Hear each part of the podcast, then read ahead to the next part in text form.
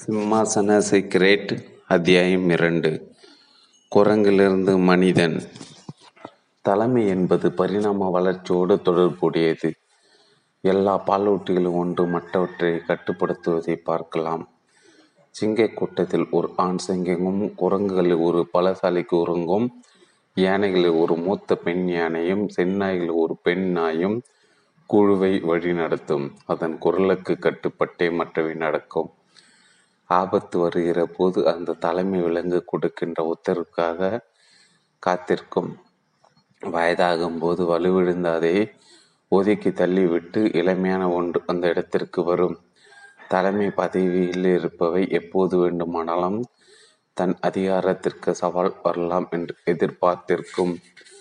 அதனால் அதன் அதிகாரத்தை யாரும் அபகரித்து கொள்ளாதபடி உன்னிப்பாக இருக்கும்.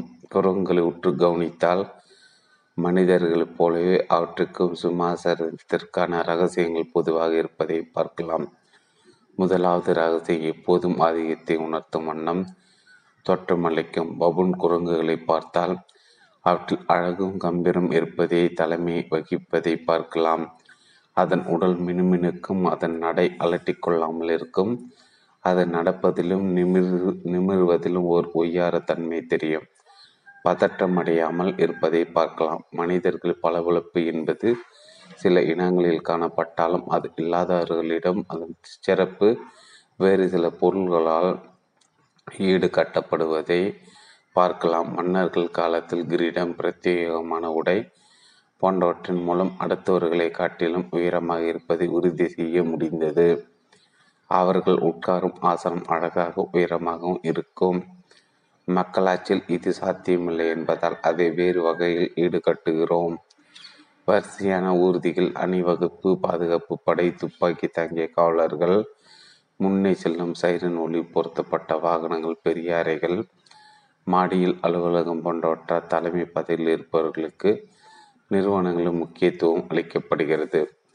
பல நிறுவனங்களை பதவி அதிகரிக்க அவர்களின் மேசை அகலமும் அதிகரிப்பதை பார்க்கலாம். தன்னுடைய அந்தஸ்தை தலைமை பதவியில் இருப்பவர்கள் ஏதேனும் ஒரு வகையில் வெளிப்படுத்தி கொண்டே இருக்கிறார்கள். அடுத்தவர்களை தூரத்தில் வைப்பது அதில் ஒரு பகுதி. இரண்டாவது ரகசியம் வெளிப்படையான விரோதம் கிளம்பும் போது அவர்களை கடுமையாக பயப்பட செய்வது.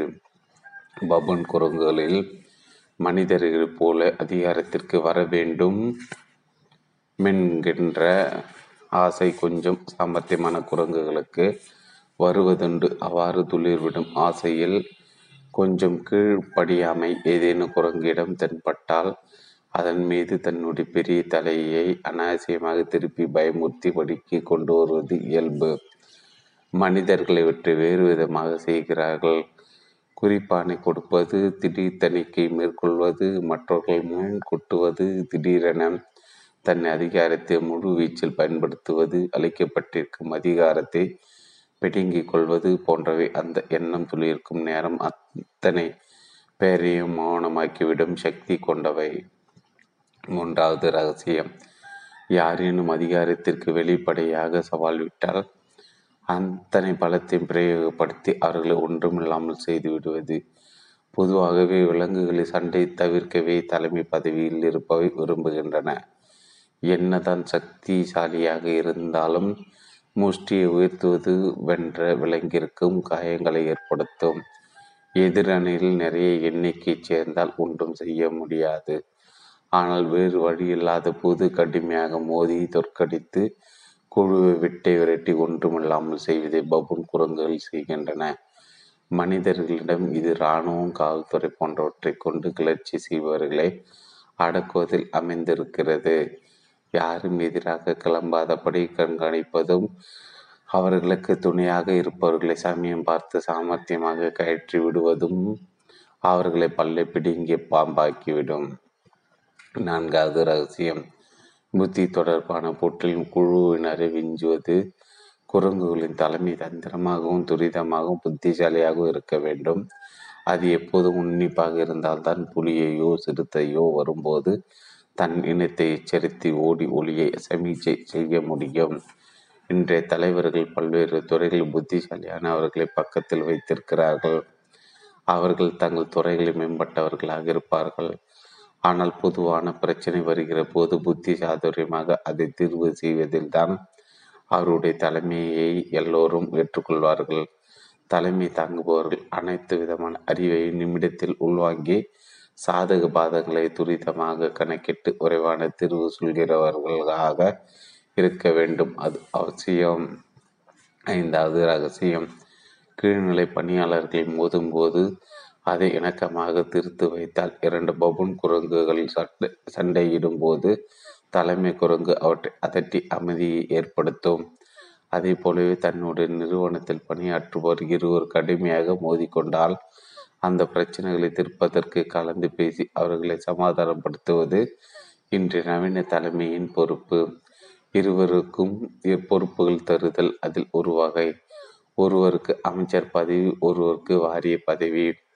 6வது ரகசியம், தலைமை பணிக்கு தகுதி படைத்தவர்களில் உயர்ந்த பதவிக்கான சுகங்களை அனுபவிக்க அனுமதித்தால் தலைமை பதவியை அடைவது என்பது கடுமையான போட்டியால் தான் நடக்கிறது. பிரகாசமான வாய்ப்புள்ள குரங்குகள் எவை என்பதை அறிந்து தனக்கு பிறகு அவற்றை அதிக வசதிகளை அனுமதிப்பது மூலம் அவற்றின் வேட்கை தணிப்பது தலைமை குரங்கின் இயல்பு. மனித தலைவர்களும் கஷ்டமான சூழ்நிலையில் இதையே செய்கிறார்கள். சில நேரங்களில் தன்னை விட கூடுதல் தகுதி பெற்றவர்கள் பொதுமக்களின் செல்வாக்கை சம்பாதிக்காத காரணத்தால் அடுத்த நிலைக்கு தள்ளப்படும் போது அவர்களுடைய தேவைகள் எல்லாம் நிறைவு செய்து கௌரவப்படுத்தி ஒரு வகையில் சம அந்தஸ்து தந்து அவர்களை நியாயமாக வைத்து கொள்வது ஒரு வித உத்தி. அதிகம் போராட முடியாத தகுதி படைத்தவர்கள் காரும் பங்களாவும் இருக்கிற பதவி கிடைத்தால் போதுமென்று அமைதியாகி விடுவார்கள். 7வது ரகசியம், குழுவின் பலவீனமானவர்களை பாதுகாப்பது. தலைமை பபூன் குரங்கை குட்டிகள் கொண்ட பெண் குரங்குகள் சுற்றி வருவது வழக்கம். அந்த குட்டிகளுக்கு ஏதும் நேராமல் அந்த தலைமை குரங்கு பாதுகாக்கும். ஆபத்து வருகிற போதும் அவற்றுக்கு முன்னுரிமை அளிக்கும். இன்று தலைவர்கள் எளியவர்கள், ஏழைகள், வயதானவர்கள், நோயாளிகள், மாற்றுத்திறனாளிகள் போன்றோருக்கு பாதுகாப்பு அளிப்பதும் அதே செய்கையின் நீச்சிதான். அது ஒரு வகையில் நிறைய பேருடைய நம்பகத்தன்மையை பெற்றுத்தரும். குழு ஒருங்கிணைந்து செல்வதற்கான அடித்தளமாகவும் இருக்கும். அவர்களோடு எடுத்த புகைப்படத்தை விளம்பரங்களை வெளியிடுவதும் அதில் அடங்கும். 8வது ரகசியம், குழுவின் சக நடவடிக்கைகளை பற்றிய முடிவு எடுத்தல். பபூன் குரங்கின் தலைமையை குழு எப்போது நகர வேண்டும், எங்கு நகர வேண்டும் என்பதை தீர்மானிக்கிறது. தலைமை ஓய்வெடுத்தல் குழுவும் ஓய்வெடுக்கும் கிட்டத்தட்ட ஒரு அணு அணிவகுப்பை போல. மனிதர்கள் இப்படி அவர்கள் சார்ந்த அணியின் நடவடிக்கைகளை தீர்மானிப்பவர்களாக இருக்கிறார்கள். இது இன்று நேற்றல்ல, மோசஸ் காலத்தில் நடந்தது. ஒட்டுமொத்த யூதர்கள் எங்கு செல்ல வேண்டும், எப்போது செல்ல வேண்டும் என்பதை அவரை தீர்மானித்தார். இன்று தொண்டர்கள் எப்படி நடந்து கொள்ள வேண்டும் என்பதை தலைவர்கள் தீர்மானிக்கிறார்கள். அது தேர்தலை போட்டியிடுவது உள்பட அனைத்தையும் உள்ளடக்கியது. 9வது ரகசியம், கடநிலை ஊழியர்களிடம் அவ்வப்போது கனிவுடன் நடந்து கொள்வது. ஓர் ஆதிக்க பபூன் அதற்கு அடுத்த நிலையில் இருக்கும் குரங்கிடம் கரராகவே நடந்து கொள்வோம். ஆனால் பலவீனமான சின்ன குட்டிகளிடம் அன்பாக நடந்து கொண்டு நக்கி கொடுத்து அவற்றின் பயத்தை போக்கும். மனித தலைவர்களும் அடுத்த நிலையில் இருப்பவர்களிடம் சிரிப்பதை தவிர்த்து கடுமையாக இருப்பார்கள். ஆனால் வாசலில் நிற்கின்ற பணியாளர் வணக்கம் வைக்கும்போது மிகவும் அன்புடன் சிரித்து கை காட்டி வணக்கம் வைப்பார்கள். அவர்களிடம் அவ்வாறு நடந்து கொள்வதால் எதையும் அவர்கள் இழக்கப் போவதில்லை. 2வது அவர்களிடம் நடந்து கொள்ளும் முறையே பார்வையாளர்கள் அதிகம் தெரிகிறது. அறைக்குள் நடப்பது திட்டு வாங்குபவர்களுக்கு மட்டுமே தெரிந்தது. கடைசி ரகசியம், வெளியிலிருந்து வருகின்ற எதிர்பார்ப்புகளை சாமர்த்தியமாக சமாளிப்பது. வெளியிடத்திலிருந்து எதிர்ப்புகள், தாக்குதல் போன்றவை எப்போதும் வரலாம் என்கின்ற உள்ளுணர்வோடு தான் விலங்குகள் இருக்கின்றன. அவ்வாறு ஒரு மோதல் வந்தால் தலைமை குரங்கு முன்வரிசையில் நின்று எதிரியை விரட்டுவது அல்லது தன் குழுவை சார்ந்த விலங்குகளை பாதுகாப்பது போன்றவற்றை செய்கிறது. எல்லோரும் பாதுகாப்பான இடத்திற்கு போகும் வரை சத்தம் செய்தோ மிரட்டியோ உடலை பெரிதாக்கி காட்டியோ தலைமைக்கான லட்சணங்களை தவறாமல் வெளிப்படுத்துகிறது. மனிதர்களை பொறுத்தவரை அதை வேறு விதமாக செய்கிறார்கள். குழுவை ஒருங்கிணைக்க வைப்பதற்காக எப்போதும் ஆபத்து இருப்பதை போன்ற ஒரு தோற்றத்தை ஏற்படுத்தி கொண்டே இருக்கிறார்கள். அன்பினால் ஒன்று சேர்ப்பதை விட வெறுப்பினால் வென்று சேர்ப்பது எளிது என்பதை அவர்கள் அறிவார்கள். எனவே சில நேரங்களில் அமைதியான சூழலிலும் அவர்களாக ஒரு காரணத்தை கண்டுபிடிக்கிறார்கள், சின்ன பிரச்சனை பெரிதாக்குகிறார்கள். சில நாடுகள் தேர்தல் வருகிற போது ஒரு சிறிய போரை மேற்கொள்ள வேண்டும் என்று அதன் ஆட்சியர்கள் விரும்புவதை பார்க்கலாம். அந்த போரின் போக்கு சரிந்த செல்வாக்கை நிமிர்த்திவிடும். அது நாள் வரை இருந்த உள்நாட்டு பிரச்சனைகளை மக்கள் மறந்து விடுவார்கள். நாம் எப்போது ஒரு நியாயக பிம்பத்தை உருவகப்படுத்தி வைத்திருக்கிறோம், அந்த கற்பனைக்கு பொருந்துகிற மாதிரி ஒரு சின்ன சம்பவம் நடந்தாலும் நம் எதிர்பார்ப்புகள் நிறைவேறி விடுகின்றன. இங்கிலாந்து பிரதமர் தச்சர் பொருளாதார சீர்திருத்த நடவடிக்கைகளின் காரணமாக பயங்கர அதிருப்திக்கு உள்ளாகி இருந்த நேரம் மக்கள் கொந்தளித்து கொண்டிருந்தார்கள். அவருடைய செல்வாக்கு அந்த பாதாளத்தில் விழுந்தது. அப்போது அவருக்கு அருகொடையாய் வந்தது பாக்லாந்து பிரச்சனை. அர்ஜென்டினாவோடு அவர் நடத்திய போரில் மக்கள் அப்படியே உள்டாவானவர்கள். தாச்சர் வீரமங்கையாக அவர்கள் கண்களுக்கு தெரிய ஆரம்பித்தார். டெஸ்மண்ட் மாரிஸ் மேற்கொண்ட ஒப்புமை அடிப்படையில் உள்ள இந்த 10 ரகசியங்களை எல்லா தலைவர்களாலும் நேரத்திற்கு தகுந்தபடி பகடைக்காயாக பயன்படுத்தப்பட்டு வருகின்றன. இரகசியங்கள் மாத்திரம் கைகள் இருந்தால் போதாது, சிம்மாசனம் ஏறுவதற்கான படிக்கட்டுகளின் வழியும் தெரிய வேண்டும்.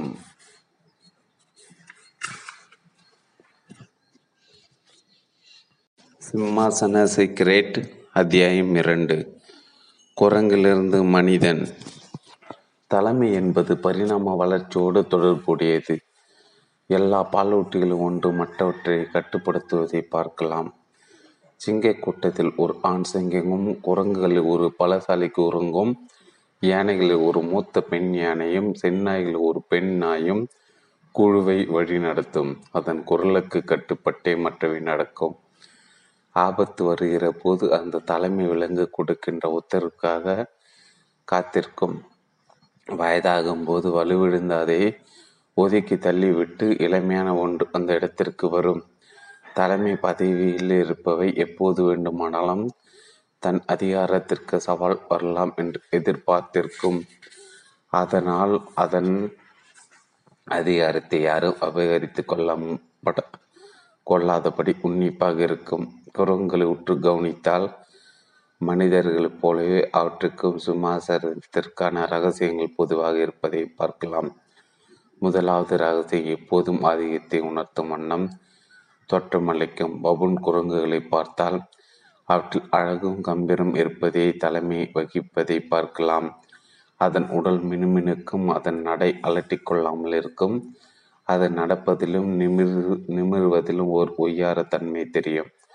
பதற்றமடையாமல் இருப்பதை பார்க்கலாம். மனிதர்கள் பளபளப்பு என்பது சில இனங்களில் காணப்பட்டாலும் அது இல்லாதவர்களிடம் அதன் சிறப்பு வேறு சில பொருள்களால் ஈடு கட்டப்படுவதை பார்க்கலாம். மன்னர்கள் காலத்தில் கிரீடம், பிரத்யேகமான உடை போன்றவற்றின் மூலம் அடுத்தவர்களை காட்டிலும் உயரமாக இருப்பதை உறுதி செய்ய முடிந்தது. அவர்கள் உட்காரும் ஆசனம் அழகாக உயரமாகவும் இருக்கும். மக்களாட்சியில் இது சாத்தியமில்லை என்பதால் அதை வேறு வகையில் ஈடுகட்டுகிறோம். வரிசையான ஊர்திகள், அணிவகுப்பு, பாதுகாப்பு படை, துப்பாக்கி தாங்கிய காவலர்கள், முன்னே செல்லும் சைரன் ஒளி பொருத்தப்பட்ட வாகனங்கள், பெரிய அறைகள், மாடியில் அலுவலகம் போன்றவற்றால் தலைமை பதவியில் இருப்பவர்களுக்கு நிறுவனங்களில் முக்கியத்துவம் அளிக்கப்படுகிறது.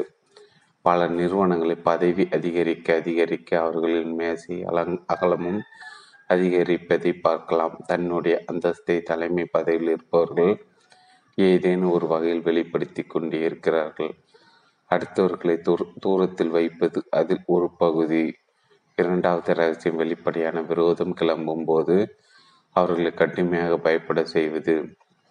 பபூன் குரங்குகளில் மனிதர்கள் போல அதிகாரத்திற்கு வர வேண்டும் என்கின்ற ஆசை கொஞ்சம் சாமர்த்தியமான குரங்குகளுக்கு வருவதுண்டு. அவ்வாறு துளிர்விடும் ஆசையில் கொஞ்சம் கீழ்ப்படியாமை ஏதேனும் குரங்கிடம் தென்பட்டால் அதன் மீது தன்னுடைய பெரிய தலையை அனாவசியமாக திருப்பி பயமுறுத்தி படிக்கி கொண்டு வருவது இயல்பு. மனிதர்களை இவற்றை வேறு விதமாக செய்கிறார்கள். குறிப்பானை கொடுப்பது, திடீர் தணிக்கை மேற்கொள்வது, மற்றவர்கள் முன் கொட்டுவது, திடீரென தன் அதிகாரத்தை முழு வீச்சில் பயன்படுத்துவது, அளிக்கப்பட்டிருக்கும் அதிகாரத்தை பிடுங்கிக் கொள்வது போன்றவை அந்த எண்ணம் துளிர்க்கும் நேரம் அத்தனை பேரையும் மௌனமாக்கிவிடும் சக்தி கொண்டவை.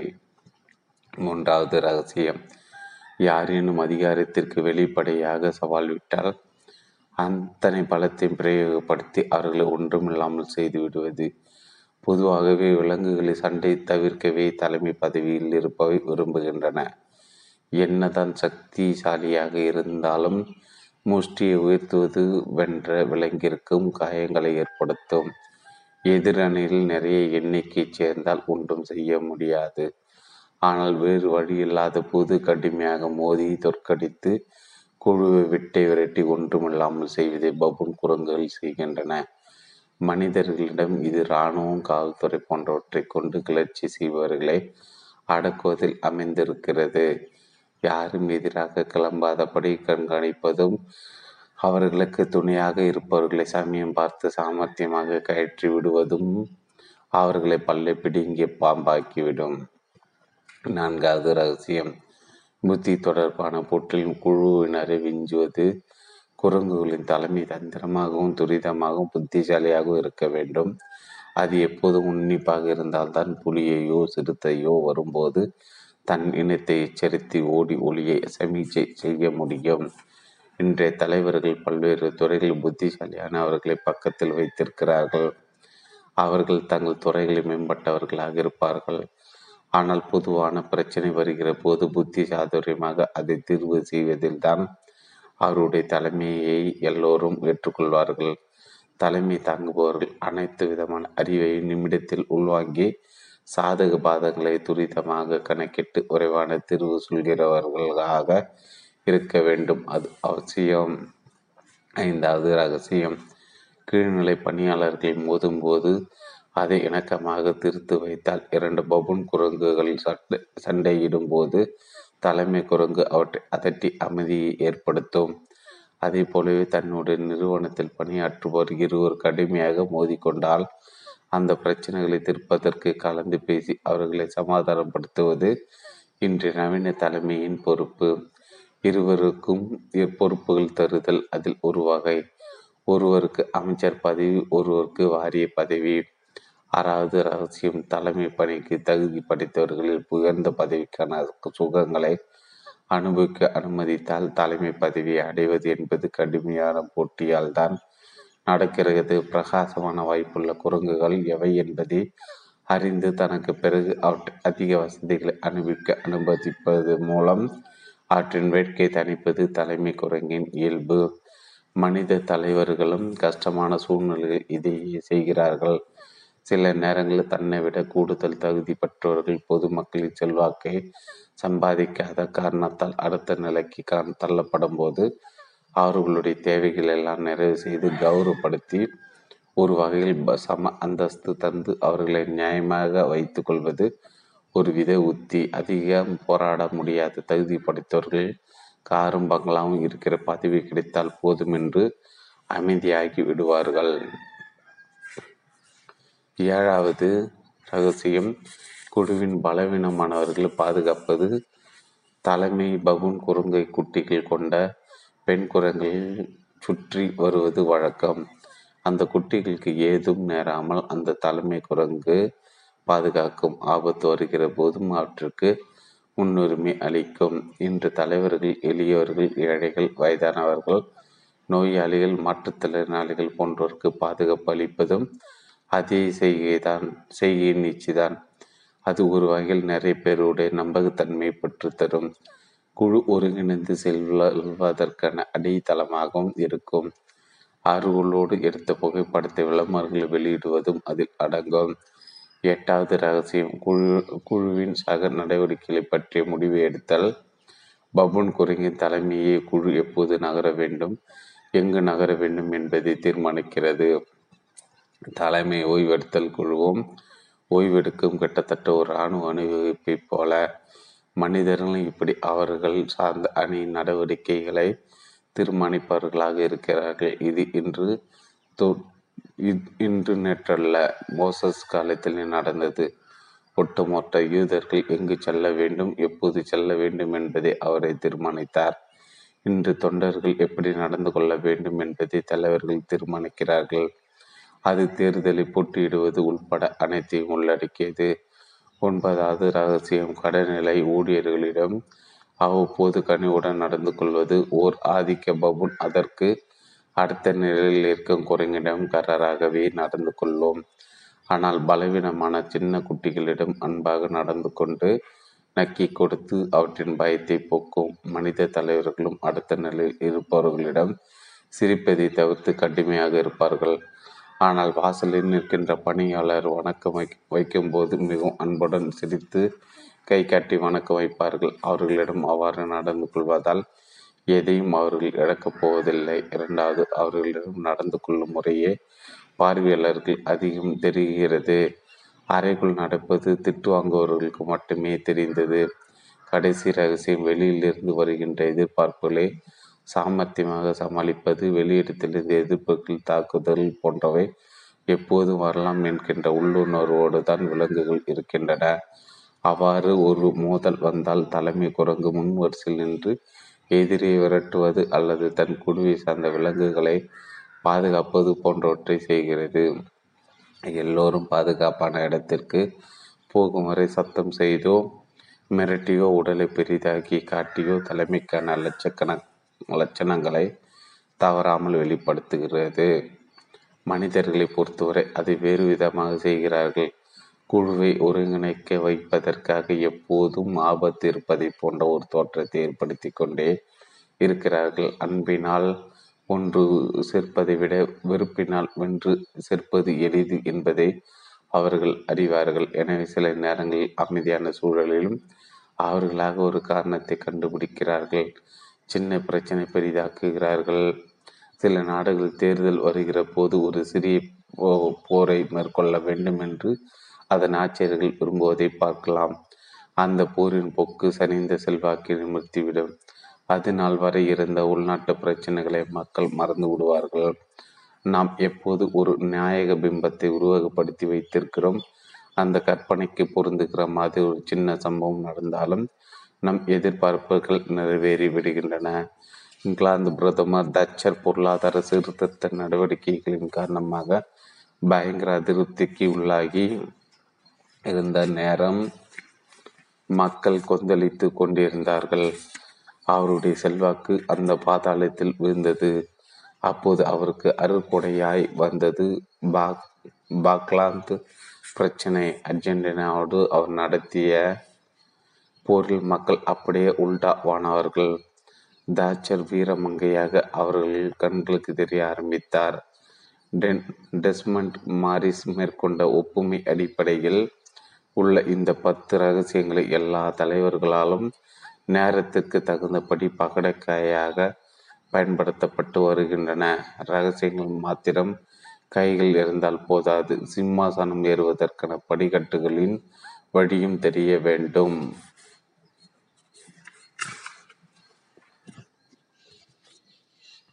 சிம்மாசன சீக்ரெட் வே இறையன்பு, அத்தியாயம் 3, பண்பு 1, விழிப்புணர்வுடன் இரு. நம் எல்லா பகைவர்களும் ஒரு காலத்தில் நண்பர்களாக இருந்தவர்களே. பகைவர்கள் திடீரென முளைப்பதில்லை. கருத்து வேறுபாடு முளைக்கும் போது தான் அவர்கள் பகைவர்களாகிறார்கள். நம் பலவீனங்களை நண்பர்களாக இருக்கும்போது தைரியமாக பகிர்ந்து கொள்கிறோம். அவர்கள் எப்போதும் நண்பர்களாக இருப்பார்கள் என்கிற தைரியத்தில் அதை செய்கிறோம். ஒருவேளை அவர்கள் எதிரணியில் இணைந்தால் என்ன ஆகும் என்பதை நினைத்து பார்ப்பதில்லை. நண்பர்களாக இருப்பவர்கள் நண்பர்களாக ஆகிறவர்கள் நாளடைவில் நமக்கென்று பிரத்தியேகமாக இருக்கிற தன்மையை மறந்துவிட்டு நம்மோடு பழகுவதாலே சமமாக கருதி கொள்வது உண்டு. அவர்களுக்கும் நம் இடத்தை அடைக்கிற அவ ஏற்படும். அப்போது அவர்கள் பொறாமை கொள்ளவோ போட்டியிட்டு தோற்கவோ நேரிடும் போது பகைவர்களாக மாறிவிடுகிறார்கள். எந்த பலவீனம் இல்லாமல் இருப்பது அவசியம். அப்பழுக்கட்ட குணநலன்குள் இருப்பவர்கள் எந்த கட்டத்திலும் அதிர்ச்சியடைய வேண்டிய அவசியம் இல்லை. அவர்களை விட்டு யார் பிரிந்து சென்றாலும் கவலைப்பட வேண்டியதில்லை. அப்படி ஒரு பலவீனம் இருந்தாலும் அதை இரகசியமாக அடைக்காப்பது அவசியமாகிறது. என் நண்பர் ஒருவர் திறமையானவர். அவர் நன்றாக பணி செய்பவர்களை அதிகமாக நம்புகிறவர், மதிப்பவர். அப்படி ஒருவர் அவருக்கு நெருக்கமானவர். ஆனால் அவரே குயுக்தியான பேர் வழி. பலர் எச்சரித்தும் என் நண்பர் அவரை அருகிலே வைத்து கொண்டார். அந்த பேர் வழியோ அவர் யதார்த்தமாக பேசுவதெல்லாம் தன்னுடைய அலைபேசியில் பதிவு செய்தார். ஒரு கட்டத்தில் அந்த பேர் வழியின் உள்ள கிடக்கை நிறைவேறாமல் போனதால் மாறுபாடு கொண்ட அவர் என் நண்பர் நல்ல எண்ணத்தில் செய்ததெல்லாம் தவறான சாயம் பூசி அவருடைய நற்பெயரை கெடுக்க முனைந்தார். ஆனாலும் அதை தாண்டி அவருடைய செயல்பாடுகள் நற்பெயரும் சுடர்விட்டு கொண்டிருந்தால் அவரை பற்றி அபிப்பிராயத்தில் சேறு பூச முடியவில்லை. தலைமை பண்பின் முதல் படியை யாரிடமும் விழிப்புணர்வுடன் இருப்பது. எந்த தலைமை பண்பை பற்றியும் படிக்காமலே தலைவர்கள் அந்த காலத்திலே எச்சரிக்கையோடு இருந்திருக்கிறார்கள் என்பதற்கு வரலாற்று பதிகள் உண்டு. இந்திய விடுதலையில் சுயாட்சி எங்கள் பிறப்புரிமை என்று உறக்க குரல் கொடுத்த உன்னத தலைவர் பால கங்காதர திலகர். அவருடைய உரைகள் செவிகளை உரசும் போது இதயத்தில் தீப்பிடிக்க வைப்பவை. திலகரின் நடவடிக்கையில் வீவு பார்ப்பதற்காக பிரிட்டிஷ் அரசு இரகசிய போலீசுக்காரன் ஒருவனை திலகரின் சமையல்காரனாக அமர்த்தி கவனித்து வரும்படி அனுப்பினார்கள். அவனும் அப்படி திலகரின் வீட்டில் சமையல்காரனாக அமர்ந்தான். 6 மாதம் சென்றது. ஒரு நாள் அந்த சமையல்காரன் திலகரிடம் எஜமான் சம்பளம் போதவில்லை, கொஞ்சம் உயர்த்த வேண்டும் என்று வேண்டிக் கொண்டான். திலகர் சிரித்து கொட்ட என்னப்பா இது நான் மாதம் 6 ரூபாய் கொடுக்கிறேன், சர்க்கார் 24 ரூபாய் கொடுக்கிறார்கள், இன்னும் உனக்கு திருப்தி இல்லையா என்று கேட்டார். அவ்வளோதான், ஆசாமி தலை தொங்கிவிட்டது. அப்புறம் அவனை காணவே இல்லை. ஒரு கட்டத்தில் ஜெகன் சாம்ராஜ்யம் கொடிகட்டி பறந்தது. உலக நாடுகளின் கண்களின் அவர்களின் குதிரை குழம்புகள் எழுப்ப புழுதி உறுத்தி கொண்டே இருந்தது. அந்த சாம்ராஜ்யமும் வீழ்ச்சி அடைந்தது. எந்த சாம்ராஜ்யம் வெளியிலிருந்து வீழ்ச்சி அடைவதில்லை. அதற்கு பிறகு சீன சரித்திரம் இரத்தமயமான பக்கங்களால் எழுதப்பட்டது. யார் மன்னராக வந்தாலும் சில நாள்களில் அவரை குத்தி கொள்ள சதி தீட்டி அந்த சிம்மாசனத்தில் வலிமையான தளபதி அமர்ந்து விடுவான். அவன் மன்னனாக மறு நொடியே சக தளபதிகளை சகட்ட மேனிக்கு சரமாரியாக கொன்று திருப்பான். ஆனாலும் புதிய தளபதிகளை நியமித்து தானே தீர வேண்டும். அவர்கள் அவனுக்கு உலை வைப்பார்கள். இது தொடர்ந்து கொண்டே இருந்தது. கிபி 959 ஆம் ஆண்டு சாவோ குவாங் என்கிற தளபதி சங் என்கிற சக்கரவர்த்தியாக முடிச்சுடிக்கொண்டான். 2 ஆண்டுகளில் அவனுடைய மரணம் நிச்சயம் என்பது அவனுக்கு தெரியும். அதை தவிர்க்க வேண்டும் என்று முடிவெடுத்தான். முடிச்சூட்டி கொண்டதும் புதிய சாம்ராஜ்யம் தொடக்கத்தை கொண்டாட பெரிய விருந்துக்கு ஏற்பாடு செய்தான். சக்தி வாய்ந்த படைத்தலைவர்கள் எல்லாம் அடைத்தான். அவர்கள் தாராளமாக மது அருந்தவும் விருந்து உண்ணவும் சகஜ சூழ்நிலை ஏற்படுத்தினான். அவர்களும் கேளிக்கைகளில் முழுமையாக ஈடுபட்டார்கள். விருந்து முடிந்த படைத்தலைவர்களை தவிர எல்லோரும் அனுப்பிவிட்டான். அந்த படைத்தலைவருக்கு கை காலெல்லாம் உதறல். ஒரே வீச்சில் அவர்கள் அத்தனை பேரையும் அவன் கொண்டு விடுவானோ என்று நடக்கும். சங் சிரித்து கொண்டே அவர்களிடம் பேசினான். என் முழு நாளும் பயத்தில் கடிகிறது. நான் உணவு மேசையில் மகிழ்ச்சியாக இல்லை, படுக்கையில் நிம்மதியாக இல்லை. உங்களில் யார் சிம்மாசனத்தை ஆக்கிரமிக்க வேண்டும் என்று ஆசைப்படவில்லை. அப்படியே நீங்கள் விரும்பாவிட்டால் உங்கள் கீழே இருப்பவர்கள் சக்கரவர்த்தியின் மஞ்சள் பட்டு அங்கேயே உங்கள் மீது அணிவித்து அலங்கரிக்க முயற்சி செய்தால் உங்கள் அதை மறுக்க முடியுமா என்று நிதானமாக பேசிய போது அவர்களால் ஒன்றும் பேச முடியவில்லை. சற்று நேரம் மௌனமாக இருந்த அவர்கள் தங்களுடைய விசுவாசத்தை வெளிப்படுத்தினார்கள். சங் அவர்களிடம் ஒரு மனிதன் தன்னுடைய வாழ்நாளை அமைதியாக கழிப்பதற்கான வழி கௌரவத்தையும் வசதிகளை நிம்மதியாக அனுபவிப்பதுதான். நீங்கள் அனைவரும் உங்கள் பதவி துறக்க முன் வந்தால் உங்கள் நல்ல எஸ்டேட்டுகளையும் பங்களாக்களையும் பாடும் பெண்களையும் அழகிய நங்கைகளையும் வழங்க தயாராக இருக்கிறேன் என்று நிச்சயமாக பேசினான். அச்சிடப்பட்ட தலைப்புகள் அச்சத்தில் வாழ்க்கை வாழ்வதற்கு பதிலாக சங்கின் நிபந்தனை ஏற்றுக்கொள்வதே நல்லது என்று நினைத்தார்கள். அடுத்த நாளே ராஜினாமா கடிதம் கொடுத்துவிட்டு பிறப்புகளாக சிற்றலாகிவிட்டார்கள். ஒரே வீச்சில் நண்பர்கள் போல இருந்த ஓநாய் கூட்டத்தை தலையாட்டும் செம்மறி கூட்டமாக மாற்றி ஆபத்தை தவிர்த்து கொண்டான் சங். அதற்கு பிறகு அமைதியாக அவன் ஆட்சி நடந்தது. தெற்கு ஹன் சாம்ராஜ்ய சார்ந்த லியூ என்கிற மன்னன் சீனத்தின் மீது படையெடுத்து வந்தான். ஆனால் சரணடைய வேண்டிய சூழல் ஏற்பட்டது. லியூ ஆச்சரியப்படும் வகையில் அவனுக்கு உயர்ந்த பதவியை சங்களித்தான். அரண்மனைக்கு அழைத்து மது கிண்ணத்தை எடுத்து கொடுத்தான். மதுவில் விஷயம் இருக்கும் என்று அஞ்சிய லியூ, நான் உண்மையிலே மரணத்தை சந்திக்கும் அளவு தவறு செய்தவன் தான், என்னை மன்னித்து விடுங்கள், இந்த மதுவை அருந்த அச்சமாக இருக்கிறது என்று மன்றாடினான். மன்னன் சங் சிரித்தவரை அந்த கிண்ணத்தை எடுத்து மதுவை அருந்தினான். அதில் விஷயமில்லை. அன்றிலிருந்து மிகுந்த விசுவாசமான தளபதியா லியூ மாறினான். சில நேரங்கள் பகைவர்களிடம் தாராளமாகவும் நண்பர்களிடம் கண்டிப்பாக நடந்து கொள்வது தலைமை பண்பு. ஆனால் அதே நேரத்தில் அதை பொது விதியாக ஆக்கக்கூடாது. இந்திய வரலாற்றில் இந்த உத்தியை படிக்காமலே பயன்படுத்தியவர் காமராஜர். முதலமைச்சராக இருந்த அவர் பிரதம மந்திரியாக இருந்த பண்டிட் ஜவஹர்லால் நேருவை சந்திக்க போனார். அவரோ கலகலப்பாக இல்லாமல் கலக்கமாக இருந்தார். இராணுவ தளபதி திம்யாவுக்கும் பாதுகாப்பு மந்திரி கிருஷ்ணன் மேனனுக்கும் இடையே நடந்த பணி போரே அதற்கு காரணம். நேரும் அதை பகிர்ந்து கொண்டார். கிருஷ்ணன் மேனன் மூத்த அரசியல்வாதி, எனக்கு வாத்தியாராகவே இருந்தவர். அவரை நாம் விட்டுவிட முடியாது. திம்யாவை தான் ஏதாவது பண்ணியாகணும் என்றார் நேரு. உடனே காமராஜர் சொன்னார், நீங்கள் திம்யாவுக்கு கேபினெட் அந்தஸ்தை கொடுங்க, 6 மாதத்திற்கு வெளிநாடுகளை சுற்றி வர சொல்லுங்கள். இப்போ திம்யா இந்தியாவின் மொத்த இராணுவத்திற்கும் தளபதியாக இருக்கிறார். இதுவே ரொம்ப டேஞ்சர். அவர் நினைச்சா பிரைம் மினிஸ்டரையே கவிழ்த்தி போடலாம்.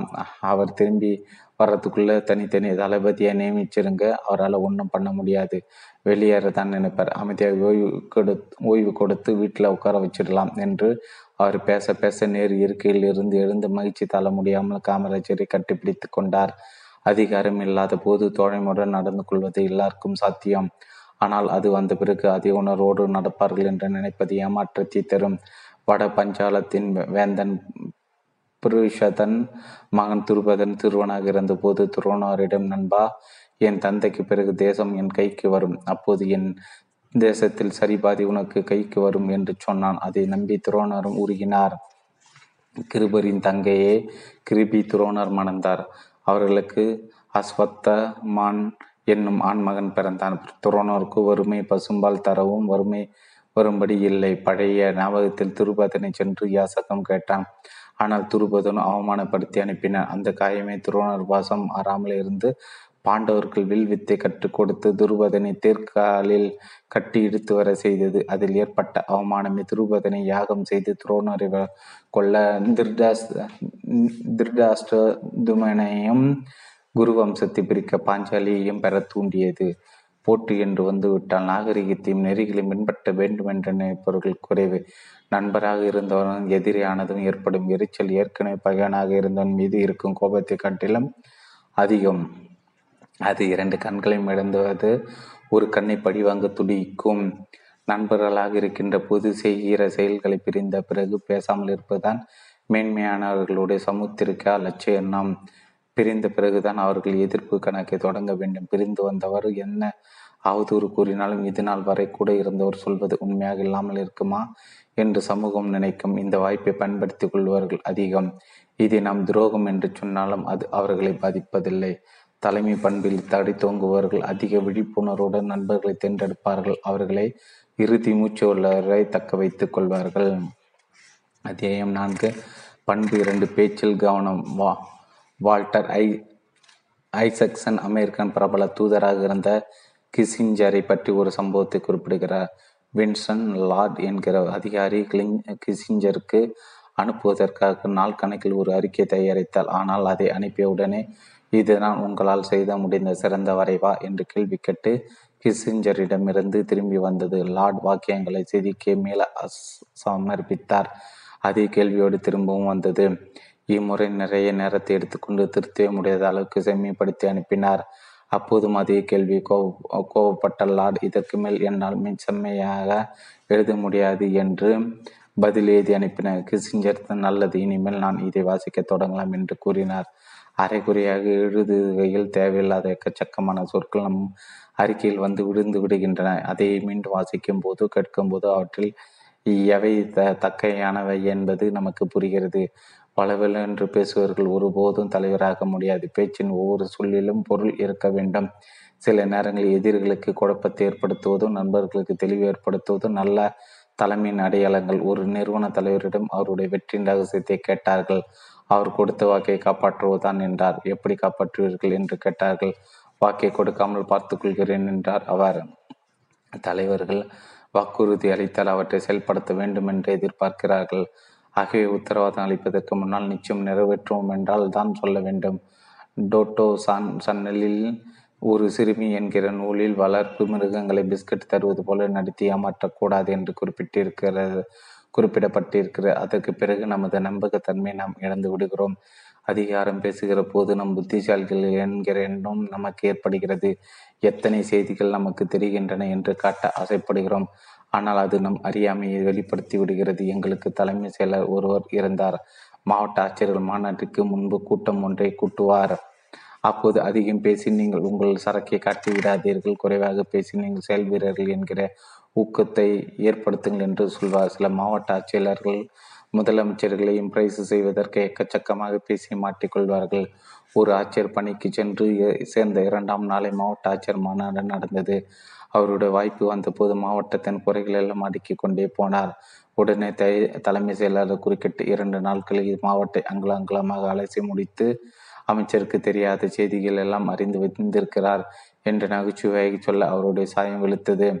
செயலில் உறுதியாக இருக்கிற தலைவர்கள் செய்து முடிக்கக்கூடியவற்றை பார்க்கலாம் என்று சொல்வதுதான் சரி என்று நினைப்பார்கள். பரிசீலித்து பார்க்கக்கூடியதை முடியாது என்று தான் சொல்வார்கள்.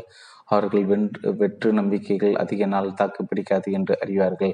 குறைவாக சொல்லி நிறைவாக செய்வது சிறந்த தலைமையின் சீரிய பண்பு. குறைவாக பேசுகிறவர்கள் அதிகம் கவனிக்கப்படுகிறார்கள். கூட்டம் அவர்கள் என்ன சொல்வார்கள் என்பதற்காக காத்திருக்கிறது. அவர்கள் பேசும்போது எல்லாரும் ஆர்வத்தோடு கவனிக்கிறார்கள். எப்போதும் பேசுகிறவர்கள் புறக்கணிக்கப்படுகிறார்கள். சிலர் எப்படியெல்லாம் முன்னுக்கு பின்முரணாக பேசுகிறார்கள் என்பதே சால்கன் என்பவர் தொகுத்தளித்திருக்கிறார்கள். நான் பேசுவதற்கு முன்னால் ஒன்றை குறிப்பிட விரும்புகிறேன். நான் நம்பிக்கைவாதத்தை முழுமையாக நம்புகிறேன். அதை தவிர வேறென நம்பிக்கைக்குரியதாக இருக்கிறது? என்னை பற்றி சொல்லப்படுகிற பாதி பொய்கள் உண்மையானவை. நான் வரம்பில்லாமல் செலவு செய்ய அதிகாரத்தை கொடுத்தேன், நீயோ அதை மிஞ்சிவிட்டாய். மூட நம்பிக்கை துரதிர்ஷ்டத்தை கொண்டு வரும் என்று வகுப்பில் ஆசிரியர் ஒருவர் இருந்தார். தேர்வு நடக்கும்போது அவர் அடிக்கடி குறிப்பிடார், நீங்கள் என்னை ஏமாற்றி காப்பியடிக்க மாட்டீர்கள் என்று உறுதிமொழி கொடுத்தால் உங்களை பற்றி நான் புகார் செய்ய மாட்டேன். எவ்வளவு முரண்பாடுகள் உத்தரவாதம் இது! ஒரு முதலாளி வீட்டை பெருக்கி கொண்டிருந்த சேவகரிடம் 100 ரூபாய்க்கு இடையே விழுந்து விட்டது, கிடைத்தால் கொடு, இல்லாவிட்டால் நீயே வைத்துக்கொள் என்று தாராளமாக சொன்னாராம். சிலர் நான் இல்லாத போது வீட்டுக்கு வந்து சந்தி என்று சொல்வது உண்டு.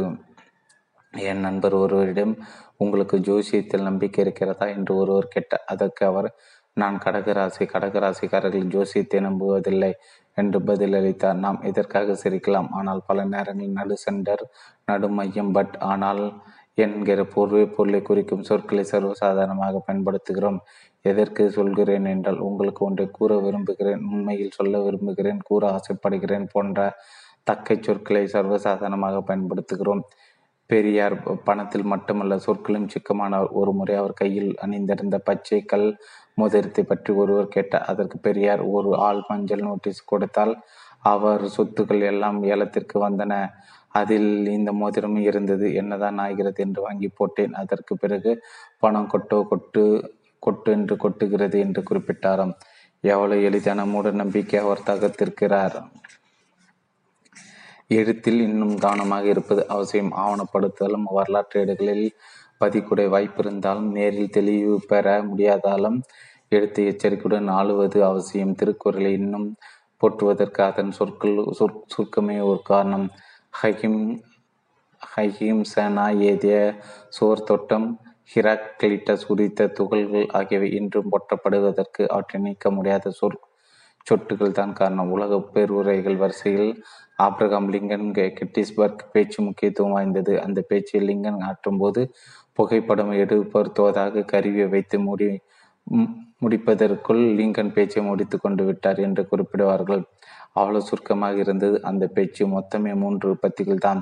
மிக சாதாரண சூழலிருந்து அமெரிக்க அதிபரானார் லிங்கன். அவருடைய பின்னணியை பலருக்கு வெறுப்பை தந்தது. அவர் அடிமை முறை ஒழிக்க போகிறார் என்பது தெரிந்ததும் ஆதிக்க சக்திகளுக்கு வெறுப்பு அதிகமானது. அவருடைய 678 சொற்களை நிரம்பி அந்த உரையை கட்டதும் சிலர் எள்ளி நகையாடினார்கள். ஆனால் காலம் அந்த உலக உரைகளில் ஒப்பற்றதாக தேர்ந்தெடுத்து கொண்டது. அதற்கு காரணம் அதை மிகவும் நேர்த்தியாக அவர் வடிவமைத்திருந்துதான். எந்த சூழலும் யாரையும் புண்படுத்தாத மாதிரி அதில் சொற்கள் பயன்படுத்தப்பட்டன. அதில் உபயோகப்படுத்தப்பட்ட பதங்களுக்கு பல பக்கங்கள் விளக்கம் கொடுக்கும் அளவிற்கு அது நேர்த்தியாக இருந்தது. அவர் அதை பேசி முடிகிற போது கைத்தட்டில் கூட கிடைக்கவில்லை. அதற்கு முக்கிய காரணம் நீளமான பேச்சையும் அடுக்கு மொழிகளும் எதிர்பார்த்தவர்கள் அவ்வளவு விரைவில் ஒரு பேச்சு முடியும் என்று எதிர்பார்க்கவே இல்லை. காலமே கௌரவப்படுத்த வல்லது என்பதற்கு அந்த ஒரே ஒரு சாட்சி. இந்தியாவில் அரசியல் போக்கை மாற்றி அமைத்தவர் மகாத்மா காந்தி. அவருடைய கடிதங்களும் சொற்பொழிவுகளும் மிக கூர்மையாக இருக்கும். அவர் ஒருபோதும் தடித்த வார்த்தைகளை பயன்படுத்தியது இல்லை. கடுமையான தாக்குதல்களையும் புன்னகையோடு சந்தித்தவர். தலைவர்கள் எளிதில் உணர்ச்சி வசப்பட்டு கொண்டு வார்த்தைகளை கொட்டி விட்டால் அது திரும்ப செல்ல முடியாத பாதையாகிவிடும் என்பதை அவர் அறிவார். சர்ச்சில் அவரை அரை நிர்வாண பக்கிரி என்று அடித்த போது அதற்கு அவர் எதிர்வினை ஆற்றவே இல்லை. சில நேரங்களில் கண்டனங்களுக்கு நகைச்சுவையே அவருடைய பதிலாக இருக்கும். எதிரிகளோடு அவர் தொடர்பிலே இருந்து வந்தார். ஏதேனும் ஒரு சந்தர்ப்பத்தில் அவர்கள் புரிந்து கொண்டால் தங்களை திருத்திக் கொள்வார்கள் அல்லது அப்போது நிலைமை சுமூகமாகும் என்பதில் அவருக்கு நம்பிக்கை. முகமது அலி ஜின்னாவுடன் உறவை முறைக்கும் நிகழ்வுகள் ஏற்பட்ட போதும் காந்தியடிகள் மனது கசப்பை வெளிக்காட்டாமல் நட்புடனே நடந்து கொண்டார். எல்லோரையும் சமரசத்தில் வைத்திருப்பது அவருடைய கோட்பாடு. எந்த சூழலும் அவசரப்பட்டு ஒரு கருத்தை தெரிவித்துவிட்டு வெளியப்படுத்திய சொற்களை விழுங்க முடியாமல் தவிப்பது நல்ல தலைவருக்கு அழகில்லை என்பதை அவர் அறிவார். நீண்ட சொற்பொழிகளும் வலுவான வாதங்களும் அவசியமில்லை என்று சொல்ல முடியாது. ஒருவரை தலைவராக அடையாளப்படுத்தும் வரை அவை தேவைப்படுகின்றன. தொடக்கத்தில் கவனிக்கப்படுகிறாராக தன்னை உருவாக்கி கொள்வதற்கும் பல இடங்களில் பேசுவதும் பரப்புரை செய்வதும் கருத்துக்களை முன்வைப்பதும் மக்கள் சக்தி திரட்டுவதற்கு அவசியமாகின்றன. அந்த பணியை தான் அறிஞர் அண்ணா, பொது உடைமையாளர் ஜீவா போன்றவர்கள் செய்தார்கள். காமராஜரை கூட ஜெயகாந்தன், கண்ணதாசன் போன்ற ஆற்றல் மிகுந்த பேச்சாளர்கள் பயன்படுத்தி கொண்டார். பெரியார் பேசுகிற மேடையிலே அவருக்கு எதிர்குரல் கொடுக்கின்ற சொல்வன்மை ஜெயகாந்தனுக்கு இருந்தது. அதை அனுமதிக்கிற பெருந்தன்மை பெரியாருக்கு இருந்தது. பேச்சு நீளமாக இருப்பது தவறானது அல்ல, ஆனால் விஷயமே இல்லாமல் நீளமாக இருப்பதுதான் ஆபத்தானது. அதை இன்று பலர் செய்து வருகிறார்கள். இன்னும் சிலரோ ஒரு பேச்சு எல்லா இடங்களும் பேசி வருகிறார்கள். அதில் தங்களை பற்றி சுய பிரதாபமே நிறைந்திருக்கிறது. சாதாரண உரையாடலும் சிலர் தாங்களே நம்மை பேச விடாமல் பேசிவிட்டு, நீங்கள் இவ்வளவு நேரம் என்னோடு பேசியதற்கு மகிழ்ச்சி என்று சொல்லி தொலைபேசியை வைப்பார்கள். பேச்சு சுருக்கமாகவும் நீளமாகவும் சூழலை பொறுத்து அமையலாம், ஆனால் அதில் உச்சரிக்கப்படுகின்ற சொற்கள் கவனமாக கையாளப்பட வேண்டியவை. சில நேரங்கள் பேசாமல் இருப்பதும் மௌனமாக இருப்பதும் ஒரு சிரிப்பை மட்டும் அமைதியாக உறுதித்துவிட்டு செல்வதும் சொற்பொழிவின் ஒரு பங்கு என்பதை தலைமை பண்பு உள்ளவர்கள் தெரிந்து கொள்வார்கள். நாடு அறிந்த தலைவராகும் வரை பரவலான பேச்சும் அதற்கு பிறகு ஆற்றுகின்றவர்கள் ஒருவித எச்சரிக்கையும் தேவைப்படுகிறது. கலக்கக்காரர்களாக இருக்கிற போது நிகழ்த்துகிற உரையே காரியம் மாற்றும் போது நிகழ்த்த முடியாது. இடத்தை அடைந்த பிறகு வரைபடம் தேவையில்லை என்பதை போல் உணர்ச்சியும் எழுச்சியும் ஆணைகளை பிறப்பிக்க வேண்டிய இடத்தில் அவசியமில்லாமல் போகிறது. அங்கே சொற்கள் குறைவாகவும் செயல்கள் அதிகமாகவும் இருந்தால் மட்டுமே மக்களால் போற்றப்படுகிறது. அத்தியாயம் 5 பண்பு 3 துணிவுடன் தொடங்கு. உலகத்தில் மாற்றங்களை கொண்டு வந்தவர்களும் மனித சமுதாயத்தின் நன்மைகளை செய்தவர்களும் தொடை நடுங்கிகளாக இருந்ததாக சரித்திரம் இல்லை. துணிச்சலாக தெரிகிற பலர் நெருங்கி பழகி பார்த்தால் எவ்வளவு கோழையானவர்கள் என்பதை நாம் தெரிந்து கொள்ளலாம். போர் புரிவதற்கு மாத்திரம் வீரம் அவசியம் என்று நினைப்பவர்கள் நாம். இது காரும் சமூகம் முன்வைத்தவற்றை எதிர்ப்பதற்கும் அவற்றை மறுதளிப்பதற்கும் அதிகமான துணிச்சல் தேவை. எப்போதும் சவால் கண்களுக்கு எதிரில் நின்று கொண்டிருக்கும் போது உண்மை என்று நம்புகின்றவற்றை விட்டு கொடுக்காமல் இருப்பது அவசியம். அதற்கு தேவைப்படுகிற பலத்தை விவேகானந்தர் ஆன்மா பலம் என்று அழைத்தார். எதற்கும் பயப்படாதீர்கள், உங்களால் அதிசயிக்கத்தக்க பணியாற்ற முடியும். பயமின்மை என் நொடியில் சொர்க்கத்தை உங்களிடம் அழைத்து வரும் என்பதுதான் சுவாமிஜியின் அறைகூவல். இந்தியாவை தூக்கி நிறுத்த துணிவு அவசியம் என்பதை எல்லா இடங்களும் முடங்கிய சுவாமி விவேகானந்தர் அதை அவரை கடைபிடித்தவர். குதிரை ஒன்று கட்டவிழுத்து ஓடிய போதும் தைரியத்துடன் தாவி சென்று அதன் கடிவாளத்தை பிடித்து நிறுத்தியவர். குரங்கு கூட்டம் துரத்திய போதும் எதிர்த்து நின்று தன் கோப பார்வையால் அவற்றை விரட்டி அடித்தவர். ஆங்கிலேயர் அவருக்கு ஆங்கிலம் தெரியாது என்று நினைத்து ஏளனம் செய்த போது அமைதியாக இருந்துவிட்டு வாய்ப்பு கிடைத்த போது ஆங்கிலத்தில் பேசி அவர்கள் அதிர செய்தவர். அவர்களிடம் நான் ஆங்கிலம் தெரிந்தும் உங்களுக்கு பதில் கூறவிட்டால் முட்டாள்கள் பேசுவது பற்றி நான் கவலைப்படுவதில்லை என்ற முகத்தில் அடித்தது போல கூறினார். அமெரிக்கில் எத்தனை இடைஞ்சல்கள் வந்தாலும் தொடர்ந்து சொற்பொழிவாற்றக்கூடியவர் என்பதை நிரூபிக்க காதை உரைச்சி சென்ற தொட்டக்களை ஒருபடுத்தாமல் உரையாற்றியவர். உலக மதங்கள் மாநாட்டில் இந்தியாவின் பெருமைகளை சமரசம் செய்யாமல் எடுத்து வைத்து அகிலத்தின் கவனத்தை ஈர்த்தவர். அவர் அறிவும் தீட்சணையும் துணிவும் என்னும் ஒளியால் உலகத்தின் மூலை முடுக்குகளை சென்றடைந்தது. ஒரு மனிதனுக்கு கம்பீரத்தை தருவது துணிவுதான் என்பதை தொடர்ந்து சாதித்து காட்டியவர். அதனால் தான் அவர் பிறந்த நாள் இளைஞர்கள் தினமாக ஏற்றுக்கொள்ளப்பட்டது. பெயர் கட்டாலும் பரவாயில்லை, மக்கள் தவறாக நினைத்தாலும் பரவாயில்லை என்று எண்ணுகின்ற போதுதான் ஓட்டு ஒட்டுமொத்த சமுதாயம் நம்பிக்கொண்டிருக்கின்ற ஒன்றுக்கு எதிரான கருத்தை முன்வைக்க முடியும். இதற்கு போர் வீரனை காட்டிலும் அதிக துணிவு தேவைப்படுகிறது. ஹீரா என்கிற மலை பொதுமில் நபிகள் நாயகம் வாரக்கணக்காக தவம் செய்தார். இரு பகல் என்று தெரியாமல் அவர் தவம் செய்த போது திடீரென குகை முழுவதும் ஒளிமயமாகியது. இடி இடித்தது போன்ற ஒளி அதிர செய்தது. ஓதுவீராக என்கிற உரத்த குரல் கேட்டது. நான் எதை ஓதுவது என்று அவர் தங்கின அந்த உருவம் அண்ணலின் நெஞ்சோடு நெஞ்சாக இறுகி புள்ளியது. அண்ணலின் பெருவு கண் திறந்தது. இறைவனின் திருப்பெயரை கொண்டு ஓதத் தொடங்கினார். மலை பொதுமிலிருந்து வெளியே வந்த அவர் தன் மனைவிடம் மட்டுமே அதை பகிர்ந்து கொண்டார். கதிஜா அம்மையார், யாரை முதலில் அழைப்பது?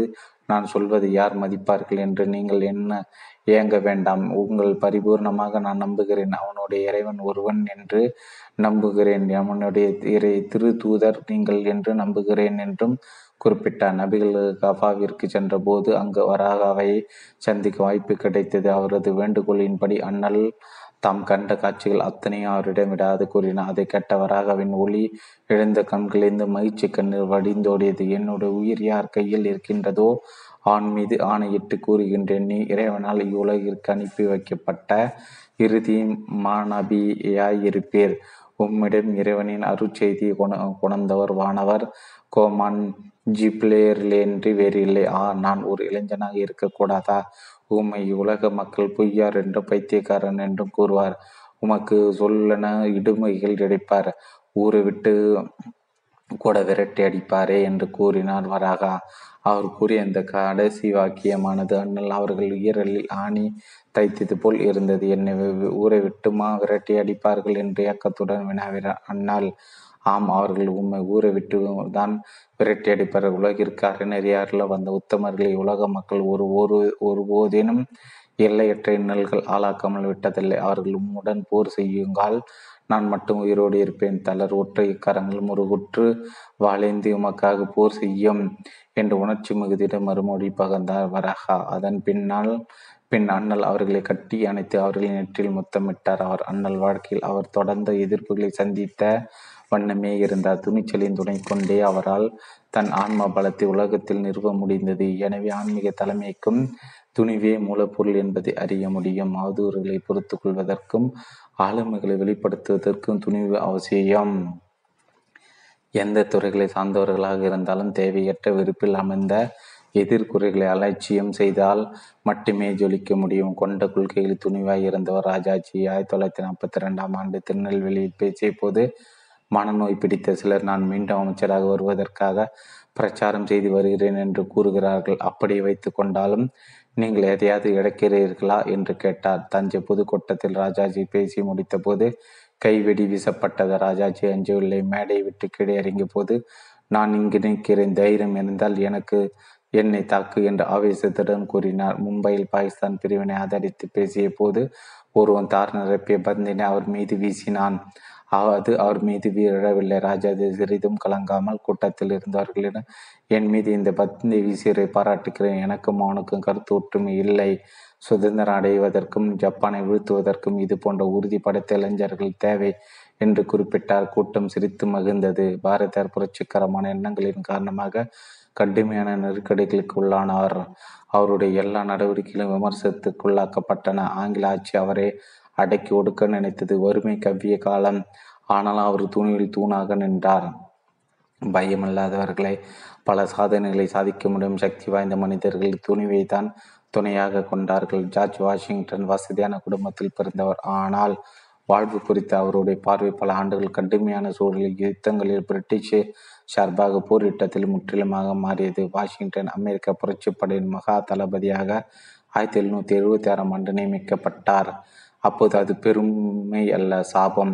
சரிவர நிர்வகிக்கப்படாத ஒரு கூட்டமாக அந்த படை இருந்தது. அவர்களுக்கு பயிற்சி இல்லை, குறைந்த ஊதியம், உற்சாகப்படும் மட்டம். பல சிப்பாய்கள் சக்தி வாய்ந்த பிரிட்டிஷார் இராணுவத்தை தோற்கடிக்க முடியாது என்ற திடமாக நம்பினார்கள். 1777 ஆண்டு பிரிட்டிஷ் படைகள் பலவீனமான அமெரிக்காவை தொடர்ந்து பின்வாங்கும்படி செய்தார்கள். கொஞ்சம் கொஞ்சமாக வாஷிங்டன் படை ஒரு வழியாக நியூ ஜெர்சிக்கு பின்வாங்கியது. அது அவருடைய வாழ்க்கையின் இருண்ட நேரம். சில ஆயிரம் சிப்பாக்களை எஞ்சியிருந்தார்கள். உணவு பற்றாக்குறை, உடைபோதாமை போன்றவற்றோடு எலும்பை குத்தும் குளிர் தவிக்க வேண்டியதாக இருந்தது. வேறு யாராக இருந்தால் அதிக படை திரட்டுவதற்காக காத்திருப்பார்கள். ஆனால் வாஷிங்டன் வேறு விதமாக சிந்தித்தார். அவருடைய படை பலவீனமானதாக இங்கிலாந்து கருதி கொள்ளும் என்று யூகித்தார். சின்ன படையாக இருந்ததால் எதிர்பாராத விதமாக எதிரிகளை தாக்க எண்ணினார். எதிரிகள் முகாமே இட் ரெட்டன் என்கிற இடத்தில் வெற்றிகரமாக தாக்கி தேசத்தை சேதத்தை ஏற்படுத்தினார். அடுத்து பிரின்ஸ்டன் இப்படி தொடர்ந்து நடந்த தாக்குதல்கள் அமெரிக்க பொதுமக்கள் மகிழ்ச்சி அடைத்தார்கள்.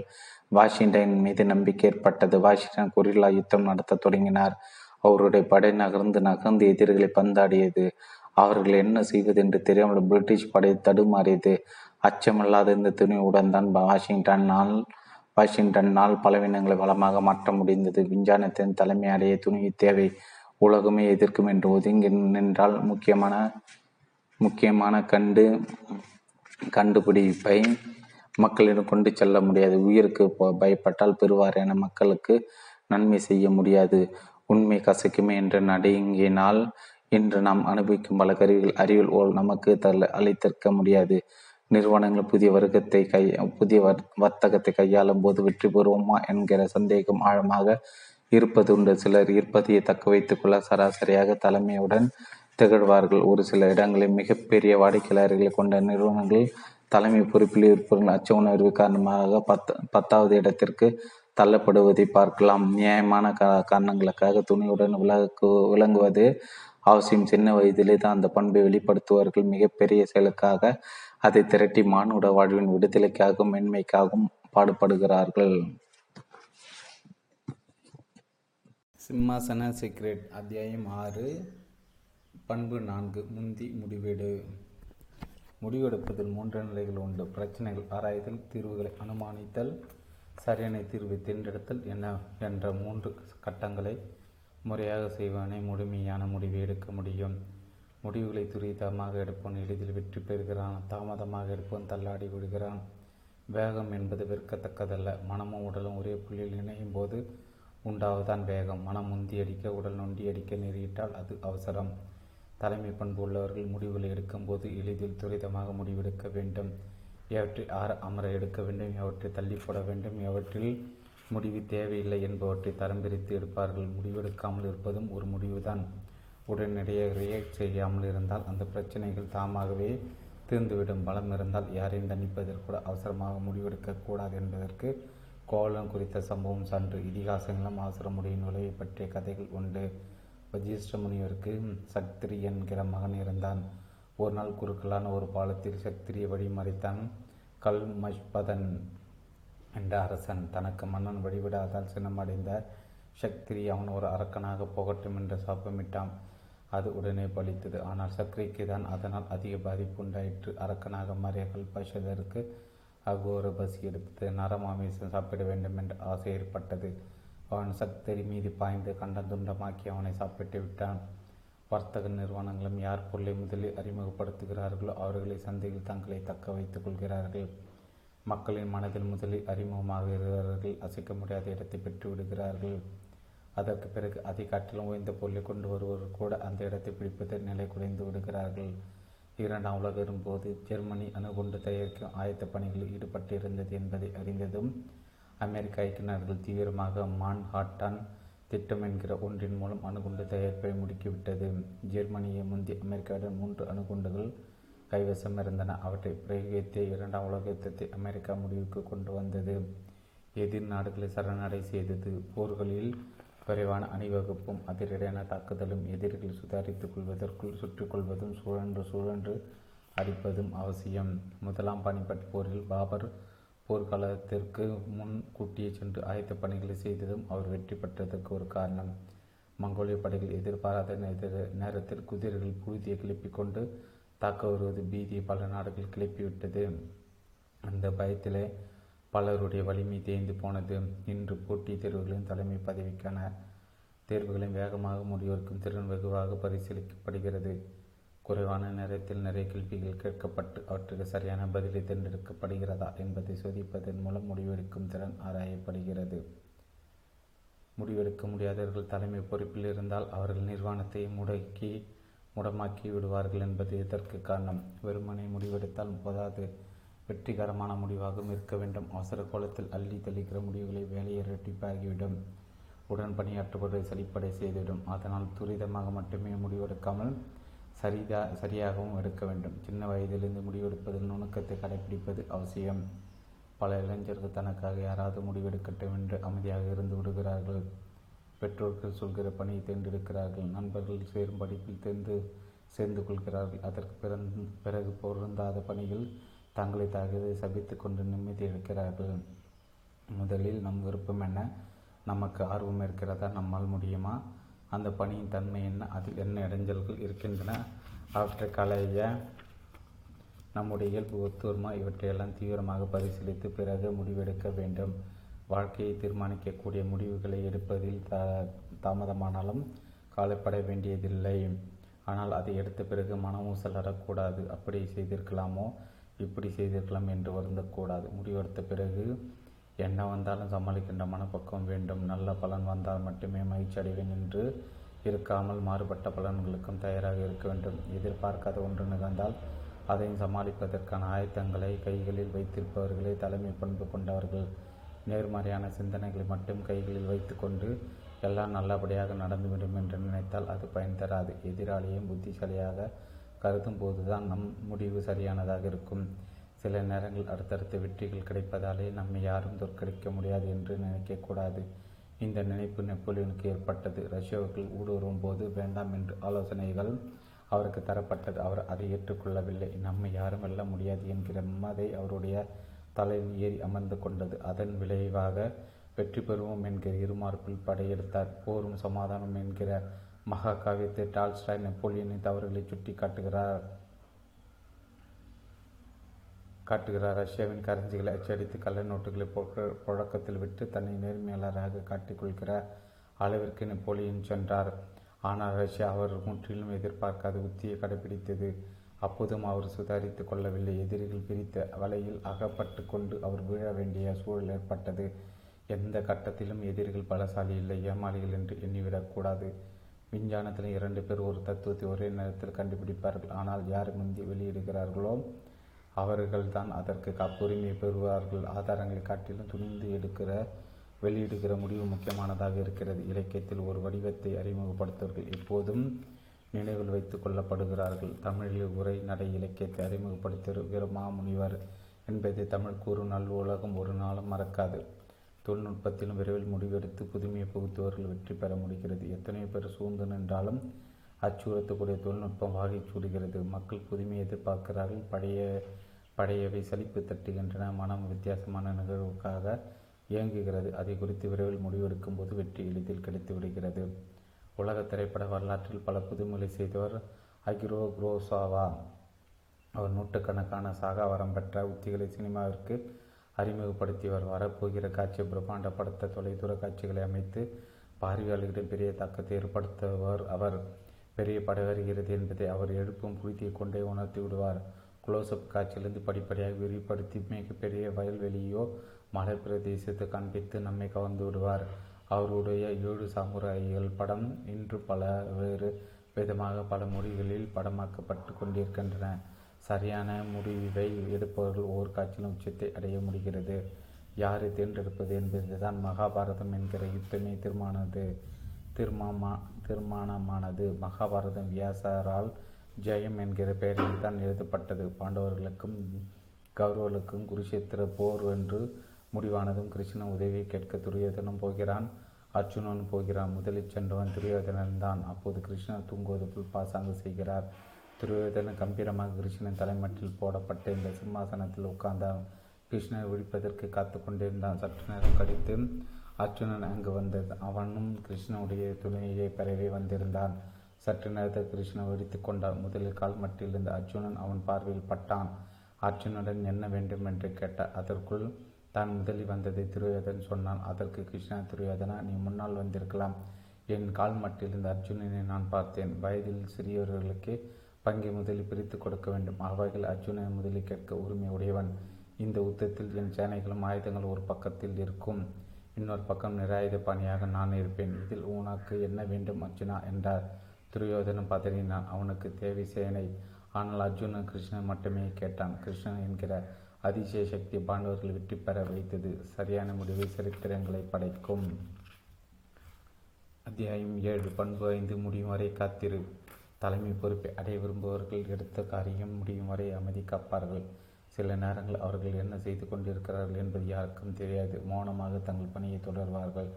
எதிர்பார்க்கின்ற அளவு கச்சிதமாக பணியை நிறைவேறும் வரை இயங்கிக் கொண்டே இருப்பார்கள். வெற்றிகரமாக முடிந்த பிறகுதான் அதை மற்றவர்களிடம் காட்டுவார்கள். பணி நடக்கும்போது பார்வைக்கு உட்படுத்த மாட்டார்கள். பாதில் பணியை பார்க்கும்போது வியப்போ மதிப்போ ஏற்படுவதில்லை. முழுவதும் பார்க்கும்போது தான் ஆச்சரியம் உண்டாகிறது. சில திரைப்பட இயக்குநர்கள் படம் முடியும் வரை கதையை பற்றி வெளியே குறிப்பிடுவதில்லை. முழு கதையும் அந்த யூனிட்டில் புரியவர்கள் கூட தெரியாமல் ரகசியமாக காப்பாற்றப்படுகிறது. படம் வெளியே வந்ததால் அது போன்ற ஒரு திரைக்கதையும் காட்சியமைப்பும் எதிர்பார்க்காத ரசிக பெருமக்கள் வியப்பில் மூழ்குகிறார்கள். சில நேரங்கள் வியப்போ வெற்றிக்கு வழிவகுத்து விடுகிறது. தலைமை பொறுப்பில் இருப்பவர்கள் திட்டச் செயலாக்கத்தை தங்களிடம் ரகசியமாக வைத்துக் கொள்வார்கள். அவர்கள் நகர்த்தும் காய்களை பற்றிய நுணுக்கங்கள் மற்றவர்களுக்கு தெரியாது. சில நேரங்கள் அவர்கள் செயல்பட மற்றவர்களுக்கு குழப்பத்தை கூட ஏற்படுத்தும். ஆனால் அவர்களோ தாங்கள் எதிர்பார்த்தபடி நிகழ்வுகள் நடக்கின்றனவா என்று உன்னிப்பாக கவனித்த வண்ணம் இருப்பார்கள். அதே போல ஒரு கட்டத்தில் அனைத்து வெற்றிகரமாக நடக்கிற போது தங்களை வழி நடத்தியவர்தான் ஒவ்வொரு காரியத்தையும் செய்தார் என்பது பின்னர் அவர்களுக்கு புரிய வரும். ஹிட்ச்காக்கு துப்பறியும் படங்கள் எடுப்பதில் மிக சிறந்த இயக்குனர். அவர் முதலே படத்தை காட்சி விடாமல் மனதில் எடுத்து முடித்து விடுவார். அதன் பிறகுதான் படப்பிடிப்பு நடக்கும். ஏற்கனவே மனதில் படத்தை எடுத்து முடித்ததால் உண்மையான படப்பிடிப்பு தீயை போல இருக்கும். காட்சி அமைப்புகள் படப்பிடிப்பு குழுவினருக்கு குழப்பத்தை ஏற்படுத்தும். எந்த காட்சிக்கு எதற்கு எவ்வாறு புரியாமல் அவர்கள் மண்டிப்பித்துக் கொள்வார்கள். சில நேரங்கள் தயாரிப்பாளர் சில காட்சிகளை சேர்க்கச் சொல்லி வற்புறுத்துவதும் உண்டு.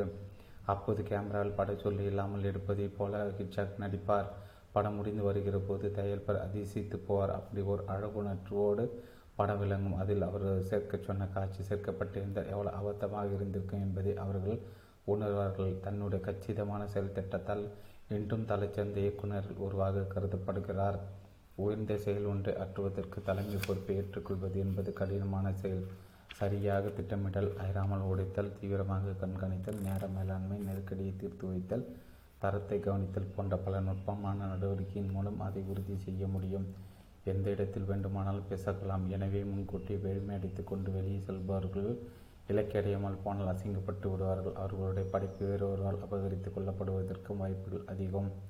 டாட்டே மாசானமுனை என்பவர் தன்னுடைய அரண்மனையின் 2 தங்க திருச்சியல்களை அழகுபடுத்தும் பணிக்காக தன்யூ என்கிற ஓவியரை வரையடித்தார். அவற்றை பார்த்த தன்யூ கருப்பு வெள்ளை கோடுகளின் மூலம் அதை அழகாக முடியும் என்று மதிப்பிட்டார். வீட்டிற்கு சென்று அதை குறித்து தீவிரமாக யோசித்தார். அடுத்த நாள் காலையில் நிறைய மையோடு அங்கு வந்தார். அந்த மயில் ஒரு லாடத்தை நடித்து அதை வைத்து அவர் நினைத்த ஓவியத்தை திரைச்சீலை முழுவதும் தீட்ட முற்பட்டார். ஒரு பெரிய துருகி எடுத்து நிறைய கோடுகளை குறுக்கு நெருக்கமாக எடுத்தார். அவற்றை பார்வையிட்ட மாசாமுனே எவ்வளவு அருவறுப்பாக இருக்கிறது என்று எரிச்சலுடன் முணுமுணுத்து விட்டு சென்று விட்டார். தண்ணியுடன் அவருடைய கோபமான மனநிலை எடுத்துரைக்கப்பட்டது.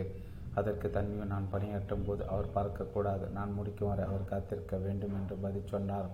பிறகு அவர் சின்ன தூரியை எடுத்து அதை அங்கும் இங்கும் எடுத்தார். அப்போது குதிரை லாடத்தின் உருவங்கள் நண்டுகளைப் போல உருவம் கொண்டன. பெரிய கோடுகள் கோரை போன்ற உருவத்தை கொண்டன. பிறகு அவர் மற்றொரு திரைச்சீலின் மீது மையை தெளித்தார். பிறகு தன் தூரியை கொண்டு அங்கும் இங்கும் தடவினார். அப்போது கூட்டமாக தூக்கணாக்குருவிகள் வில்லோ மரத்தை நோக்கி பறப்பதைப் போல சித்திரம் உருவானது. முடிந்த ஓவியத்தை பார்த்த மாதம் முன்னே முயற்சி பெருக்கில் திளைத்தார். ஓவியரை கட்டி தழுவினார். எனக்கு மூத்த அதிகாரி ஒருவர் நண்பராக இருந்தார். அவர் மாவட்டத்தில் நடக்கும் பணிகளை பற்றி புகைப்படங்கள் அனுப்பும்போது எக்காரணம் கொண்டு முடிவுறாத பணிகளின் படங்களை அனுப்பிவிடாதீர்கள். முடியாத கட்டடங்களின் படங்களையோ கட்டி முடிக்கப்படாத பாலத்தின் படத்தையோ அனுப்பாதீர்கள். அது சமைத்து முடிக்கப்படாத உணவை பரிமாறுவது போல மோசமான மதிப்பீட்டை ஏற்படுத்திவிடும் என்று குறிப்பிடுவார். ஒரு மேடையை வடிவமைக்கும் போது கூட அது எந்த வடிவமைப்பில் வரப்போகிறது என்பதை ரகசியமாக வைத்திருப்பார். விழா தொடங்கும் போது திரைச்சீலை விளைக்கப்பட்டதும் பிரம்மாண்டமான மேடையை பார்த்து பார்வையாளர்கள் வியந்து போவார்கள். அதற்கு பிறகு அவர்கள் அந்த வியப்பிலிருந்து விடுபடுவதற்கு விழா முடிந்துவிடும். நாம் சிலரை பார்ப்போம், ஒரு சாதாரண செயலை செய்திருந்தால் கூட அதற்காக அவர்கள் பட்ட சிரமங்களையும் உடைத்த உழைப்பையும் பட்டியலிடுவார்கள். அதை பார்க்கும்போது இவர்களுடைய சக்தி எவ்வளவுதானா என்கிற எண்ணம் நமக்கு ஏற்படும். தலைமை பொறுப்பு வர விரும்புபவர்கள் இப்படி தங்களுடைய ஆற்றலின் அளவை தாங்களாகவே முன் வந்து குறைத்து கொள்ளக்கூடாது. எதையும் அனாவசியமாக சாதித்து போல உணர்வை ஏற்படுத்தியவர்களை இன்னும் முடியும் என்கிற எண்ணத்தை ஏற்படுத்த வேண்டும். அதற்காக மேற்கொள்கின்ற உடைப்பை மறைத்து வைத்திருக்க வேண்டும். எனக்கு தெரிந்து ஒரு பேச்சாளர் ஒரு குறிப்பிட்ட செய்தியை பற்றி மேடையில் பேச வேண்டும் என்றால் அது குறித்து ஒரு வாரம் அவர் சந்திக்கிற நண்பர்களிடம் சொல்லிக்கொண்டே இருப்பார். அவ்வாறு பகிர்ந்து கொள்ளும்போது அவர்களின் எதிர்வினையை உற்று கவனிப்பார். அந்த ஒரு வாரத்தில் அந்த முக்கிய சொற்பொழிவுக்கான சாராம்சத்தை மனதில் செதுக்கி வடிவமைத்துக் கொள்வார். பிறகு மேடையில் எந்த குறிப்பும் இல்லாமல் அனாவசியமாக அந்த சொற்பொழிவை இடி முடுக்கத்து போன்ற வேகத்துடனும் குற்றாலசாரிகளின் இதத்துடனும் அங்க அசைகளுடன் ஏற்ற இறக்கங்களுடன் அந்த இடத்தில் மட்டுமே யோசித்து பேசுவதை போல் பேசி முடிப்பார். அரங்கு அதிர்ந்து போய் ஆர்ப்பரிக்கும். மிகப்பெரிய தலைவர்கள் குறிக்கோளோடு பேசுவார்களே தவிர குறிப்புகளோடு பேச மாட்டார்கள். ஆனால் அவர் அதற்காக நிறைய மெனக்கெடுவார்கள். அது யாருக்கும் தெரியாமல் ரகசியமாகவே வைக்கப்படும். பல ஆண்டுகள் உடைத்த உழைப்பின் பின்னர் எழுப்பப்பட்ட கோபுரமாக அவர்களுடைய கடைசி நேர முயற்சிகள் அவற்றை செழுமைப்படுத்தும். தலைமைக்கு தகுதிப்படுத்திக் கொள்ள விரும்புகிறார்கள். அடுத்த நிலையில் இருப்பவர்களிடம் பொறுப்பைப்படுத்திவிட்டு அவர்களை அடிக்கடி குறுக்கு யோசனை செய்ய மாட்டார்கள். மிகுந்த சாமர்த்தியுடன் அவர்கள் தகுந்த நபர்களை தேர்ந்தெடுப்பார்கள். ஒப்படைத்த பிறகு அவர்கள் பணியை முடிக்கும் வரை தலையிடாமல் இருப்பார்கள். தேவையான சுதந்திரத்தையும் மூலாதாரங்களை மதிப்பதன் மூலம் அவர்கள் ஒரு இயல்பான ஆற்றல் வெளிப்படுவதற்கான சூழலை உருவாக்குவார்கள். மிக சிறந்த தலைவர்கள் அடுத்த நிலையில் தலைமை பண்புடன் பலர் உருவாவதை ஊர்ஜிதம் செய்து கொள்வார்கள். நானே நிலையானவர் என்கிற எண்ணத்தோடு அவர்கள் பணியாற்றாமல் எந்த நேரத்திலும் தனக்கு ஒன்று நேர்ந்தால் அடுத்த நிலையில் கோட்டையை தாங்கி பிடிக்க ஒருவரை தயாராக வைத்திருப்பார்கள். அதற்கான பயிற்சி களமாக அவர்களுடைய செயல்பாடுகள் இருக்கும். முடிக்கிற வரை காத்திருப்பது மட்டுமல்லாது பணி முடியும் வரையற்கு ஏற்படுகின்ற மன உளைச்சல்களையும் ஏமாற்றங்களையும் அவமானங்களையும் விடுங்கிக் கொண்டு அமைதியாக இருப்பவர்களை சரித்திரத்தில் நிலைத்திருக்கிறார்கள். வலியை பொறுத்து கொள்வதும் கண்ணீரை சிந்தி பலவீனத்தை மற்றவர்களுடன் கற்றுக் கொடுக்காமல் இருப்பதும் அவசியம். தலைவர்கள் போது ஒட்டுமொத்த அமைப்பையே பலவீனமாக்கிவிடும். எதற்கும் பயன்படாத புலப்படாத அலட்டிக் கொள்ளாத திண்மையும் தினமும் உண்மையும் கொண்ட தலைவர்களை மக்கள் விரும்புவார்கள். சொந்த வாழ்க்கையில் கம்பீரமாக நடந்து கொள்வர்களே அவர்கள் விரும்புகிறார்கள்.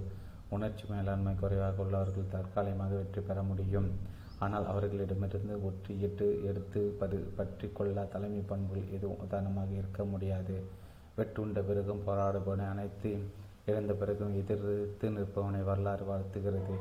அவனுடைய வாழ்க்கை பாடங்களை சொல்லி தரப்படுகிறது. மகத்தான செயலை மனதில் வடித்து வடிவமைத்து அதை அங்கலாங்கலமாக செதுக்கி ஒவ்வொரு அடியும் விழிப்புணர்வுடன் நிறுத்தி வைத்து அது எதிர்பார்த்தவாறு முடியும் வரை மூச்சு விடாமல் பாதுகாத்த பிறகு அது திரைச்சிலை விலகி உலகுக்கு காட்டுகிறவர் எப்போதும் தலைமை பண்புக்கு இலக்கணமாக இருக்கிறார். அப்போதும் அவர் அதை மிகவும் எளிதாக செய்தது போலவே காட்டிக்கொள்கிறார். அப்படிப்பட்ட மாபெரும் சாதனை நிகழ்த்தும் போது அதில் பேச நேருகிற போது பட்ட துயரங்கள் எல்லாம் எடுத்து சொல்லாமல் ஏதோ எளிதாக நிகழ்ந்தது போல் அவர் சொல்ல சொல்ல கூட்டம் இவர் உண்மையிலே சிரமப்பட்டால் என்ன சாதிப்பாரோ என்று நினைக்கும். அந்த மாயை தொடர்ந்து ஏற்படுத்துவர்களை தலைவர்களாக நீடிக்க முடியும். அத்தியாயம் 8 பண்பு 6 நேரமே மூச்சு. மாபெரும் தலைவர்கள் ஒரு நொடியை கூட வீணாக்குவதில்லை. அவர்கள் ஒவ்வொரு நொடியிலும் நோக்கத்தை முன்னோக்கி முன்னேறுகிறார்கள். அவர்கள் செய்கிற எந்த செயலும் ஏத்தாகமாக இருப்பதில்லை. அவர்கள் தேநீர் பருகிற போது கூட புத்துணர்ச்சி பெறுவதற்கோ புதிய உத்திகள் சிந்திப்பதற்கோ அவகாசம் எடுத்துக்கொள்கிறார்கள். ஒரே ஒரு நொடியில் கவனம் பிசைங்க நொடி பொழுது போய்விடுவதற்கான வாய்ப்புகள் நிறைய உண்டு என்பதை அவர்கள் அறிவார்கள். எனவே அவர்கள் சாமானியர்களுக்குள் நேரத்தை அனுபவிக்க முடிவதில்லை. வெறும் கேளிக்கைகளும் வெற்றி விழாக்களும் அவர்கள் நேரத்தை விரயமாக்காமல் தங்களை உயர்ந்த பொழுதுபோக்கின் மூலம் தளர்த்தி கொள்ள விரும்புவார்கள். அதிகமான ஆடம்பரங்கள் நேரத்திற்கு எதிரி என்பதை அவர்கள் தெரிந்து வைத்திருப்பார்கள். வில்லாளி ஒருவனை பற்றி கதை. தேர்ந்த வில்லாளி ஒருவன் தன் திறமை கற்ற அழகான வில் அவனிடம் இருக்க வேண்டும் என்று விரும்பினான். எனவே மிகச்சிறந்த மரத்தில் வில் ஒன்றை செய்ய ஏற்பாடு செய்தான். அந்த வில் வெறுவனை இருப்பது அவனுக்கு பிடிக்கவில்லை. அதை அழகு மில்லியர்களாக மாற்ற ஒரு சிற்பியை அடைத்தான். அதில் உருவங்களை செதுக்கச் சொன்னான். அந்த சிற்பி சில அழகான காட்சிகளை சன்னமாக செதுக்கி கொண்டு வந்து கொடுத்தார். அவனுக்கு திருப்தி இல்லை. வனவிலங்குகள் படங்களை செதுக்கச் சொன்னான். அவரை செதுக்கி கொண்டு வந்து கொடுத்தார். அப்போதும் அவனுக்கு நிறைவு உண்டாகவில்லை. எனவே அவன் மலைகளையும் காடுகளையும் அதில் செதுக்கச் சொன்னான். அவற்றையும் செதுக்கி கொண்டு வந்து கொடுத்தார். இப்போது அவனுக்கு மகிழ்ச்சி. இப்போது யாரிடமும் இல்லாத அழகான வில் ஒன்று தன்னிடம் இருப்பதாக பெருமைப்பட்டு நானே பூட்டினார். சிற்பங்கள் பலவீனம் அடைந்து அந்த வில் ஞானி ஏற்றியது பற்றென்று முடிந்துவிட்டது. அளவுக்கு அதிகமாக நேரத்தை விரயமடிப்பவர்கள் சாம்ராஜ்யம் சரிந்துவிடும். ஆடம்பரங்களும் கேளிக்கைகளும் வாடுகிறவர்கள் பெரிய பெரிய கஜானை வைத்திருந்தாலும் அது காலியாகிவிடும். ரோமபுரியின் வீச்சு ஆடம்பரத்தால் நிகழ்ந்தது. அளவுக்கு அதிகமான கேளிக்கைகளை மக்கள் ரசித்ததால் ஏற்பட்டது. பழங்காலத்தில் எதிரி நாட்டு மன்னனை வீழ்த்துவதற்கு சில ஒற்றர்களை அனுப்புவார்கள். அவர்கள் அந்த மன்னனிடம் ஆடம்பரமான சில திட்டங்களை முன்வைப்பார்கள். ஊரை அடகு செய்யும், நகரை பிரமாதப்படுத்தும் என்றெல்லாம் ஆசை வார்த்தை சொல்லி அவற்றை செயல்படுத்த வைப்பார்கள். மன்னனுக்கு அவன் பெயர் வரலாற்று நிலைத்து நிற்கும் என்கிற ஆசை ஏற்படும். செத்த பிறகு வாழ வேண்டும் என்கிற ஆசை இல்லாத தலைவர்கள் அரிதாகவே அகப்படுவார்கள். மன்னனும் மிகப்பெரிய திட்டங்களுக்கு ஒப்புதல் தருவான். கஜானா காலியாகும், மக்களிடம் அதிக வரி வசூலிக்கப்படும். மன்னன் கவனம் அவற்றை முடிப்பதிலே ஈடுபடும். அந்த பலவீனமான தருணத்தில் படையெடுத்து மிக எளிதில் அவனை தோற்கடித்து விடுவார்கள். மக்கள் எதிர்பார்ப்பது அத்தியாவசியமான தேவைகளை தான். சாலைகள், குடிநீர், மின்சாரம் போன்ற அடிப்படை தேவைகள் சரளமாக இருக்க வேண்டும் என்பதை தான் அவர்கள் ஆடம்பரமான திட்டங்களை ஒருபோதும் ரசிப்பதில். அப்படிப்பட்ட திட்டம் நிறைவேறும் போதெல்லாம் அதில் ஏதேனும் பெரிய அளவில் ஊழல் நடந்திருக்குமோ என்கிற சந்தேகம் அவர்களுக்கு ஏற்படுகிறது. அவர்களுடைய வரிப்பணம் அதில் விரயமாகிறது என்கிற எண்ணமோ நேர்மையாக நடந்தால் கூட அவற்றை பற்றிய குயர்த்தியான எண்ணத்தை தொற்றுவிக்கிறது. நேரத்தை நிர்வகிப்பது வெற்றி பெறுகிறவர்கள் லட்சணமாக இருக்கிறது என்றாலும் பல வெற்றி பெற்றோர் எவ்வளவு மோசமாக தங்கள் நேரத்தை நிர்வகிக்கிறார்கள் என்பதை நேரில் பார்த்த வாய்ப்புகள் எனக்கு உண்டு. எதை முக்கியம் என்பதை தீர்மானிப்பதுதான் ஒரு கெட்டிக்காரத்தனம் அடங்கியிருக்கிறது. புது சட்டை தேர்ந்தெடுப்பதற்கு செலவழிக்கும் நேரத்தை கூட பல பெரிய திட்டங்களுக்கு ஒதுக்காமல் முடிவெடுப்பதை நாம் காணலாம். அதேபோல முக்கியமான முடிவுக்கு நேரம் ஒதுக்கி கலந்துரையாடாமல் பிரபலமான நடவடிக்கைக்கு அதிக நேரம் செலவழிப்பதையும் காணலாம். எவ்வளவு நேரம் பணியாற்றுகிறோம் என்பதில் வெற்றி இல்லை, எவ்வளவு அடர்த்தியாக பணியாற்றுகிறோம் என்பது தான் முக்கியம். நேர மேலாண்மை இரண்டு உண்டு. ஒன்று நேர மேலாண்மை, டைம் மேனேஜ்மெண்ட். இன்னொன்று நேரத்தில் மேலாண்மை, டைம்லி மேனேஜ்மெண்ட். நேர மேலாண்மைக்கு பிரேம்சாந்த் என்கிற புகழ்பெற்ற எழுத்தாளர் ஓர் உதாரணம். இந்திய எழுத்தாளர் பிரேம்சாந்த் மிகவும் உடல்நலம் இல்லாத நிலையில் கூட எழுதி கொண்டிருந்தார். அவர் மனைவி, ஏன் இந்த நிலையில் கூட எழுதுகிறீர்கள், நன்றாக ஓய்வெடுத்து கொண்டு உடல் நலத்தை கவனிக்கக்கூடாது என்று கோபத்துடன் கேட்டார். அதற்கு பிரேம்சாந்த், ஒரு விளக்கின் கடமை வெளிச்சம் தருவதுதான். எண்ணெயும் திரியும் எவ்வளோ காலம் இருக்குமோ அவ்வளோ காலம் அது ஒளி வீசிக்கொண்டு தான் இருக்கும். எண்ணெய் தீர்ந்தவுடன் தானே விலைக்கு அணைந்துவிடும் என்று பதில் தந்தார். அதிகம் தூங்காமல் கடுமையாக பணியாற்றவர்கள் எல்லோரும் நேர மேலாண்மை செய்கிறார்கள் என்பது பொருள் அல்ல. நாம் கேள்விப்பட்ட கதைதான். ஒரு விறகு வெட்டி தொடர்ந்து விறகு வெட்டி கொண்டே இருந்தார். அவரால் அதிக அளவில் விறகுகளை வெட்ட முடியவில்லை. மற்றொரு அவ்வப்போது ஓய்வெடுத்து கொண்டு அவரைப் போல 2 மடங்கு விறகுகளை வெட்டினார். எப்படி இவ்வளவு முடிந்தது என்று அவரை கேட்டதற்கு, நான் அவ்வப்போது என் கோடாரியை கூர்மைப்படுத்தினேன் என்று சொன்னார். முக்கிய முடிவுகளை எடுக்கும்போது கோடாரிகளை கூர்மைப்படுத்துவதைப் போல விவாதங்கள் மூலம் நம் புரிதலை மேம்படுத்திக் கொள்ள வேண்டும். அப்போது அவசரத்தை தவறாக செய்துவிட்ட பிறகு அதை திருத்த அதிக அவகாசத்தை எடுத்துக்கொள்ள நேரிடும். ஒரு முறை நான் துறை தலைவராக பணியாற்றிய போது எனக்கு தொலைபேசி தகவல் ஒன்று வந்தது. ஒரு குறிப்பிட்ட அலுவலகத்திற்கு சில பதவிகள் அனுமதிக்கப்பட்டிருப்பதாகவும் அவற்றுக்கான நபர்களை உடனடியாக நியமிக்குமாறும் அவ்வாறு நியமிக்கப்பட்ட ஆணை 15 நிமிடத்தில் அந்த அலுவலகத்தில் அனுப்பப்பட வேண்டும் என்று சொல்லப்பட்டது.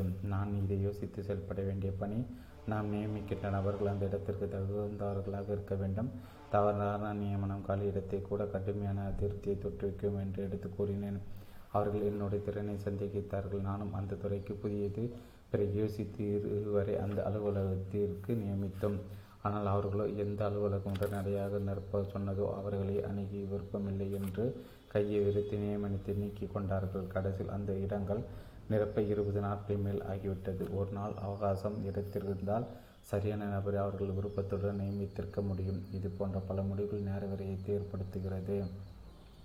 எந்த செயலையும் உரிய நேரத்தில் செய்து முடிக்க வேண்டும். நிறைய உழைப்பவர்கள் கூட எந்த நேரத்தை செய்ய வேண்டும் என்பதை உணராமல் தாமதப்படுத்தால் பெரிய விளைவுகள் ஏற்பட்டுவிடும். பிரச்சனை புகுந்து கொண்டிருக்கும் போது அணைக்காதவர்கள் அது தீயணைப்பிற்கு பிறகு தலை தெரிக்க அங்கும் இங்கும் ஓடுவதை பார்க்கலாம். சின்ன கசப்புணர்வு கூட அணியில் ஏற்படும் போது அதை ரசிக்காமல் உடனடியாக அந்த வெறுப்புணர்வை அகற்ற வேண்டியது அறிவுடைய தலைமையின் கடமை. ஹிட்லர் தன் முனைப்பில் அதிக மண்டை வீங்கி போன காலம் ஒன்று உண்டு. தொடக்கத்தில் ஜெர்மனியை தலைச்சிறந்த நாடாக மாற்ற வேண்டும் என்கிற கனவு அவருக்கு இருந்தது உண்மை. வீச்சு அடைந்திருந்த ஜெர்மனி தன்மானத்தை உயர்த்தி பிடிக்க வேண்டும் என்கிற உந்துதல் அந்த நாட்டு இளைஞர்களின் உள்ளத்தை உசுப்பேற்றிய உற்சாக உரைகள் அவர் உள்ளத்திலிருந்து குதித்த உதடுகள் மூலம் உலா வந்தன. அந்த பேச்சில் அந்நாட்டு மக்கள் முழுவதும் கட்டுண்டன. இந்த எண்ணம் சின்ன வயதிலே அவருக்கு ஏற்பட்டது. மிகப்பெரிய ஜெர்மனி அவருடைய கனவாக இருந்தது. ஹிட்லர் மாணவராக இருந்தபோது வகுப்பாசர் உலக வரைபடம் காட்டினார். ஜெர்மனி படத்தில் எங்கே இருக்கிறது என கேட்டார். மாணவர்கள் குறிப்பிட்ட பகுதியை காட்டினார். ஹிட்லர், உலக படம் பூராவும் ஜெர்மனி தான் என்றார். ஹிட்லர் பெல்ஜியத்தை கூட்டு சேர்க்கும்போது தன்னுடைய தன்முனைப்பு ஈடு செய்ய அவரை அவர்கள் தலைவனாக ஒத்துக்கொள்ள வேண்டும் என்கிற நிபந்தனையே விதித்ததோடு அது எழுதி கையொப்பமிட வேண்டும் என்று வலியுறுத்தினார்.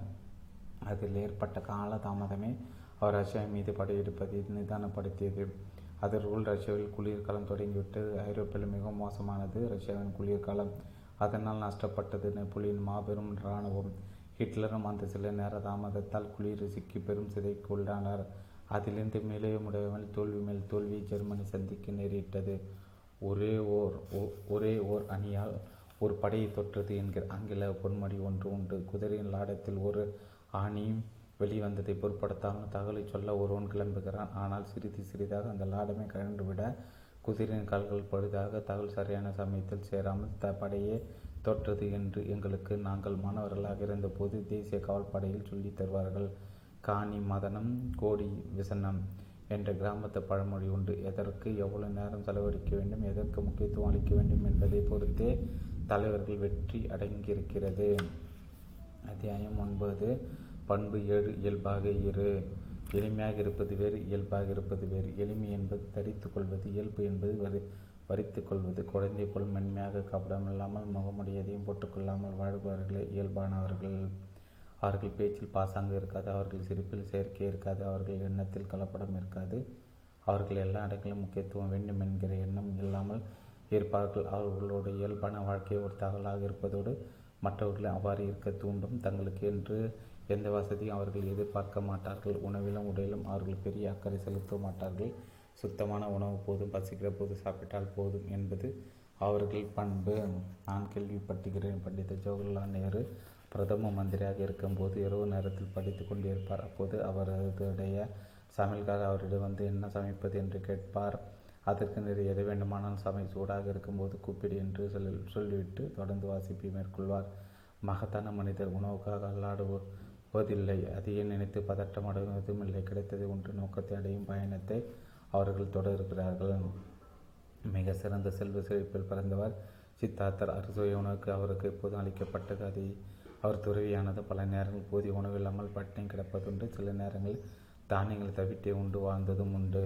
சிலர் உடையை பார்த்தால் இனிமே இருக்கும், ஆனால் அவர்களுக்குள் ஆடம்பரம் ஒளிந்திருக்கும். அவர்கள் தலையை சுற்றி ஒளிவட்டம் இருப்பதாக எண்ணிக்கொள்வார்கள். அவர்களை யாரும் நெருங்கிவிட முடியாது. எந்த நேரத்திலும் எடுத்தெறிந்து பேசுவார்கள். யாரேனும் தெரியாமல் லேசாக உதவி செய்விட்டால் அவர்கள் அகங்கார படம் எடுத்துவிடும். அவர்களால் இயல்பாக இருக்க முடியாது. தம்மை தெய்வ பிறவிகளாக கருதி கொண்டிருப்பவர்களால் எப்படி சகஜமாக பேசவோ பழகவோ முடியும்? இயல்பாக இருப்பது உடையால் மட்டும் தீர்மானிக்கப்படுவதில்லை, அது நடத்தியால் முடிவு செய்யப்படுகிறது.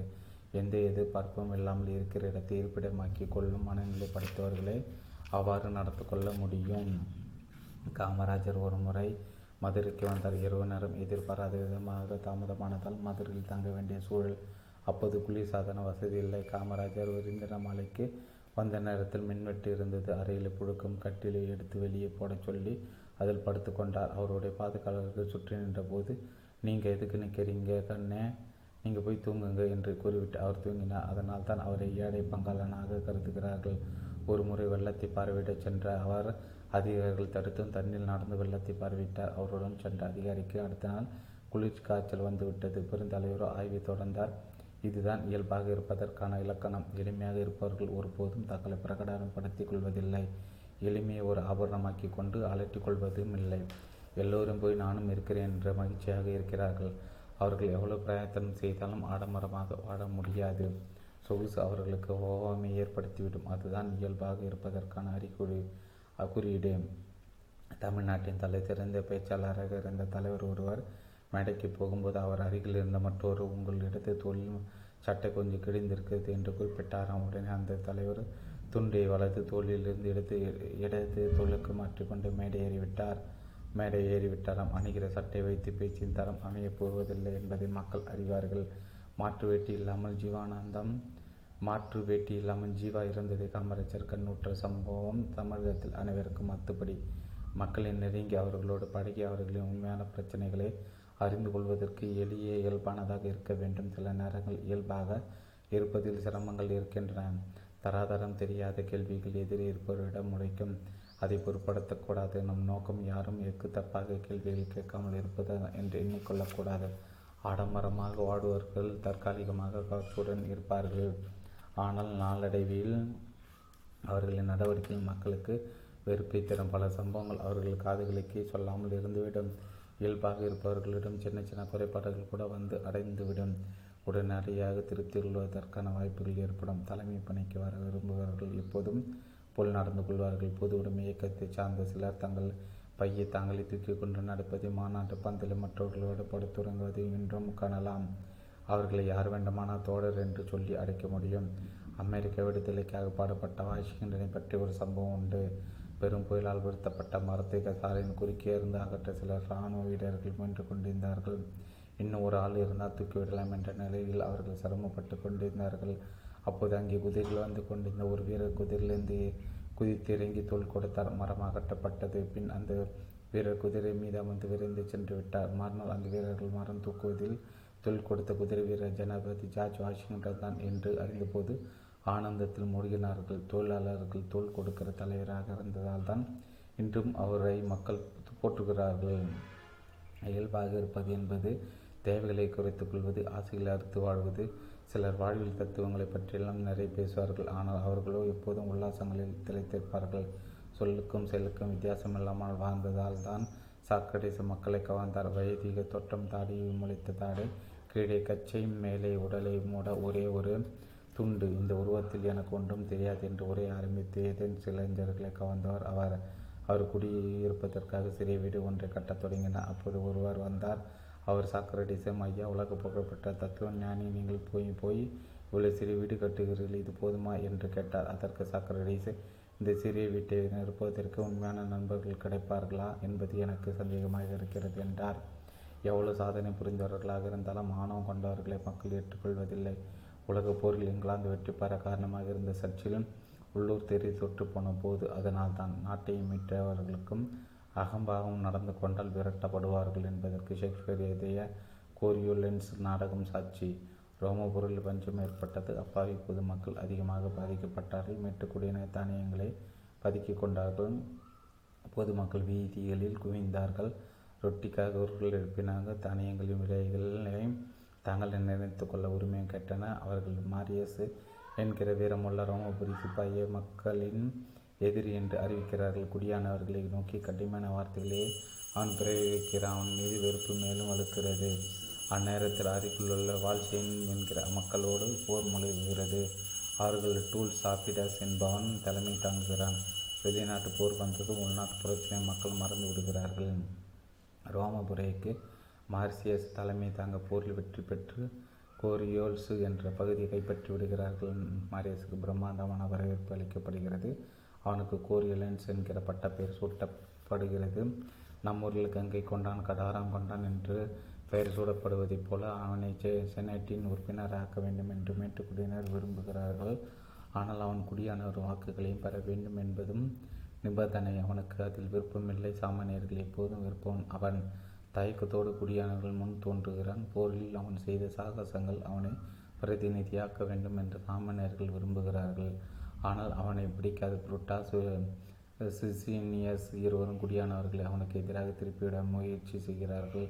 அவன் அடக்கமாக இருப்பதற்கு பதிலாக போரில் பெற்ற தழும்புகளில் எல்லாம் பதக்கங்களைப் போல காட்டி கருவப்படுகிறான். வாக்குவாதத்தில் அவனுடைய இயல்பான அகங்காரம் வெளிப்பட எளியவர்களை கண்டபடி விசைப்பாடுகிறான். அதனால் துரோகி என முத்திரை குத்தப்பட்டு நாடு கடத்தப்படுகிறான். கோரியோலனஸ்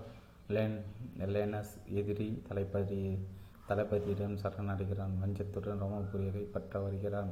அவனுடைய தாய் கேட்டுக்கொண்டதற்கு இணங்க தாக்குதலை நடத்தாமல் திரும்புகிறான். அந்த சந்தர்ப்பத்திற்காக காத்திருந்த ஆஸ்பிடாஸ் அவன் மீது துரோக முத்திரை குத்தி அவனை கொல்ல வைக்கிறான்.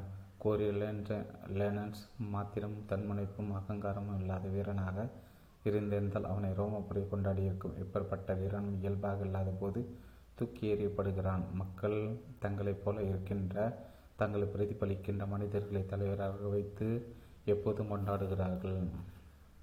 அத்தியாயம் 10. பண்பு 8. அவமானங்களை ஆட்கொள். தலைமை பொறுப்பிற்கு வருவதற்கு முன்பு உலகம் நம்மை உதாசீனப்படுத்தும், தகுதியற்றவன் என்ற விமர்சனங்களிடும், நம் சிந்தனைகளை வெற்று கனவு என்று கேலி பேசும், உடல் ரீதியாகவும் மன ரீதியாகவும் துன்பங்கள் நிகழும். இவற்றையெல்லாம் ஏற்றுக்கொள்கிற போதுதான் நம்மால் அழுத்தமாக அடி எடுத்து வைக்க முடியும். யார் ஒரு எளிதில் உணர்ச்சி வசப்படுகிறார்களோ அவர்களை தலைமை பொறுப்புக்கு வர முடியாது. விமர்சனங்களுக்கு தொடர்ந்து பதில் சொல்லிக் கொண்டே இருப்பவர்கள் ஆக்கப்பூர்வமான பணியை மேற்கொள்ள முடியாது. மகாத்மா காந்தியடிகள் விமர்சனங்களை சிரித்துக்கொண்டு ஏற்றுக்கொண்டவர். ஆக்கப்பூர்வமான விமர்சனம் அவர் புறந்தள்ளியது இல்லை. இது தேவைப்பட்டால் நிலைப்பாட்டை மாற்றிக்கொள்ள அவர் தயாராக இருந்த சீரான போக்கு என்கிற பெயரில் அவர் சிக்கிக் கொள்ளவில்லை. படிப்படியாக ஜாதியை பற்றி தன்னுடைய கருத்தை மாற்றிக்கொண்டார். தொண்டர்களிடம் நான் புதிதாக ஏதேனும் கருத்து சொல்லும்போது பழையவற்றை தூக்கி எறிந்து விடுங்கள் என்று சொல்ல அவர் தவறியது இல்லை.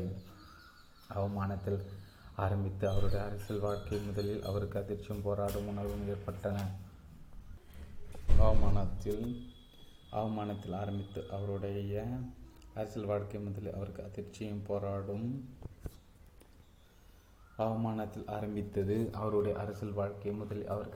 போராடும் உணர்வும் ஏற்பட்டன. அதன் பிறகு புதுவாழ்வுக்கு வந்தபோது அவரை பற்றிய அவருடைய உடையை பற்றி உணவுகிறதை பற்றிய பலவிதமான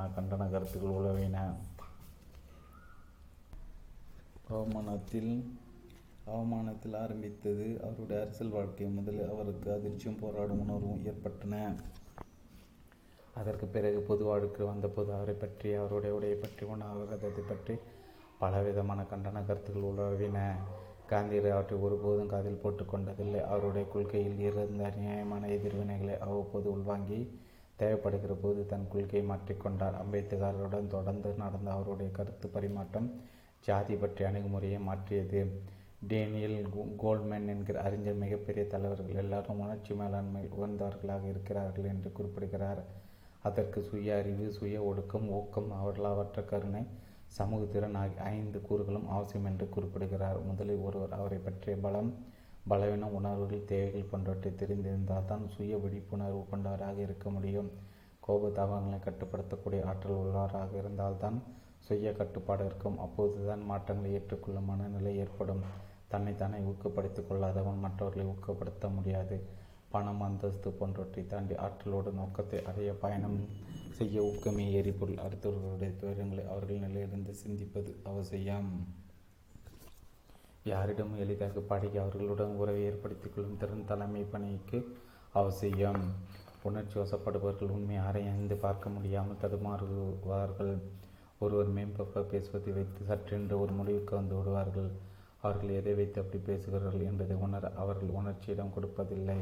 புகழுகிறவர்கள் எல்லாம் அன்பு கொண்டவர்கள் என்கிற தவறான அபிப்பிராயத்தில் அவர்கள் இருந்து விடுவார்கள். தேவையில்லாமல் ஒருவர் அதிகமாக புகழ்கிறார் என்றால் ஏதோ காரியம் நம்மிடம் ஆக வேண்டியிருக்கிறது என்பதை நாம் உணர வேண்டும். நம்மை சார்ந்திருக்கும் வரையில் தான் அவர்கள் நம்மை புகழ்வார்கள் என்பதால் ஆபத்தானவர்களை தொடர்ந்து சார்ந்திருக்க வைப்பது அவசியம். உணர்ச்சி மேலாண்மை உள்ளார்கள் அவமானத்தை கூட தமக்கு சார்பாக மாற்றிக்கொள்ளும் சக்தி பெற்றவர்கள். சிறிது உரத்த தோல் இருந்தால் தான் அவற்றில் ஓவாமை ஏற்படுத்தி கொள்ளாமல் நம் பாதையில் தெளிவாக பயணம் செய்ய முடியும். ஆபிரகாம் லிங்கன் சாமானிய குடும்பத்தில் பிறந்தவர் என்பதால் அவரை அவமானப்படுத்துவதற்காக அமெரிக்க காங்கிரஸ் உறுப்பினர்கள் சிலர் எப்போதும் தயாராக இருந்தார்கள். அவருடைய எளிய தொடக்கத்தை ஏதேனும் ஒரு வகையில் நையாண்டி செய்வதில் அவர்கள் மகிழ்ச்சி அடைந்தார்கள். ஸ்டீஃபன் டாக்லஸ் என்பவர் ஒரு கூட்டத்தில் லிங்கனை நான் முதலில் ஒரு பல்பொரு அங்காடியில் அவர் சர்வராக இருக்கும்போது சந்தித்திருக்கிறேன். அவர் மதுபானங்கள் வழங்குவதிலும் திறமை பெற்றவராக இருந்தார் என்று சிரிப்பொலிக்கு மத்திய சொல்லி அவருடைய ஏழ்மை வாழ்க்கையை ஏளனப்படுத்தினார். சிரிப்பொலி அடங்கியதும் லிங்கனிலிருந்து டக்லஸ் கூறுவது உண்மைதான். நான் ஒரு பல சரக்கு கடை வைத்திருந்தேன். அதில் பருத்தி, மெழுகுவத்தி, சிகரெட் போன்றவற்றை சில நேரங்கள் விஸ்கியும் விட்டேன். டக்லஸ் எனக்கு நிறைவேற்கிறது. அவர் நல்ல ஒரு வாடிக்கையாளர். பல நேரங்களில் நான் கவுண்டரின் ஒரு பக்கத்தில் இருந்து கொண்டு மறுபக்கத்திலிருந்து அவருக்கு விஸ்கி கொடுத்து கொண்டிருந்தேன். நான் என்னுடைய துயக்கத்தை மாற்றி கொண்டு கவுண்டரை விட்டு வந்துவிட்டேன். அவரோ அந்த இடத்தை விட்டு கெட்டியாக பிடித்து கொண்டிருக்கிறார் என்று சொல்லி டக்லஸ் செலுத்தி அவர் மீது படும்படி அனுப்பி வைத்தார். எப்போதும் ஒரு சின்ன கூட்டம் யாரையும் ஏற்றுக்கொள்ளாமல் அவர்களை பற்றிய ஆதூரை பரப்பதில் குறியாக இருக்கும் பொறாமையும் அதற்கு ஒரு காரணம். ஒருவர் அப்பழுக்கற்று இல்லாமல் இருக்கிறார் என்றால் அதை பலரால் எளிதில் ஏற்றுக்கொள்ள முடியாது. ஏதேனும் ஒரு குறையை சொல்லி மட்டம் தட்ட நினைப்பார்கள்.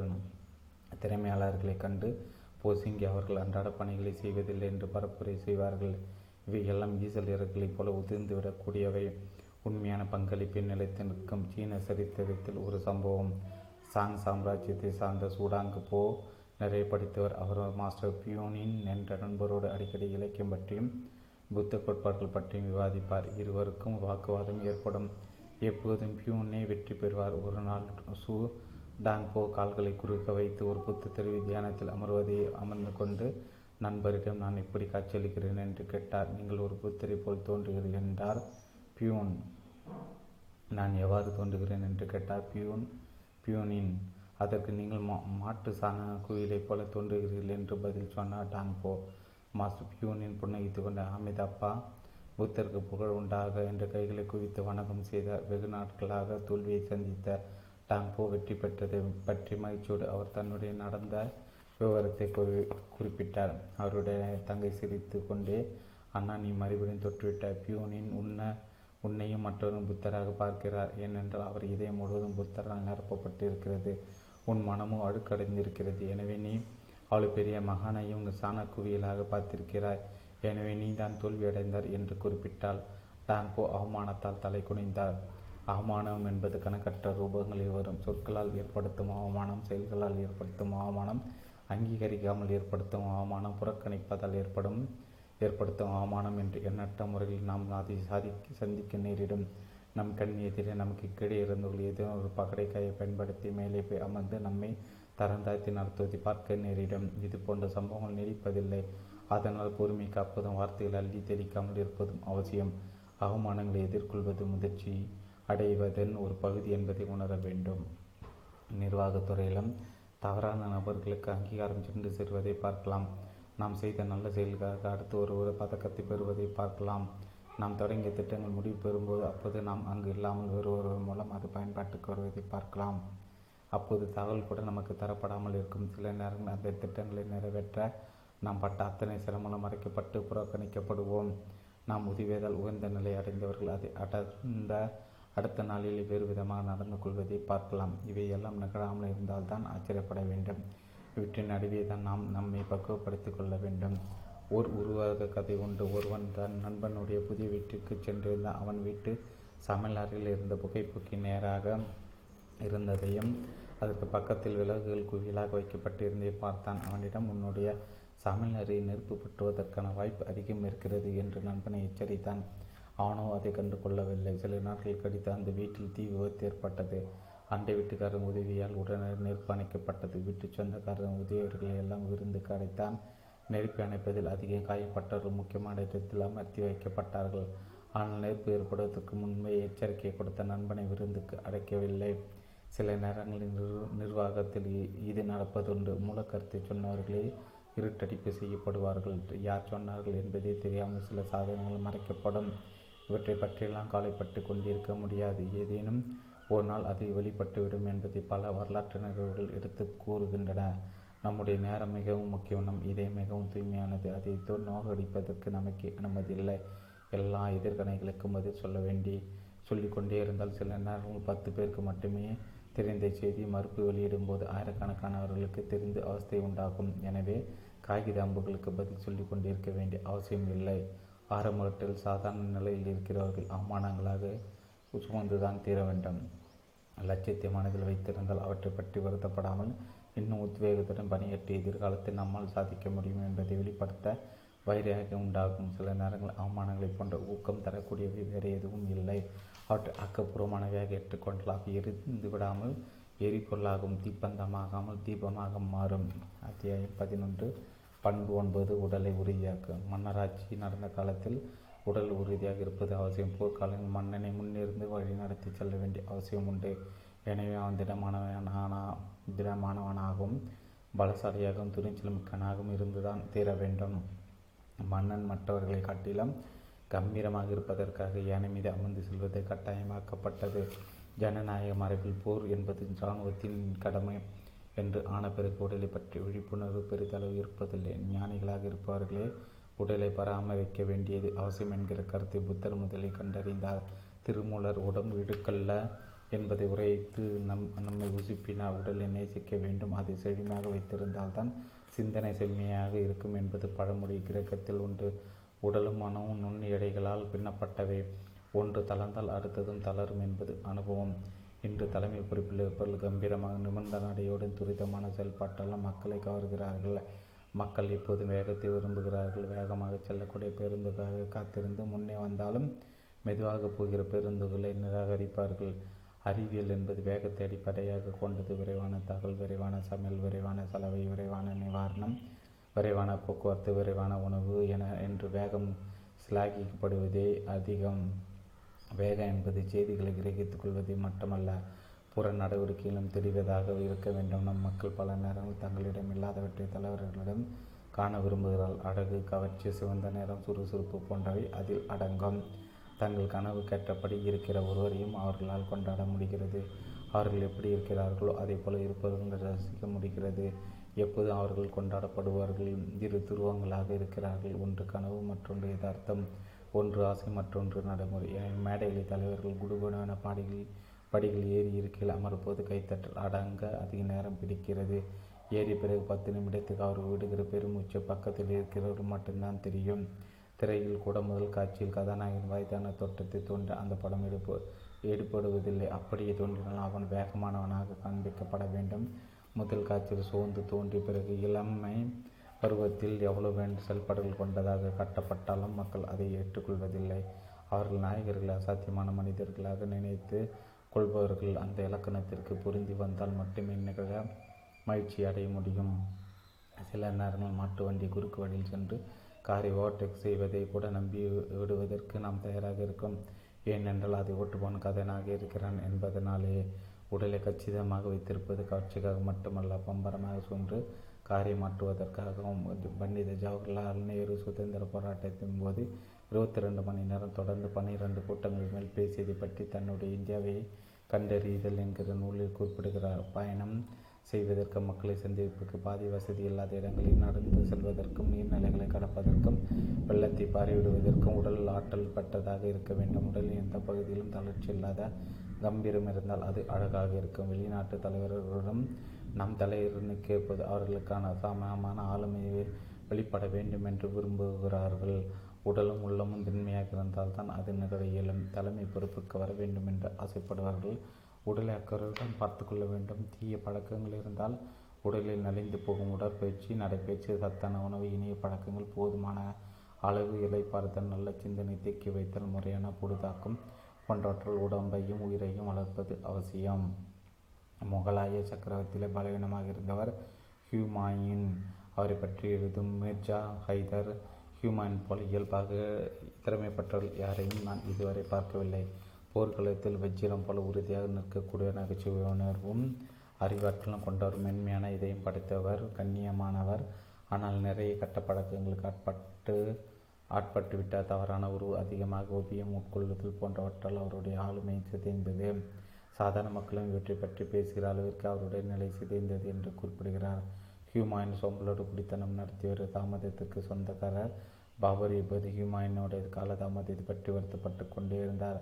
சில நேரங்கள் இந்தியாவை நோக்கி வரும்போது தாமதமாக வந்து இணைந்து கொண்டதை பற்றி கடுமையான கடிதங்களை பாபர் அவருக்கு எழுதியிருக்கிறார். சோம்பல் இருப்பவர்கள் உடலை புறக்கணிப்பார்கள். அவர்கள் சிறிது சிறிதாக தீய பழக்கங்கள் அடிமையாக உடலை கெடுத்துக் கொள்வார்கள். தீய பழக்கங்கள் இல்லாதவர்கள் எப்போதும் விழிப்புணர்வுடன் இருப்பார்கள். அவர்கள் எளிதில் யாரும் வசிப்படுத்தி விட முடியாது. முகலாய சாம்ராஜ்ய ஜஹாங்கீருக்கும் அதிகம் மயக்கம் அதிகமாக இருந்தது. ஆனால் தொடக்க காலத்தில் சுறுசுறுப்பாக உடலை நன்கு பராமரித்தாலும் அவர் சாம்ராஜ்யம் சிதையாமல் பார்த்து கொண்டார். ஆனாலும் இறுதி மொழி அவருக்கு எதிராக கிளந்தாட வேண்டிய நிலைமை சகஜனுக்கு உருவானது.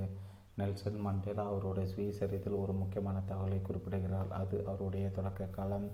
ஒரு முறை கிளர்ச்சியாளர் என்று கைது செய்யப்பட்டு காவல் நிலையத்துக்கு அடைத்து செல்லப்படுகிறார். எல்லோரும் துணிகளை கலைந்துவிட்டு உள்ளாடையோடு நிறுத்தி வைக்கப்படுகிறார்கள். அங்கிருந்து அனைவரும் தொந்தியும் தொப்பையுமாக பார்க்க அருவறுப்பாக தோன்றுகிறார்கள். அவர்களின் உடலின் வளைவுகளை பார்த்த மண்டேலா திடுக்கிடுகிறார். அவருக்கும் மிகப்பெரிய தொப்பை. அப்போது யோசிக்கிறார், நம்முடைய உடலை பார்த்தால் யாருமே தலைவராகவும் தகுதி பெற்றவராக தோன்றவில்லை என்கிற எண்ணம் ஏற்படுகிறது. அது அவருக்கு அவமானமாக போய்விட்டது. அதற்கு பிறகு உடலை பேணுவதில் அக்கறை எடுத்துக்கொள்கிறார். தினமும் 2 மணி நேரம் நின்ற இடத்திலே ஓடும் பயிற்சி செய்கிறார். உடலை தலைவனுக்கான தகுதி பெறுகிறது. முகத்தில் கம்பீரம் கூடுகிறது. வாசிகரிப்பும் வாலிப்பும் வளர்கின்றன. மண்டேலா 27 ஆண்டுகள் சிறைவாசம் அனுபவிக்க நேர்ந்தது. அப்போதும் அவர் சிறையில் படிப்பதோடு நிறுத்தி கொள்ளவில்லை. ஜெயிலரிடம் சிறப்பு அனுமதி பெற்று மண் தொட்டிகளை வரவழைத்து காய்கறிகளை பயிரிடுகிறார். சிறையிலிருந்து பணியாளர்களால் மகசூல் செய்த காய்கறிகளை விநியோகிக்கிறார். சிறையிலும் கைதிகளுக்கு அதிகப்படியான காய்கறிகள் பரிமாறப்படுகின்றன. அவர் உடல்நிலை கச்சிதமாக வைத்திருந்தார். 27 ஆண்டுகள் எந்த நோயும் அவரை அண்டாமல் அவருடைய இயக்கமே அவரை வைத்திருந்தது. தலைமை பொறுப்புக்கு வருகிறவர்கள் மக்களின் ஆதரவு மட்டும் கிடைத்தால் போதும் என்று நினைக்கக்கூடாது. மக்கள் ஆதரவு என்பது சிலந்தி வலையை போன்றது. பலமான காற்றில் அடித்து செல்லப்பட்டுவிடும். சில நேரங்கள் வீசுகிற அலையும் தகுதி இல்லாதவர்களும் வெற்றி பெற்றுவிடுவார்கள். ஒரு சின்ன வெளிநாட்டு உருவாக கதையும். ஒரு கழுகு உயரமான மலையில் பறந்து சென்று அமர்ந்தது. அந்த மலை உச்சியில் அது அமர்ந்ததும் அதன் பக்கத்தில் ஒரு சின்ன சிலந்தி ஊர்ந்து செல்வதை பார்த்தது. இந்த உச்சியில் சிலந்தியா என்று அதற்கு அதிசயம். கடுகு சிலந்தி பார்த்து, எப்படி இவ்வளோ உயரம் வந்தாய் என்று வியப்புடன் கேட்டது. நீ பறந்து வருகிற போது நான் பின்னிய சிலந்தி வலை உன் காலில் ஒட்டி கொண்டது. அதில் நானும் இருந்ததால் இங்கு வந்தேன். இப்போது பண்ணி சிரமப்பட்டு அடைந்த இடத்தை நான் எளிதாக அடைந்து விட்டேன் என்று கர்வமாக சிலந்தி பதில் சொன்னது. அப்போது ஒரு பலத்த காற்று வீசவே சிலந்தி அதில் தடுமாறி மலை உச்சியிலிருந்து கீழே அகல பாதாளத்தில் விழுந்து கொண்டிருந்தது. உடலை பராமரிப்பு சில செயல்கள் தேவை, சில செயல்கள் தவிர்க்கப்படைய வேண்டிய. நாம் நிரந்தரமாக இருக்கப் போகிறோம் என்று நினைத்து கொண்டுதான் பலர் தவறு செய்கிறார்கள். பிறகு அவற்றிலிருந்து மீள முடியாமல் போய்விடுகிறது. இறுதி காலத்தில் ஏதேனும் ஒரு குடை பழக்கத்திற்கு ஆளாகி அதுவரை காப்பாற்றி வந்த உடல் உறுதி இழந்து விடுபவர்கள் உண்டு. உடல் அற்புதமான சாதனம். அதை எப்படி பயன்படுத்த வேண்டும் என்பது ஒரு சிலருக்கு மட்டுமே தெரிந்த கலை. மகாத்மா தண்டி யாத்திரையில் விரைவாக நடந்ததை செய்தி படங்கள் பார்க்கும்போது வியப்பாகவே இருக்கிறது. கங்கையும் பாபர் நீந்தி கடந்தார் என்பது மகிழ வைக்கிறது. திப்புல் சுல்தான் புலியோடு சண்டையிட்டு அதை தோற்கடித்தார் என்பதை நினைக்கும் போது புரிப்பு மேலிடுகிறது. ராஜேந்திர சோழன் 300 யானைகளை ஏற்றும் கப்பல்களை வடிவமைத்தார் என்று நினைத்து பார்க்கும்போது நெஞ்சு நிமிர வைக்கிறது. உடல் உறுதியில்லாத கனவு காணலாம், அவற்றை மெய்ப்பிக்க முடியாது. இன்று மக்களை அடிக்கடி சந்திப்பது எளிதில் அவர்களை கவர்ந்து விடுகிறார்கள். அப்படி அவர்களை மாபெரும் மனிதர்கள் சந்திக்காத போது ஏற்படும் வெற்றிடத்தை சந்தர்ப்பவாதிகள் பயன்படுத்தி கொள்கிறார்கள். உலகத் தலைவர்கள் உருவப்படங்களை பார்த்தால் அவர்களிடம் காணும் கம்பீரத்தையும் முகப்புலியையும் புரிந்து கொள்ள முடியும். லெனின், பிடல் காஸ்ட்ரோ, ஷேவக்ரோ, நேதாஜி சுபாஷ் சந்திர போஸ் போன்றவர்கள் தோற்றம் நம்மிடையே நம்மையும் அறியாமல் ஊக்கத்தை ஏற்படுத்துகிறது. பிறக்கிற போது பிடல் காஸ்ட்ரோ 10 கிலோ எடை கொண்டிருந்ததாக திரு தா பாண்டியன் அவருடைய வாழ்க்கை வரலாற்றில் குறிப்பிடுகிறார். வலிமையான உடல் நம் விருப்பத்திற்கேற்ப ஒத்துழைக்கும் உடல் அமைப்பு பெற்றதால் தான் வாழ்க்கை பிரகாசமாகும். நம்மை பின்பற்றுவர்களை நாம் ஊக்கப்படுத்த முடியும். முக்கியமானவர்கள் நடத்தும் ஒவ்வொரு சந்திப்பும் அபூர்வமான விசிலர். அடிக்கடி சந்திக்க முடியாத ஒரு சந்திப்பில் ஏற்படுத்தும் தாக்கமே நம்மை பற்றி பிம்பமாக அவர்கள் மனதில் நிலைத்திருக்க வைக்கும். அத்தியாயம் 12. பண்பு 10. ஆபத்துடன் இருப்பதை அப்படி பாதுகாப்பவர்கள் மேலானவர்கள், மேம்படுத்துவர்கள், திறமையாளர்கள், மாற்றுவர்கள், தலைவர்கள். எந்த மாற்றம் உடனடியாக ஏற்றுக்கொள்ளப்படுவதில்லை. கொள்ளாது என்று சொன்னவர்களையும் கொல்ல பார்ப்பது உலகம். அகிம்சையோட வாட வலியுறுத்துவர்களுக்கு இம்சை தருவது மனித இயல்பு. யாருக்கும் பாவம் செய்யாத பட்டாம்பூச்சியில் பிடித்து துன்புறுத்துவது மனித மனம். அப்படி இருக்கும்போது இன்று இதுநாள் வரை நம்பிக்கொண்டிருந்தவற்றை இல்லை என்று யாராவது சொல்ல முயன்றால் அவர்கள் மீது கோபம் வருவது இயல்பு. ஆன்மீக நெறி போதித்த புத்தர் மீதும் அது ஏற்பட்டது. இயேசுபிரான் மீதும் தோன்றியது. நபிகள் நாயகத்தின் மீதும் அது உண்டானது. அப்பர் பெருமான் மீதும் அரும்பியது. வள்ளலார் மீதும் அது வளர்ந்தது. தலைமை பொறுப்புக்கு தகுதி படைத்து கொள்பவர்கள் கத்தி மேல் நடப்பதை போல் கவனமாக இருக்க வேண்டும். எந்த நேரத்திலும் அவர்களை ஆபத்து சூழலாம் என்பதை உணர வேண்டும். மிகப்பெரிய முகலாய சாம்ராஜ்யத்தை தனியாளாக எதிர்த்த பெருமை மராத்திய வீர சிவாஜியை சேரும். சிறிது சிறிதாக செதுக்கி தன் எல்லைகளை விரிவுபடுத்தி கொண்டே இருந்தார். அவருடைய பரம எதிரியான அதில் ஷா சிவாஜியின் தந்தையை சமாதான உடன்படிக்கையாக அது தூது அனுப்பினான். அவுரங்கசீப் அவருடைய மாமன் ஷெயில் டஹானை சிவாஜியை நசுக்கும் பொருட்டு அனுப்பி வைத்தார். ஷெய்ஸ் டஹான் 1660 ஆண்டு ஜனவரி மாதம் அவுரங்காபாத் வந்தான். அங்கிருந்து மராத்திய பிரதேசத்துக்குள் பெரும்படையோடு முன்னேறினார். மராத்திய படையில் சில இடங்களை எதிர்த்தாலும் பல இடங்களை பின்வாங்கியது. 3 ஆண்டுகள் அவர்களை தொடர்ந்து ஓட்டத்தில் வைத்திருந்தார். சிவாஜி எதையாவது பரபரப்பாக செய்ய வேண்டும் என்கிற நிலைக்கு தள்ளப்பட்டவர். ஆபத்துகளோடு விளையாடுவது அவருக்கு பிடித்தமானது. அப்படிதான் அப்சல் கானை புலி நகத்தால் போட்டு தள்ளினார். எனவே அவருக்கு உரிய பாணியில் அவர் முகாமிட்டிருக்கும் இடத்திலே கொன்று தீர்க்க வேண்டும் என்று முடிவு செய்தார். சூழல்கள் சிவாஜிக்கு சாதகமாக இருந்தன. முகலாய படை பூனாவில் முகாமிட்டிருந்தது. பூனா சிவாஜிக்கு அத்துப்படியான நகரம். அங்குதான் அவர் தன்னுடைய பாலியத்தை கடித்தார். சிவாஜி வெறுப்பற்ற வேண்டும் என்பதற்காக ஷெய்ஸ் டஹான் அவர் கூடியிருந்த பழைய வீட்டில் தங்கியிருந்தான். சிவாஜி சின்காட் என்கிற இடத்தில் 20 கிலோமீட்டர் தொலைவில் இருந்தார். சிவாஜி எப்போது வேண்டுமானாலும் நெருங்கக்கூடும் என்கிற பயத்தில் பாதுகாப்பாக விரிவான ஏற்பாடுகளை ஷெய்ஸ் டஹான் செய்திருந்தான். சிவாஜி மிக உன்னிப்பாக தன்னுடைய துணிச்சல் மிக்க முற்றுகையை திட்டமிட்டார். ஒற்றர்கள் மூலம் முகலாய படையின் வியூகத்தை பற்றி துல்லியமான தகவல்களை சேகரித்தார். 1603 ஏப்ரல் 15 இராணுவ நடவடிக்கைகளில் அவர் தேர்ந்தெடுத்தார். அந்த நாள் அவுரங்கசீப்பு முடிச்சூட்டி கொண்ட நாளும் கூட ரம்லான் மாதம். முகலாய படையினர் விரதம் இருக்கும் மாதம். இரவு நேரத்து பாதுகாப்பு பலவீனமாக இருக்கும். நாள் முழுவதும் விரதம் இருந்துவிட்டு இரவு உண்ண உண்டதும் உண்ட மயக்கம் தொண்டனுக்கும் உண்டு என்ற அடிப்படையில் அவர்கள் மயக்கத்தில் இருப்பார்கள். எனவே நள்ளிரவில் தாக்க வேண்டும். நள்ளிரவு பாதிஷா முடிச்சூட்டு கொண்டதற்கு இசை நிகழ்ச்சியில் நடக்கும். அந்த ஒளியை பயன்படுத்தி கொண்டு உள்ளே புகுந்திட வேண்டும். மராத்திய கலாற்படை வீரர்கள் முகலாய படையில் இருந்தார்கள். அவர்கள் சிவாஜியின் ஒற்றர்கள் சரி கட்டி நகர கொத்தவாளை உள்ளே அனுமதிக்க ஏற்பாடு செய்தார்கள். 200 மராத்தியர்கள் திருமண விழாவுக்கு செல்வதாக சொல்லி உள்ளே நுழைந்தார்கள். ஒரு சிறுவனை பெண் போல் அலங்கரித்து தாரை தம்பட்டையுடன் மாலை வேளையில் நுழைத்து விட்டார்கள். சிவாஜியின் படையினர் சிலர் சிறைப்பிடிக்கப்பட்டதைப் போல அன்றே உள்ளே கொண்டு வரப்பட்டார்கள். அவ்வாறு வந்தவர்களில் சிவாஜியும் ஒருவர். நல்லிணர் சிவாஜியும் தேர்ந்தெடுக்கப்பட்ட வீரர்களும் செய்ஸ் டகானின் இல்லத்திற்குள் நுழைந்தார்கள். அங்கிருந்த அத்தனை இடங்களுக்கும் அங்கலங்கலமாக சிவாஜிக்கு தெரியும். சில இசைக்குழுவினர் உறக்கம் அத்தலங்களை இசைக்கச் சொன்னார்கள். செய்ஸ் டகானின் ஆணை என்று சொன்னார்கள். அந்த சத்தத்தில் மரத்தில் உள்ளே நுழைந்து பாதுகாவலர்கள் காலி செய்தது யாருக்கும் தெரியாது. செய்ஸ் டகானின் இல்லத்தை சார்ந்தவர்களும் ஆழ்ந்த உறக்கத்தில் இருந்தார்கள். அங்கே ஏற்பட்ட அமளி துமளியில் ஒரு பெண் விளக்கை ஏற்றி செய்ஸ் டகானை தப்பிக்கச் செய்தால் மராத்தியர்களோ அந்த இருட்டில் பலரை கொன்றுவிட்டு முகாமை காலி செய்திருந்தார்கள். அவரை துரத்தி பிடிக்க அந்த முயற்சியும் செய்யப்படவில்லை. இந்த நிகழ்ச்சி மராத்தியர்கள் மத்தியில் சிவாஜியின் மதிப்பை அதிகரித்ததோடு அவுரங்கசீப்புக்கு செய்ஸ் டகானின் மீது வெறுப்பு வரவும் செய்தது. அதனால் அவனை அவுரங்கசீப் வங்கத்திற்கு மாற்றினார். சிவாஜியின் ஒட்டுமொத்த நடவடிக்கைகளும் ஆபத்துக்களோடு வாழ்வதில் ஆரம்பித்தவை. ஆபத்தை நேசிக்காதவர் ஒருபோதும் தலைமை பொறுப்பேற்றுக் கொள்ள முடியாது. இப்போது ஆபத்தை நேசிக்காதவர்களும் ஒரு காலத்தில் ஆபத்தை நேசித்ததால் தான் தலைவர்களாகி இருக்கிறார்கள் என்பதை நாம் உணர வேண்டும். ஆபத்தை எதிர்கொள்ளும் போது எச்சரிக்கையும் தேவை. தெரிந்த எதிரி விரித்த வலையில் விழுந்துவிடக்கூடாது. ரஷ்யன் மீது படையெடுக்கும் வரை மிகுந்த எச்சரிக்கையுடன் காய்களை நகர்த்தியவர் நெப்போலியன். 1800 வசந்த காலத்தில் அவர் இத்தாலியை நோக்கி படையெடுக்க முடிவு செய்தார். அச்சமயத்தில் ஆல்ப்ஸ் மலை கடப்பது சிரமம் என்று அவருடைய தளபதி எச்சரித்தார்கள். ஆனால் நெப்போலியன் அதை பொருட்படுத்தவில்லை. நெப்போலியன் படைக்கு ஆல்ப்ஸ் மலை என்பது கிடையாது என்று சொல்லி ஒரு கோவில் கருத்தில் அமர்ந்து தானே படையை வழிநடத்தி அந்த கரடுமுரடான பாதையில் முன்னேறினார்.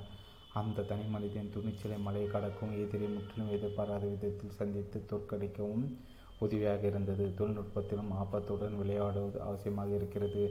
இன்று விமானத்திலே பயணம் செய்கிற பலர் சிறிது தாமதமானால் கூட வருத்தப்படுகிறார்கள். விமானம் என்கிற ஒன்று மிகவும் சகஜமாக இருக்கிறது. வில்பர் ரைட்டு, ஆல்வில் ரைட் என்கிற 2 சகோதரர் எடுத்த நடவடிக்கைகளை அப்படி ஒரு சாதனத்தை கண்டுபிடிக்க உதவியது. வீட்டிற்கு எந்த பொம்மையை அப்பா கொண்டு வந்தாலும் அக்குவேறு ஆணிவராக அவர்கள் பிரித்து பார்ப்பது வழக்கம். அவர்களிடம் அடங்காத தாகம் இருந்தது. தொடர்ந்து சவால்கள் வேண்டுமென்று விரும்பினார்கள். ரைட் சகோதரர்கள் புதுமையான சைக்கிளை வடிவமைக்க முயன்றார்கள். கிளைடர் என்னும் கருவிகளை வடிவமைத்த ஓட்டோ லில்லியாந்தெல் என்பவர் மரணம் அடைந்தது குறித்து படித்த வில்பர் ஆர்வத்தால் உந்தி தள்ளப்பட்டார். பறப்பது பற்றிய தகவல்கள் அவர்களை பரவசப்படுத்தின. அதுக்கு ஆறும் அந்த துறையில் ஏற்பட்ட முன்னேற்றத்தை பற்றியெல்லாம் அவர்கள் படித்தார்கள். பிறகு விமானத்தை வடிவமைப்பதே அடுத்த முயற்சி என்று 2 சகோதரர்கள் முடிவெடுத்தார்கள். மிதி வண்டிய கடையில் வந்த லாபத்தை அதில் முதலீடு செய்வது என்பதை முடிவு செய்தார்கள். நீண்ட பயத்தின் முதலடியை போல் அவர்கள் முயற்சி தொடங்கியது. நிறைய பட்டங்கள் செய்து பறக்கும் கருவின் வடிவத்தை முடிவு செய்தார்கள். பிறகு கிளைடரை வடிவமைத்தார்கள். எப்படி பறப்பது என்று தாங்களே கற்றுக்கொண்டார்கள். மலையின் உச்சிலிருந்து பறப்பது விபத்தில் முடியும் என்பதால் அதிக காற்றடிக்கும் கிட்டி ஹாக் என்ற இடத்தில் சோதனைகளை தொடர்ந்தார்கள். சில ஆண்டுகளில் மற்றவர்கள் செய்வதை விட அதிக பரிசோதனைகளை செய்தார்கள். பிறகு என்ஜினையும் உந்து கருவிகளையும் வடிவமைத்தார்கள். இதுவரை மற்றவர்கள் செய்த வடிவமைப்புகளில் இருந்த குறைபாடுகளையும் கண்டுபிடித்து அவற்றை கலைந்தார்கள். $1000 செலவில் ஒரு விமானம் உருவானது. 1903 டிசம்பர் 17 அவர்கள் விமானம் 59 வினாடிகள் பறந்து சாதனை புரிந்தது. நாட்டு விடுதலைக்காக போராடுவதாக இருந்தாலும் சரி, குறிப்பிட்ட இனத்தின் விடுதலைக்காக ஒழிப்பதாக இருந்தாலும் சரி, அறியாமைக்கு எதிராக டார்வினை போல போராடுவதாக இருந்தாலும் சரி, ஆபத்துக்கோடு வாட கற்றுக்கொள்ள வேண்டும். ஆனால் அது விபத்தில் முடிந்துவிடக்கூடாது. ஆபத்து ஏற்படும் என்பதை அனுமானித்து அதற்கு தேவையான முன் தயாரிப்புகளை நாம் செய்ய வேண்டும். பாதுகாப்பாக வாழ வேண்டும் என்று நினைப்பவர்களை தலைமை அடைய முடியாது. ஆபத்து என்பது பெயரை சிதைத்தல், உருவத்தை சிதைத்தல், நற்பெயருக்கு களங்கம் விளைவித்தல், அவதூறு பரப்புதல், உருவ பொம்மை எரித்தல், கண்டன சுவரொட்டிகள் ஒட்டுதல், துப்பாக்கியால் சுடுதல் என்கிற பல பரிணாமங்களை உள்ளடக்கியது. இன்று போர்க்காலத்தில் நேரடியாக எதிரிகளை சந்திக்க வேண்டிய நெருக்கடி ஏற்படாவிட்டாலும் உள்நாட்டிலே பல எதிரிகள் உருவாகிறார்கள் என்பது உண்மை. எனவே அவ்வாறு ஏற்படும் சூழல்களில் துணிச்சலாக முன்னின்று வழிநடத்த வேண்டும். திப்பு சுல்தான் போர்க்களத்தில் மாண்ட மன்னன் அவன் உடல் கீழே விழுந்த போது அது சுல்தானாக இருக்க முடியாது என்று ஆங்கிலேயர்கள் நினைத்தார்கள். தலைமை என்பது பண்புகளாலும் உத்திகளாலும் ஒருவர் பெறுகின்ற பொறுப்பு. அது அலங்காரத்திற்காக அல்ல, பணியாற்றுவதற்காக, மாற்றத்தை ஏற்படுத்துவதற்காக, மக்களை உயர்த்துவதற்காக. இலக்கியத்திலோ விஞ்ஞானத்திலோ அரசியலிலோ பகுத்தறி இயக்கங்களிலோ விடுதலை போராட்டங்களிலோ தலைமையை அடைய விரும்புபவர்கள் இன்றைய சூழலில் நாம் குறிப்பிட்டிருக்கும் 10 பண்புகளை அது அவசியம் பெற்றிருக்க வேண்டும். இந்த அனைத்து பண்புகளையுமே ஒரு பண்பாக குறிக்கிட முடியும். அது முதன்மையான பண்பான விழிப்புணர்வுடன் இருப்பது தான். விழிப்புணர்வுடன் நடந்து கொள்வார்கள்.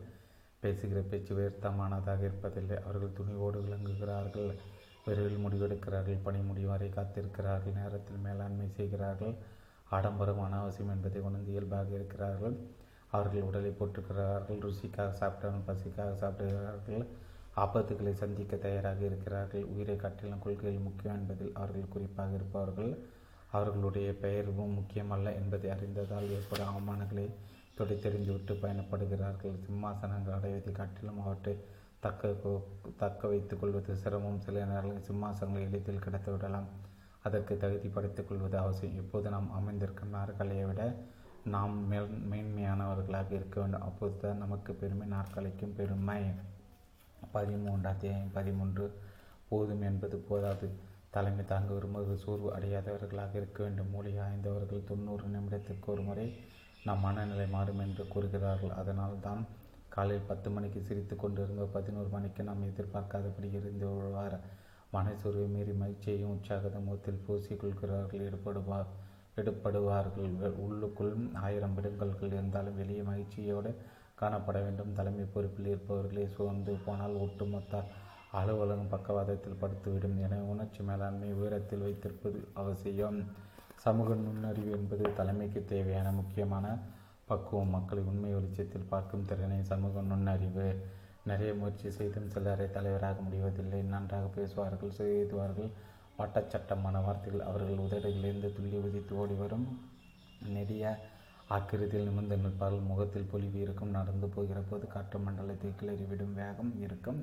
ஆனால் அவர்கள் சுற்றி உள்ளவர்களை சரியாக அடையாளம் காண முடியாது. அவர்களுடைய வாகன ஓட்டுநர் எது தரப்புக்கு வேவு பார்ப்பவனாக இருப்பான். அவன் கூடை கும்பிடு போடுவதை இவர்கள் நம்பிவிடுவார்கள். எந்த காரணம் இல்லாமல் சிலர் நம்மிடம் நட்பு கொள்ள விரும்புவதில்லை என்பதை அவர்கள் புரிந்து கொள்ள மாட்டார்கள். இப்படிப்பட்டவர்கள் சில நேரங்களில் சந்தர்ப்பங்கள் சதுரங்கமாட சாமர்த்தியம் சாட்சியாக நிற்க தலைமை பாணியில் அமர்ந்து விடுவார்கள். ஆனால் அவர்களிடம் சமூக நுண்ணறிவு இல்லாத காரணத்தால் வெகு சீக்கிரம் அவர்களே அந்த நாற்காலி புரட்டி விட்டுவிடும். பெஞ்சமின் பிராங்கலின் அண்ணனின் அச்சகத்திலே பயிற்சியாளராக பணிபுரிந்தார். அவருடைய கனவு மகத்தான எழுத்தாளராக உருவாக வேண்டும் என்பதுதான். அச்சகத்திலே இந்திரர்களை கையாள்வதை மட்டும் கற்றுக்கொள்ளாமல் அச்சுக்கு வரும் கையெழுத்து பிரதிகளும் செதுக்குவதற்கு அவர் கற்றுக்கொண்டார். அவரை சுற்றி எப்போதும் புத்தகங்களும் செய்தித்தாள்கள் வாசிக்கிற உலகத்தை சுவாசிக்க ஆரம்பித்தார். சில நேரங்கள் சூழல் நம்மை சுத்திகரிக்கிறது. எல்லோரும் சிந்திக்கிறவர்களாக இருக்கின்ற இடத்தில் முட்டாளுக்கு கூட மூளை முயல் வேகத்தில் இயங்க ஆரம்பித்துவிடும். எனவே பெஞ்சமின் அந்த கற்கும் சூழலை கையகப்படுத்தினார். பெஞ்சமின் எழுத்து திறமை நேர்த்தி அடைந்தது. அவருடைய சகோதரர் ஜேம்ஸ் புதிய செய்தித்தாள் ஒன்றை வெளிக்கொண்டு வர முயற்சி செய்தார். அதில் தனக்கு அற்புத வாய்ப்புகள் அளிக்கப்படும் என்று பெஞ்சமின் நினைத்தார். ஆர்வத்துக்கிளரும் பல கருத்துக்களோடு அண்ணனை அணுகிய போதெல்லாம் அவரை அழைக்கப்படுத்துள்ள ஜேம்ஸ் குறியாக இருந்தார். அவர் தம்பி எழுத்துக்கோளை ஏந்துவதை அண்ணன் ஏற்றுக்கொள்ளவில்லை. அதை குறைப்பிரசமாக இருக்கும் என்று அவர் எண்ணினார். அண்ணனுடன் வெற்று வார்த்தைகள் இன்னும் காகித கத்திகளை கொண்டு விவாதம் புரிய பெஞ்சமின் விரும்பவில்லை. அவருக்கு தெரியும் ஜேம்ஸ் அசைந்து கொடுக்காத ஆப்சுமலை என்று. அப்போது அவருக்கு புனை பெயரோடு அந்த செய்தித்தாளுக்கு கடிதங்கள் எழுதினால் என்ன என்கிற பொறி தெரிவித்தது. சைலன்ஸ் டு கூட்டு என்கிற இளம் விதவை அவர் மன தயாரிப்பில் உருவாக்கினார். அவளது இறந்த காலம் குறித்து பல மணி நேரம் சிந்தித்து அதை உருக்கமாக தயாரித்தார். அவள் குரலை அதை வெளிப்படுத்துவது போல கற்பனை செய்து பார்த்தார். நீளமான கடிதம் ஒன்றை அந்த பெயரில் அண்ணன் நடத்துகிற கரண்டு பத்திரிகைக்கு அனுப்பி வைத்தார். அண்ணன் முகத்தில் அதிசய ஆசைகளை ஆசையுடன் பார்த்த அண்ணன் அது யாரோ தேர்ந்த எழுத்தாளரின் புகையின் புனைப்பெயர் என்பதை புரிந்து கொண்டார். ஆனால் அது சொந்த தம்பியாக தான் இருக்கும் என்று நினைக்கவில்லை. தொடர்ந்து வந்த கடிதங்கள் ஹிட்டாகி மக்களின் வரவேற்பை பெற்றன. அச்சகத்திலும் பெஞ்சமின் பணிகளும் பங்களிப்பும் அதிகரித்தன. அப்போது ஒரு நாள் தன்னை நிராகரிக்க முடியாது என்கிற அர்த்தமான நம்பிக்கையில் டூகுட் என்கிற பெயரில் அவர் எழுதுவதாக அவர் அண்ணனின் ஒப்புதல் வாக்குமூலம் தந்தார். முதுகில் தட்டி கொடுப்பார் என்று எதிர்பார்த்த அண்ணனோ அவர் தலையை தட்டி நான் தம்பி போய் சொல்வதாக கோபப்பட்டார். அடுத்த சில மாதங்கள் இறுக்கமான முகத்துடன் தேவையற்ற கோபத்துடன் தண்டிப்பது போல நடந்து கொண்டார். அதற்கு மேல் அங்கு பணிபுரிய பெஞ்சமினின் தன்மானம் இடம் கொடுக்கவில்லை. அவர் பாஸ்டனுக்கு பறந்தார். பெஞ்சமின் பென்சில்வேனியாவின் கவர்னரை நம்பி வெகுவாக ஏமாந்தார். அவர் அளித்த போலி வாக்குறுதிகளை உண்மை என்று எண்ணினார். அந்த ஆளுநர் சொன்னதன் பேரில் அவர் இங்கிலாந்துக்கு சென்றார். அங்கு அவரிடமிருந்து எந்த செய்தியும் வரவில்லை. அவர் ஏமாற்று பெறுவடி என்பதை தெரிந்தவர்கள் தெளிப்படுத்தினால் பெஞ்சமினிடம் பணமும் இல்லை, பக்க துணையும் இல்லை. ஒரு இடத்தில் பணிக்கு சேர்ந்த திறமைகளை காட்டி முதலாளியை கவர்ந்தார். இங்கிலாந்தில் மக்கள் 5 முறை இடைவெளியை ஏற்று கொண்டு பீர் அறிந்துவிட்டு வருவார்கள். பெஞ்சமினோ அந்த கூட்டத்தோடு கலந்து கொள்ள இயலவில்லை. அவர் பணி நேரத்தில் குடிப்பதை விரும்பவில்லை. ஆனால் அது அச்சகத்தில் எக்கச்சக்க பிரச்சனைகளை ஏற்படுத்தியது. தப்புந்தாரமாக அச்சுப்படைகளுடன் வேலை செய்பவர்கள் பணியை ஒப்புக்கு செய்து வைத்தார்கள். பிறகு அவர் கொள்கைகளை காற்றில் பறக்கவிட்டு கும்பலோடு கோவிந்தா போட்டார்கள். இப்போது பணி சிறப்பாக இருந்தது. பெஞ்சமின் ஒரு முக்கியமான அனுபவத்தை அசைப்போட நேர்ந்தது. சுற்றியிருப்போல் இதுவரை ஒரு அங்கலம் கூட தான் புரிந்து கொள்ளவில்லை என்கிற அந்த உண்மை அவரிடம் மாற்றத்தை ஏற்படுத்தியது. அதற்கு பிறகு பலவீனங்களை எல்லாம் பட்டியலிட்டு அவற்றை வெற்றி கொள்ள முயன்றார். எந்த மனிதனும் புறத்தொற்றத்தை வைத்து எடை போடக்கூடாது என்பதை அவர் உணர்ந்தார். மனித இயல்புகளை அப்படி ஏற்றுக்கொள்வது தான் உசிதம் என்கிற பட்டறிவு அவருக்கு பக்குவப்படுத்தியது. 1 ஆண்டுகள் ஓயாமல் உடைத்தால் பல்லை கடித்து கொண்டு பணத்தை சேமித்தார். பிள்ளை டெல்லியாக திரும்பி வந்தார். அவருடைய பழைய முதலாளி அவருக்கு நல்ல பதவி கொடுத்தார். கை நிறம் சம்பளம் அளித்தார். ஆனால் பிராங்க்லின் அதை முழுசாக நம்பவில்லை. பணியாளர்களை பற்றிக்கும் பணியை கைமாறு அவரிடம் ஒப்படைத்தார். பெஞ்சமின் திறமையை பயன்படுத்தி கொண்டு அவர் தூக்கி எறிவதுதான் திட்டம் என்பதை சற்றென்று உணர்ந்தார். பெஞ்சமின் சதுரங்க காய் நகர்த்தும் தந்திரர்கள் முதலாளி இருப்பதை புரிந்து கொண்டதும் அதற்கேற்ப ஆட்டம் ஆட முடிவு செய்தார். பெஞ்சமின் உஷாரான அவருடைய பணி வாய்ப்பு வாடிக்கையாளர்களோடு நல்லுறவை ஏற்படுத்துவதிலும் வெற்றி பெற்ற வியாபாரிகளோடு நட்பை உருவாக்குவதிலும் பயன்படுத்தி கொண்டார். அந்த அச்சகத்தில் தான் கற்ற புதிய தொழில் உத்திகளை பரிசோதனை செய்தார். அச்செழுத்துக்களை உருவாக்குவதற்கும் அச்சுமை தயாரிப்பதற்கும் கற்றுக்கொள்ள அந்த அச்சகத்தை களமாக்கி கொண்டார். இப்போது நகரம் முழுவதும் அவரை சேர்ந்த அச்சகத்தை நடத்தக்கூடிய என்கிற எண்ணத்தை உருவாக்கினார். கேமர் அவரை வெளியனுப்புவதற்கு முன்பாகவே அவராக வெளியே வந்தார். சொந்த தொழிலை தொடங்கினார். கைமறை அச்சகத்திற்கு வந்தவர்கள் எல்லாம் இப்போது அவர் படியில் காத்து கொண்டிருந்தார். பெஞ்சமின் அத்தோடு நிற்கவில்லை. எப்போது மக்களை அனுசரித்து செல்பாராக அவர்களுடைய முகபாவங்களை வைத்து முடிவு செய்வாராகவும் உருவாக்கி அமெரிக்க அரசியல் சாதனை புரியும் சமத்தாராக மாறினார். தலைமை பொறுப்புக்கு ஆசைப்படுகிறவர்கள் தன்னிடம் இருக்கும் திறமைகள் போதும் என்று நினைத்து கொள்ளக்கூடாது. அவர்கள் தொடர்ந்து அவற்றை கூர்மைப்படுத்துவதில் அவற்றை அக்கறை செலுத்த வேண்டும். ஒவ்வொரு மேடையிலும் பார்வையாளர்கள் எதிர்பாராத வசீகரத்தை செயல்பாடுகளை சேர்க்க வேண்டும். இதுதான் பணி என்று உருவாக்கி கொள்ளக்கூடாது. எல்லா தரப்பில் இருப்பவர்களையும் இனிய பழக்கத்தாலும் நல்ல சுபாவத்தாலும் நண்பர்களாக ஆக்கி கொள்ள வேண்டும். எந்த சூழலும் எதிர்மறை செய்திகள் வராத மாதிரி அது உதவும். பணி செய்வது மாத்திரம் முக்கியமல்ல, ஒருங்கிணைப்பு. இதுதான் தலைமை பணியின் முக்கிய முடிச்சு. இதை புரியாதவர்கள் மாடு மாதிரி வேலை செய்து ஆடு மாதிரி ஆகிவிடுவார்கள். சிலர் நன்றாக பாடம் நடத்துவார்கள். அவர்கள் வகுப்பில் அத்தனை பேரும் 100 விழுக்காடு பெறுவார்கள். நிர்வாகம் சிலிர்த்து அவர்களை தலைமை ஆசிரியராக உட்கார வைக்கும். அவர்களோ ஒருங்கிணைக்கும் பணியையும் அரவணைக்கும் பணியும் சரியாக செய்யாமல் மிக மோசமான தலைமை ஆசிரியராக திகழ்வார்கள்.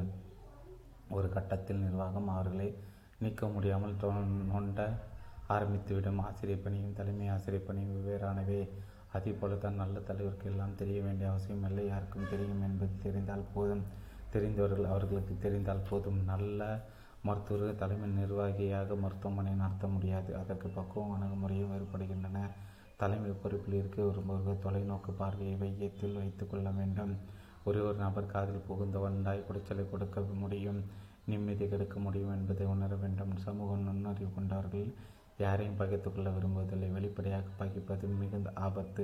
முடியாது என்பது கூட எவ்வளோ இனிமையாக சொல்ல முடியுமோ அவ்வளோ இனிமையாக சொல்ல வேண்டும். என் நண்பர் ஒருவர் இருந்தால் மிகப்பெரிய பதவி. அவரிடம் காரியம் செய்து கொள்ள பலர் வருவார்கள். சிலருக்கு அவர் செய்து கொடுத்துவிட கோரிக்கையை முடியும் என்றால் நிற்க வைத்து அனுப்புவார், முடியாது என்றால் அமர வைத்து தேநீர் கொடுத்து அனுப்புவார். வருகிறவர் அந்த அணுகுமுறையில் மகிழ்ந்து நம்முடைய கோரிக்கை நியாயமற்றது என்பது உணர்வதோடு மனித தங்கமானவர் என்றும் மற்றவர்களிடம் சொல்வார்கள். அவரை பொறுத்தவரை அவர் அறைக்குள் நுரையீரை யாரும் கசப்புடன் செல்லக்கூடாது. தினம் ஒரு தகுதியை தலைவர்கள் வளர்த்து கொள்ள வேண்டும். புதிய தொழில்நுட்பத்தை அவர்கள் பயன்படுத்தி கொள்ள வேண்டும். பல துறை சார்ந்தவர்கள் அவர்கள் நான் சந்திக்க நேர்ந்தது உண்டு. அவர்களிடம் அலைபேசி தகவல் அனுப்பினால் பதில் சொல்ல தெரியாது. அவர்கள் தொழில்நுட்ப சுச்சமுறை அறிந்தால்தான் இன்னும் வெற்றிகரமாக இயங்க முடியும். இறுதியாக ஒரு எச்சரிக்கை. மிக சிறந்த நோக்கத்திற்கு நாம் உடைக்க நினைத்தால் நம் செயலுக்கு உலகமே ஒத்தாசை புரியும். நோக்கம் சிறந்ததாக இல்லாவிட்டால் எத்தனை சாதனையும் இருந்தாலும் சகுனியைப் போல் தற்காலிக வெற்றிகளை கிடைப்பதற்கு வாய்ப்புண்டு. சரித்திரத்தின் பக்கம் நிரந்தரமாய் வாடுகிறவர்கள் உண்ணாத நோக்கத்திற்காக உயிரின் திறக்க துணிந்தவர்களே. சிம்மாசனத்திற்கு இரகசிய குறுக்குவடி ஒன்றுமில்லை. மிக வெளிப்படையான வழி ஒன்றே இருக்கிறது. அது எல்லோருக்கும் நன்மை அளிக்கும் செயல்களில் நேர்மையுடன் ஈடுபடுவதே. அவ்வாறு நற்செயலில் ஈடுபட்டு உடைப்பவர்களின் காலடிகள் சிம்மாசனங்கள் வந்து சரணடையும். வரலாறு இதையே நமக்கு போதிக்கிறது. சிம்மாசனங்கள் அடைவது காட்டிலும் அவற்றை தக்க வைப்பதே சிரமம்.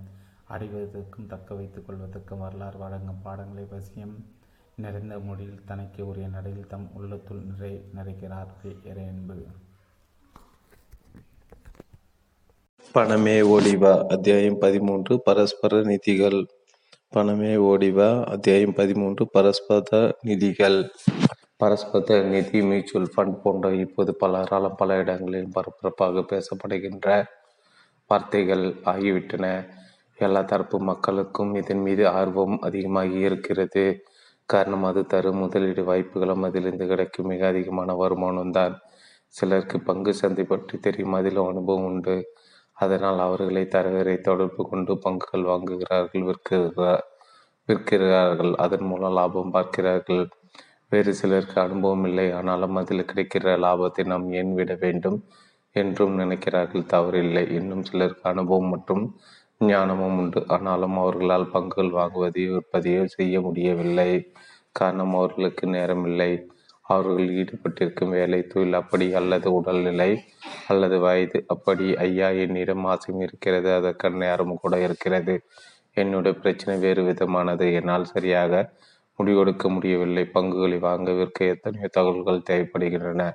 அவற்றையெல்லாம் என்னால் தேட முடியவில்லை. சொல்லப்போனால் எந்த தகவல் எப்போது தேவைப்படும் என தேடுவதே பெரிய சவாலாக இருக்கிறது. நியாயமான பேச்சு என்ன செய்யலாம்? பங்கு சந்தை வாய்ப்புகளையும் விடக்கூடாது, ஆனால் நாம செய்ய முடியவில்லை. இரண்டையும் சமாளித்து பணம் பண்ண ஏதாவது நல்ல வழி இருக்கிறது. காரில் போக ஆசை, வாங்க பணம் இருக்கிறது, வாக்கியம் ஆகிவிட்டது. முதலாளிக்கு கார் ஓட்ட தெரியவில்லை, அல்லது ஓட்டுவதற்கு அலுப்பாக இருக்கிறது. என்ன செய்யலாம்? ஓட்டுநர் வைத்து கொள்ளவும் ஓட்டுநர் கார் ஓட்டுவதில் திறமைசாலி. அதன் பின் முதலாளி அவர் பாட்டுக்கு காரில் ஏறி அமர்ந்து கொண்டு எங்கே போக வேண்டும் என்று சொன்னால் போதும், ஓட்டுநர் போய் விடுவார். எந்த நெரிச்சலிலும் மழையிலும் வண்டி ஓடும். நேரம் பயனுள்ளதாக கழியும். படிப்பதோ, இசை கேட்பதோ, தூங்குவதோ அல்லது வேறு எதையும் நிம்மதியாக செய்யலாம். கார் ஓட்டுவதை மட்டுமா? வீட்டில் ஃபேனோ அல்லது ஏசியோ பழுதாகிவிட்டது, கூப்பிடு, விவரம் தெரிந்து வரை நேரம் மிச்சம் தவறுகளும் நிகழாது. பிள்ளைகளுக்கு பாடம் சொல்லித்தர வேண்டுமா? நல்ல டியூஷன் வாத்தியாரை தேடுகிறோம். பாட்டு, கராத்தே, ஓவியம் எதுவானாம் அதில் சிறந்தவர்களை கொண்டு நாம் தேவைகளை முடித்து கொள்கிறோம். அதைதான் பங்கு சந்தையிலும் விவரம் தெரிந்தவர்களை வைத்து பங்குகள் வாங்குவது, சரியான நேரங்களை விற்பது செய்தால் நன்றாகத்தான் இருக்கும். ஆனால் நம்மிடம் இருக்கும் 5000க்கும் 10000க்கும் ஆளுநர் வைத்தா முதலீடு செய்ய முடியும். நாம் ஏன் தனியாளாக செய்ய வேண்டும்? கூட்டு சேர்ந்து கொள்வோம். 50 பேர் 100 பேர் சேர்ந்தால் ஆளுக்கு 10,000 ரூபாய் முதலீடு என்றால் என்னாச்சு? 10 லட்சம் ஆயிற்று. ஏன் 1000 பேரோடு நிறுத்த வேண்டும்? 10,000 பேர் 1 லட்சம் பேர் சேரட்டமே. சேர்ந்தால் 100 கோடி ஆகிவிடும். அடையப்பா! பிறகு அவ்வளவு பணத்தை நிர்வாகி சரியாக முதலீடு செய்ய நல்ல ஊதியம் கொடுத்தாலும் வல்லுநர் வைக்க முடியாதா என்ன? ஏன் முடியாது? அதை தான் செய்கிறார்கள். அதன் பேர் தான் பரஸ்பர நிதி மியூச்சுவல் ஃபண்டு. இப்படி செய்வதற்கான தனிநபர்கள் அல்ல, புகழ்பெற்ற நிறுவனங்களே இருக்கின்றன. அவை வல்லுநர்களை தேடி வைத்து கொண்டு பின்பு அழைப்பு விடுக்கின்றன. வாருங்கள் வாருங்கள், நாங்கள் முதலீடு செய்து வருமானம் ஈட்டி உங்களுக்கு தருகிறோம் என்று. அப்படிப்பட்ட நிறுவனங்கள் தான் பரஸ்பர நிதி நிறுவனங்கள். இவை மற்றவர்களிடமிருந்து பணம் திரட்டி அதனை பங்கு சந்தையில் முதலீடு செய்து முதலீட்டாளர்கள் லாபம் செய்து கொடுக்கும் வேலையை செய்கின்றன. இந்த வேலையில் வங்கிகளும் ஈடுபட்டுள்ளன. உதாரணத்துக்கு நாம் முன் பார்த்த பாரத ஸ்டேட் வங்கி, கோடாக், ரிலையன்ஸ் மணி, டாடா, பிர்லா நிறுவனங்கள், ஐசிஐசிஐ, ப்ரூடென்ஷியல், யூடிஐ, பிராங்க்லின் இப்படி 100கணக்கான நிறுவனங்களும் வங்கிகளும் போட்டி போட்டுக்கொண்டு முதலீட்டாளர்கள் வாருங்கள் வாருங்கள் என்று கூவி கூவி அழைக்கின்றன. இப்படி பரஸ்பர ரீதியில் புரளும் பணம் மொத்த பணத்தின் அளவு என்ன தெரியுமா? பல லட்சம் கோடிகள். இதனை நிறுவனங்கள் அரசாலும் சொத்து என்பார்கள்.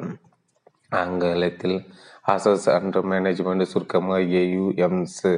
மிக அதிகமான பணத்தினை பெற்று நிர்வகித்து வரும் நிறுவன நிலவரப்படி ரிலையன்ஸ் தான் 77,764 கோடி ரூபாய். அடுத்த இடத்தில் ICICI ப்ரூ 54,952 கோடி. மூன்றாம் இடத்தில் UTI 52,179 கோடி ரூபாய். பரஸ்பர நிதிகளின் நதியின் மூலம் ரிஷி மூலம் என்ன?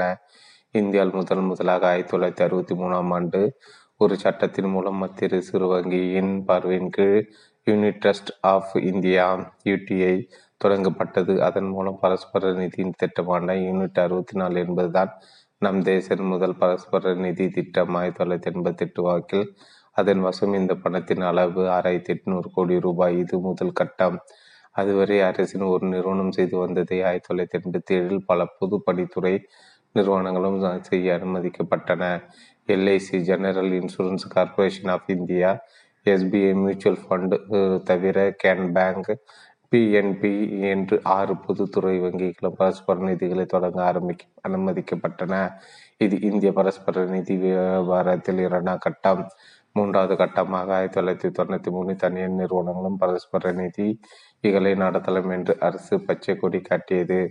கோத்தரி பயணியர் நிதியே முதலில் தனியார் பரஸ்பர நிதி, பின்னால் அது பிராங்கிகளின் நிதியுடன் இணைந்தது. அதன் பிறகு வெள்ளமென வந்த முதலீட்டாளர்கள் திக்கு முக்காட வைத்து கொண்டிருக்கின்றன நூற்றுக்கணக்கான நிறுவனங்கள். இவ்வளவு தூரம் போய் பலரும் பரஸ்பர நிதிகளை விடுகிறார்கள். அப்படி என்னதான் வருமானம் தருகின்றன? அவை எப்போதும் இப்படியா என்று சொல்ல முடியாது. ஆனால் இப்போது அவை தள்ளி தந்து கொண்டிருப்பது என்னவோ உண்மைதான்.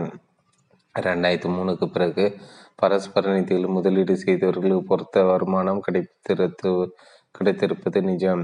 அது என்ன? 2003 பிறகு அப்போது தானே பங்கு சந்தை உயர ஆரம்பித்தது. 2003 ஜனவரி மாதம் சென்செக்ஸ் வெறும் 323.50 புள்ளிகள் தான் இருந்தது.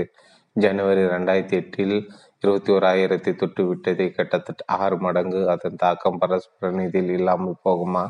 சன்ஸ்பென்ஸ் போன பரஸ்பர நிதியில் முதலீடு செய்தவர்களுக்கு கடந்த சில வருடங்கள் எவ்வளவுதான் கிடைத்தது? கோட்டாக் PSU பேங்க் ETF என்கிற திட்டம் ஒரு ஆண்டில் 71% தந்திருக்கிறது. அதாவது முதலீடு செய்த தொகை காட்டிலும் ஒரு வருடத்தில் கெட்ட வருமானம் அதிகம். இப்படி சில திட்டங்கள் LNT MNG பிஸ்னஸ் பாயிண்ட் 57%. இவை எல்லாமே 2017 நிலவரப்படி. இவை எல்லாம் ஒரு குறிப்பிட்ட வருடங்களுக்கு கிடைத்த வருமானம். இவற்றை பற்றி தொடர்ந்து எப்படி தெரிந்து கொள்வது? பரஸ்பர நிதி சம்பந்தமான தகவல்களை நிதி சம்பந்தமான பத்திரிகைகளும் தலால் ஸ்ட்ரீட், அவுட்லுக், மணி, ஞான விகடன் போன்றவை பார்க்கலாம். மேலும் ஆங்கில தினசரிகளும் பிஸ்னஸ் லைன், எக்கனாமிக்கு டைம்ஸ் போன்றவற்றிலும் படிக்கலாம். அவற்றை பற்றி தகவல் அனைத்தும் www.mutualfunds.india.com என்ற இணையதளத்தில் முழுமையாக பார்க்கலாம். எல்லா பரஸ்பர நிதிகளும் இப்படித்தானா? கண்ணை மூடிக்கொண்டு உள்ளே இறங்கிவிடலாமா? பணமே ஓடிவா? அத்தியாயம் 14 ELSS என்ற சேமிப்பு திட்டம். நீல நிற இன்லாண்ட் கடிதம் எழுதி சிவப்பு நிற தபால் பெட்டியில் போட்டுவிட்டு இன்றைக்கு அது பதில் வருமா என்று தபால்காரர்களுக்கு நீங்கள் காத்திருந்த காலம் போய் என்னை ஒரு 4-5 வருடங்கள் மேல் ஆகியிருக்காது. இப்போதெல்லாம் ஊருக்கு கிளம்பியோர் ஸ்டேஷன் கூட எங்கே இருக்கிறேன் என்று சொல்ல முடிகிறது. அங்கு இங்கு என்னாதபடி எல்லா இடங்களையும் விடுத்து மலைபேசி, செல், கூரியர், தபால்கள், ஆர்எஸ்எஸ் தரும் டெலிஃபோன் இணைப்பு, புதிய இன்டர்நெட், கேஸ் கனெக்ஷன், ஆவின் பால் card, Lambretta, scooter, Maruti car போன்றவற்றுக்கு மட்டுமே மக்கள் காத்திருந்தது ஒரு காலம். எல்லாம் மாறிக்கொண்டிருக்கிறது, வேகமாக மாறிக்கொண்டிருக்கிறது. படிக்கும் படிப்புகள், செய்யும் வேலைகள், பெரும் ஊதியங்கள், பொழுதுபோக்குவது, பிரயாணம் செய்து செய்தித்தாள்களை தெரிந்து கொள்வது என்று பலவற்றில் மாற்றங்கள், சிறிய பெரிய மாற்றங்கள் தொடர்ச்சியாக நடைபெற்று கொண்டே இருக்கும் மாற்றங்கள் எல்லாம் மாறிக்கொண்டிருக்க பணத்தினை பெருக்கும் வழிகள் மட்டும் விதிவிலக்காக அப்படியே இருக்க முடியுமா என்ன? அவற்றில் மாற்றங்கள் வந்து கொண்டே இருக்கின்றன. சேமிக்கிற பணமா, சீட்டு கட்டுவது, தொடர்பு வைப்புகள், RD, வங்கி வைப்புகள், எஃப்டி, அஞ்சலக சேமிப்புகள், அரசு பத்திரங்கள், என்எஸ்சி, கேவிபி மட்டுமே இன்று இருந்த நிலைமை மாறிக்கொண்டிருக்கிறது. தவளை இறந்த பாத்திரம் மெல்ல மெல்ல சூடேறியது போல சமீப காலமாக பரஸ்பர நிதிகள், பங்குகள் போன்றவற்றின் மீது மக்களுக்கு கூடுதலான ஆர்வம் வந்திருக்கிறது. காரணம், அவர்களை மனநிலை ஏற்பட்டிருக்கும் மாற்றம். அதிக வருமானம் வேண்டும், அதுவும் சீக்கிர வேண்டும், அதற்காக ரிஸ்க் எடுக்கவும் தயார் என்கிற மனப்பாவம். அந்த வகையில் பணத்தினை வேகமாக பெருக்கும் சில வழிகள் தான் நமது கடந்த சில அத்தியாயங்கள் பார்த்த பங்குகள், ஷேர்ஸ், பரஸ்பர நிதிகள், மியூச்சுவல் ஃபண்ட்ஸ் மற்றும் எஸ்ஐபி. சமீப காலமாக பெரும்பாலான பரஸ்பர நிதிகள் அவற்றில் முதலீடு செய்தவர்களுக்கு அள்ளி கொடுத்திருக்கின்றன என்று பார்த்தோம். அதே சமயம் எந்த பரஸ்பர நிதியானாலும் அதில் கண்ணை மூடிக்கொண்டு முதலீடு செய்து விடலாமா என்று ஒரு கேள்வியும் கேட்டிருந்தோம். அதற்கான பதில் கூடாது என்பது தான். ஏன் என்று கேட்டால் அதற்கு ஒன்றுக்கும் மேற்பட்ட காரணங்கள் இருக்கின்றன. அந்த காரணங்களில் ஒன்று, பரஸ்பர நிதியைப் போல செயல்படும் வேறு திட்டங்கள் எதையாயிலும் இருக்கின்றனவா, அவற்றை பற்றி முதலீடு செய்வதற்கும் தெரிந்து கொள்ள வேண்டும் என்பதுதான். பரஸ்பர நிதியைப் போல யூலிப்பில் ELSS போன்ற வேறு சிலவும் இருக்கின்றன. கேள்விப்பட்டிருக்கலாம். இவற்றுக்கிடையே வித்தியாசங்கள் என்ன? வருமானம், ரிஸ்க், வரி சலுகை போன்றவற்றில் நிதிகளில் இருந்து எப்படி வேறுபடுகின்றன? அவற்றில் எந்த திட்டத்தில் சேருவது நமக்கு நல்லது, எந்த விதத்தில் நல்லது? எதையும் விட வேண்டாம், எல்லாவற்றையும் பார்த்து விடலாம். இவையெல்லாம் ஒரே குடும்பத்தினை சேர்ந்தவை தான். இந்த திட்டங்களுக்கெல்லாம் தாத்தா போன்றது பங்கு சந்தை. அவர் மூலமாக வந்த மகன்கள், மகள்கள், பேர பிள்ளைகள் போன்றவை தான் பரஸ்பர நிதி, எஸ்ஐபி, யூலிப்பிஎல்எஸ்எஸ் போன்ற திட்டங்கள். பங்கு சந்தை என்றால் தொழில் வியாபார நிறுவனங்களின் உரிமை என்பதை ஏற்கனவே பார்த்தோம். நிறுவனங்களின் உரிமை பங்குகளாக வாங்குவதன் மூலம் நிறுவனங்கள் செய்ய லாபம், அதனால் ஏற்படும் பங்கு விலை உயர்வு முதலியவை பங்குதாரர் ஆகிய நமக்கு கிடைக்கும். இதை நேரடியாக செய்யலாம், ஷேர் மார்க்கெட் அல்லது வல்லுநர் நடத்த திட்டம் மூலம் செய்யலாம். பரஸ்பர நிதி ஒரே தடவையாக முதலீடு செய்யாமல் தொடர்ச்சியாகவும் பரஸ்பர நிதியில் முதலீடு செய்யலாம். எஸ்ஐபி இவற்றையெல்லாம் ஏற்கனவே விளக்கமாக பார்த்துவிட்டோம். இந்த குடும்பத்தினைச் சேர்ந்த இன்னும் இரண்டு முக்கிய உறுப்பினர்கள் யூலிட் மற்றும் ELSS அவர்களை பற்றி இனி விரிவாக பார்க்க போகிறோம். முதலில் ELSS பற்றி பார்க்கலாம். காரணம், அவர் முழுக்க முழுக்க பங்கு சந்தை சார்ந்தவர், அதாவது சொந்தத்தில் பெண் எடுத்தவர் போல. ஆனால் யூலிப் அசலில் ஈடுபடும் அசலில் பெண் எடுத்தவர் போல அவர் காப்பீடு என்கிற வேறு குடும்பத்துடன் சம்பந்தம் செய்திருக்கிறார். அதனால் அவரை அடுத்ததாக பார்க்கலாம். ELSS இது ஒரு சேமிப்பு திட்டம். அதனை குறிப்பது தான் கடைசி இரண்டு எழுத்துக்களான SS, அதாவது சேவிங்ஸ் ஸ்கீம். ஆனால் இந்த சேமிப்பு வித்தியாசமானது. வித்தியாசம் தான் பங்கு சந்தை தொடர்பில் இருக்கிறது. இதனை குறிப்புதான் முதல் இரண்டு எழுத்துக்களான EL. மொத்தத்தில் இது ஈக்குவட்டி லிக்விடு லிங்க்டு சேமிப்பு திட்டம். ஈக்குவட்டி என்றால் பங்கு, ஆக பங்கு சந்தையில் முதலீடு செய்து சேமிப்பு திட்டம். பெயர் தான் உச்சரிப்பதற்கு கொஞ்சம் சிரமமாக தெரிந்தது, தவிர திட்டம் எளிமையானதான் என்பது தெளிவாகி இருக்கும். நம்மை போன்ற முதலீட்டாளர்கள் இதில் போடப்படும் பணம் இந்த திட்டங்களை நடத்துபவர்களால் பங்கு சந்தையில் முதலீடு செய்யப்படுகிறது. ஆனால் ELSSல் இருந்து கிடைக்கக்கூடிய வருமானமும் முதலீட்டிற்கு இருக்கும் ரிஸ்க்குக்கும் பங்கு சந்தை ஒட்டியது, அதே போன்றது. பரஸ்பர நிதி போன்ற இந்த திட்டத்தில் ஒரு தவணையாகவோ லம்புசமாகவோ அல்லது பல தவணைகளாகவோ தொடர்ந்து எஸ்ஐபி கட்டலாம். அப்படி என்றால் இந்த திட்டத்திற்கும் பரஸ்பர நிதிக்கும் என்ன வித்தியாசம் என்கிற கேள்வி வரலாம். இந்த ELSS பரஸ்பர நிதி மற்றும் நேரடியாக பங்குகளை முதலீடு செய்வதிலிருந்து இரண்டு விதங்களில் வேறுபட்டது. ஒன்று, பங்குகளோ அல்லது பரஸ்பர நிதியோ அதிலிருந்து ஒரு வருமானத்திற்கு தான் வரி விலக்கு கொடுக்கப்படும். ஆனால் ELSSல் செய்யப்படும் முதலீட்டிற்கு வரி விலக்கு உண்டு. வருமான வரி சட்டத்தின் செக்ஷன் 80C படி அதிகபட்சமாக ₹1,00,000 வரை கூட இப்படி வரி சலுகை உள்ள திட்டங்களில் ஒருவர் முதலீடு செய்யலாம். நாம் முதலீடு செய்யும் பணத்திற்கே வரி விலக்கு கிடைக்கும். 2017-18 நிலவரப்படி அதற்கு பின் மாற்றங்கள் வருகிறதா என்பதை மத்திய அரசின் பட்ஜெட் அறிவிப்புகள் மூலம் தெரிந்து கொள்ள வேண்டும். நாம் வேலைக்கு போகிறோம், சம்பளம் வருகிறது. அந்த வருமானத்தினை கொண்டு பங்குகளோ அல்லது பரஸ்பர நிதிகளோ வாங்குகிறோம். அந்த முதலீட்டுக்கு ஒரு வருமான டிவிடெண்ட் பணத்திற்கு வரி கிடையாது. இன்னொருவர் இருக்கிறார். அவர் பங்குகள் பரஸ்பர நிதிக்கு பதிலாக ELSல் முதலீடு செய்கிறார். அவர் எவ்வளவு செய்கிறாரோ 1 லட்சத்திற்கு குறைவாக அந்த அளவு பணத்திற்கு வருமான வரி இல்லை. தவிர அதில் இருந்து வரும் டிவிடெண்ட் போன்ற வருமானத்திற்கும் வரி இல்லை. 1 லட்சம் என்கிற வரம்பிற்குள் சேம நல நிதி, PF, LIC போன்ற பிற சேமிப்புகளும் வருகின்றன. அவை போக மீதமுள்ள பணத்திற்கு ELSS போட்டால் போதும். 2 நேரடியாக வாங்கிய பங்குகளை எப்போது வேண்டுமானாலும் விற்கலாம். அதே போல பரஸ்பர நிதிகளிலிருந்தும் விரும்பும் நேரம் விலகலாம். முதலீடு செய்த பணத்தினை திரும்ப பெறலாம். ஆனால் ELSSல் அப்படி செய்ய முடியாது. முதலீடு செய்யப்படும் பணத்தினை 3 ஆண்டுகளுக்கு முன்பாக திரும்ப எடுக்க முடியாது. விட்டு வைக்க வேண்டும். முதலீடு செய்ய வேண்டும். செய்யப்படும் பணத்திற்கு முழு வரி விலக்கு கொடுக்கப்படுவதால் தான் அந்த நிபந்தனை. பப்ளிக் ப்ராவிடென்ட் ஃபண்ட், PF, தேசிய சேமிப்பு பத்திரம், NSE, கிசான் விகாஸ் பத்திரம், KVP எல்லாவற்றிலும் கூட அப்படித்தானே என்கிறீர்களா? நீங்கள் நினைப்பது சரிதான். இதுவும் அதே போலதான். ஆனால் அவற்றை விடவும் ELSSல் ஒரு கூடுதல் வசதி. நிபந்தனை காலம் 3 ஆண்டுகள் மட்டுமே என்பதுதான் அது. PPFல் போட்ட பணத்தினை 15 ஆண்டுகளுக்கு முன்பாக முழுவதும் எடுக்க முடியாது. மற்றவற்றின் கெடு காலமும் அதிகம். NSE 6 ஆண்டுகள், 15. யூலிப்பு என்பது சில ஆங்கில எழுத்துக்களை சுருக்கம். அந்த எழுத்துக்கு ULI மற்றும் P. இந்த யூலிப் திட்டம் பங்கு சந்தை தொடர்பானது. பங்கு சந்தை குடும்பத்தினை சேர்ந்துதான் என்று ஏற்கனவே பார்த்தோம்.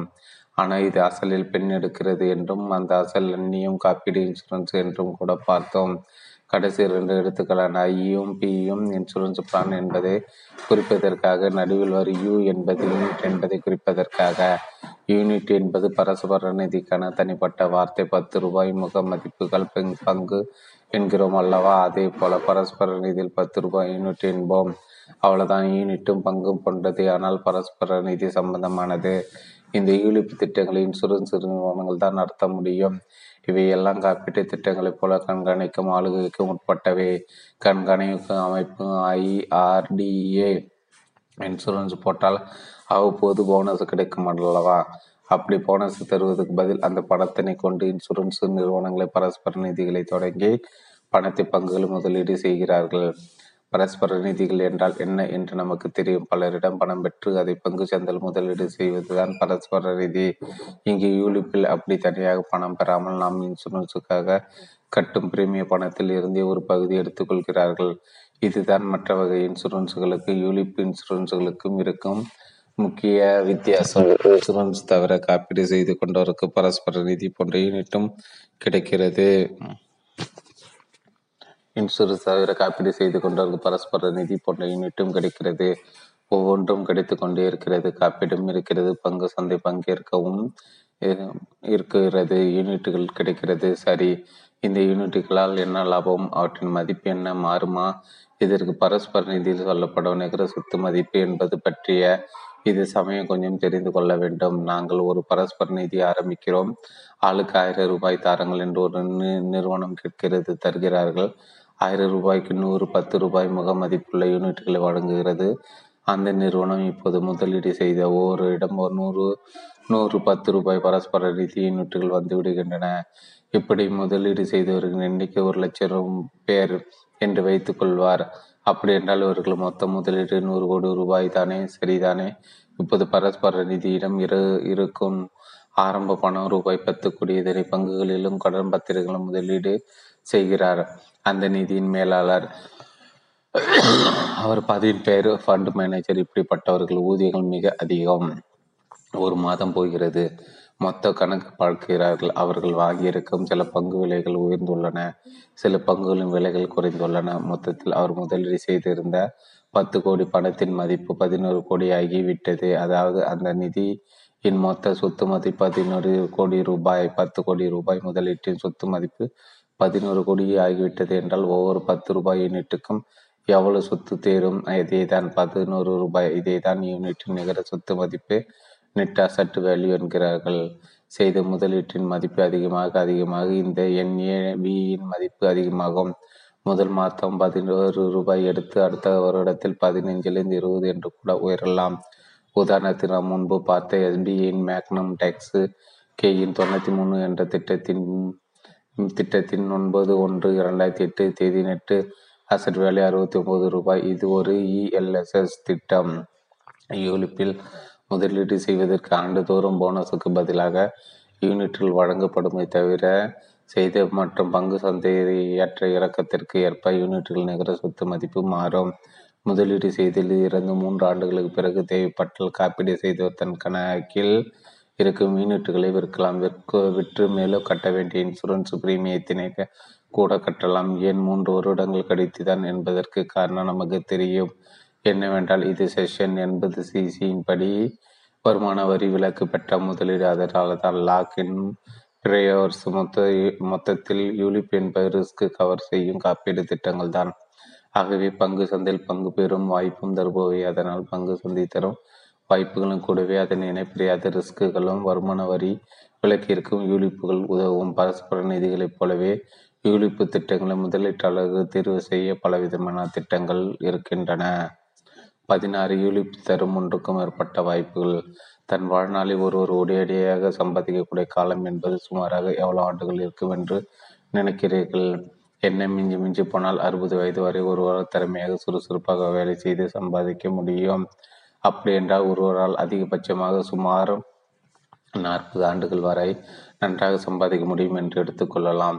இப்போது அடுத்த கேள்விக்கு வருவோம். அந்த நபர் 60 வயதிற்கு பிறகு சுமாராக எத்தனை ஆண்டுகள் வாழ வேண்டியிருக்க மாட்டாரா? இது என்ன கேள்வி? அது அவர் ஆசையையும் ஆயுளையும் பொறுத்தது என்கிறீர்களா? அதுவும் சரிதான். அப்படி என்றால் கேள்வியை சற்று மாற்றி இப்படி கேட்கலாம். சராசரியாக ஒருவர் எவ்வளவு வயது வரை வாழ வேண்டி இருக்கலாம்? இப்போதெல்லாம் 70-75 வயது என்பது சாதாரணமாக இருக்கிறது. 80-85 வயதினை கூட பலரும் சுலபமாக தொடுகிறார்கள். எல்லா மருத்துவமும் செய்யும் மகத்துவம் வாழ்க. சராசரியாக ஒரு 75 வருடங்கள் வரை வாழ்கிறார் என்று வைத்துக்கொள்வோம். அடுத்த சுவாரஸ்யமான 3வது கேள்விக்கு வருவோம். 60 வயதுக்கு மேல் 75 அல்லது அதற்கு மேலோ வாழ்வோருடைய நிலைமையை அந்த காலகட்டத்தில் எப்படி இருக்கும்? 1, சொந்த சம்பாத்தியம் இருக்காது, இருந்தாலும் அதன் அளவு பழைய அளவாக இருக்காது. 2, உடலில் ஒழு குறைந்திருக்கும். 3, உபாதைகள் சில வந்து குடியேறி இருக்கும். 4, உதவிக்கு ஆள் இருக்காது. பிள்ளைகள் பெரியவர்கள் வரை ஆளுக்கு ஒரு ஊரில் அல்லது நாட்டில் இருப்பார்கள். 5, எல்லாவற்றையும் அல்லது கடைப்புகள் எல்லாம் அப்படியே சாப்பிட முடியாது. உணவில் பக்குவம் தேவைப்படும். 6, மருத்துவத்திற்கும் மருந்துகளுக்கும் முன்பை விட அதிக செலவு செய்ய வேண்டியிருக்கும். 7, வண்டி வசதி இல்லாமல் பணம் செய்து சிரமமாக இருக்கும். 8, பேசினால் கேட்க ஆள் இருக்காது. எல்லாம் சின்ன வயதுக்காரர்களுக்கு பயமுத்தர்களாக தெரியலாம். ஆனால் அவ்வளவு உண்மை தவிர வேறு மிரட்டல் இல்லை என்பது வயதானவர்களை கேட்டால் தெரிய வரும். இப்போது முக்கியமானதும் 4வது அந்த கேள்விக்கு வரும். இவற்றையெல்லாம் மாற்ற முடியும். எல்லோரும் தேவைகளும் வழி இருக்கிறது. பேராசைகளுக்கு தன் வழியில் என்று சொல்வார்கள். அதே தான் இங்கே வயோதிகம் எல்லோருக்கும் வரும் என்பதில் எந்த மாற்றமும் இல்லை. மூப்பும் திரையும் எவருக்கும் வந்துதான் ஆகும். கட்டுப்பாடான உணவு பழக்கமும் தொடர்ச்சியான உடற்பயிற்சி மேலே பார்த்து 8 பிரச்சனைகள் சிலவற்றை குறைக்கலாம். ஆனால் பல பிரச்சனைகளை ஒன்றாக சமாளிக்க ஒரு நிச்சயமான வழி இருக்கிறது. அது 10 செய்யும் என்பார்கள். அதே தான் அந்த 3 எழுத்து தீர்வுக்கு பெயர் பணம். அதுவும் எவரையும் எதிர்பாராமல் தன் கையில் தானே வைத்திருக்கும் பணம். வேலையில் இருந்து ஓய்வு பெற்ற பின் 20-25 வருடம் தனக்கும் தன் மனைவிக்கும் அல்லது கணவருக்கும் மேலே பட்டியலிட்டில் இருப்பவற்றை சமாளிக்க தொடர்ந்து தேவைப்படும் பணம். வாழ்க்கையின் 2வது பகுதியின் அந்த 25 வருடங்களுக்கு தேவைப்படும் பணம். இனி 5வது கேள்வியும் அதற்கான பதிலும். ஓய்வு பெற்ற பிறகு வாழ வேண்டிய 25 ஆண்டுகளுக்கு தேவையான பணத்தினை எப்போது ஆயத்தம் செய்வது? யார் செய்வது? பல புதிர்களையும் ஆச்சரியங்களையும் உள்ளே வைத்திருக்கக்கூடிய எதிர்காலம் ஒரு பக்கம். அதை சமாளிக்க உடல் மற்றும் சம்பாதிக்கும் திறன் குறைந்து கொண்டே போகலாம். இன்னொரு பக்கம் இந்த போட்டியில் நாம் வெற்றி நிலைப்படுத்துவதற்கு தேவையான பணத்தினை உருவாக்கி கொள்ளும் வழி முதல் அத்தியாயத்திலிருந்தே நாம் பார்த்து வரும் சேமிப்பினை லாபகரமாக முதலீடு செய்வதுதான்.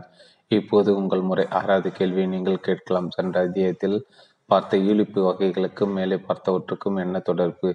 எவருடைய வாழ்க்கை தான் ரிஸ்க் இல்லாமல் இருக்கிறது. அதனால் தான் கேள்வி கேட்பாடு இல்லாமல் சரி என்று பலர் லைஃப் இன்சூரன்ஸ் எடுக்கிறார்கள். தனக்கு தப்பித்தவறு ஏதும் நிகழ்ந்து விட்டால் தன் குடும்பம் சிரமத்துக்குள்ளாகிவிடக்கூடாது என்கிற எண்ணத்தில் தான் அதிக வருமானம் தரக்கூடிய வேறு சில முதலீடுகள் இருந்தாலும் அந்த வருமானம் தராத இன்சூரன்ஸ் எடுக்கிறார்கள். ஓய்வு பெறும் வரை பல வருடங்களுக்கு தொடர்ந்து பிரீமியம் தொகையை கட்டி வருகிறார்கள். ஆக இன்சூரன்ஸ் என்பது வாழ்க்கை ரிஸ்கினை சமாளிப்பதற்கு தான். அதில் லாபமோ பெரிய வருமானமோ எதிர்பார்க்க கூடாது என்பதாகவே பல வருடங்கள் ஓடிவிட்டன. காலம் மாறியது. சிலர் இந்த நிலை குறித்தும் ஒரு கேள்வி கேட்டார்கள். ஆமாம், நம் கணக்கப்படி ஏழாவது கேள்விதான். ஏன் அப்படி? இன்சூரன்ஸ் திட்டங்களாகவே ஆனாலும் அவற்றில் முதலீட்டுகளுக்கு நல்ல வருமானம் தர முடியாதா என்ன? அதற்கு பதிலாக கிடைத்ததான் யூலிப்பு திட்டம்.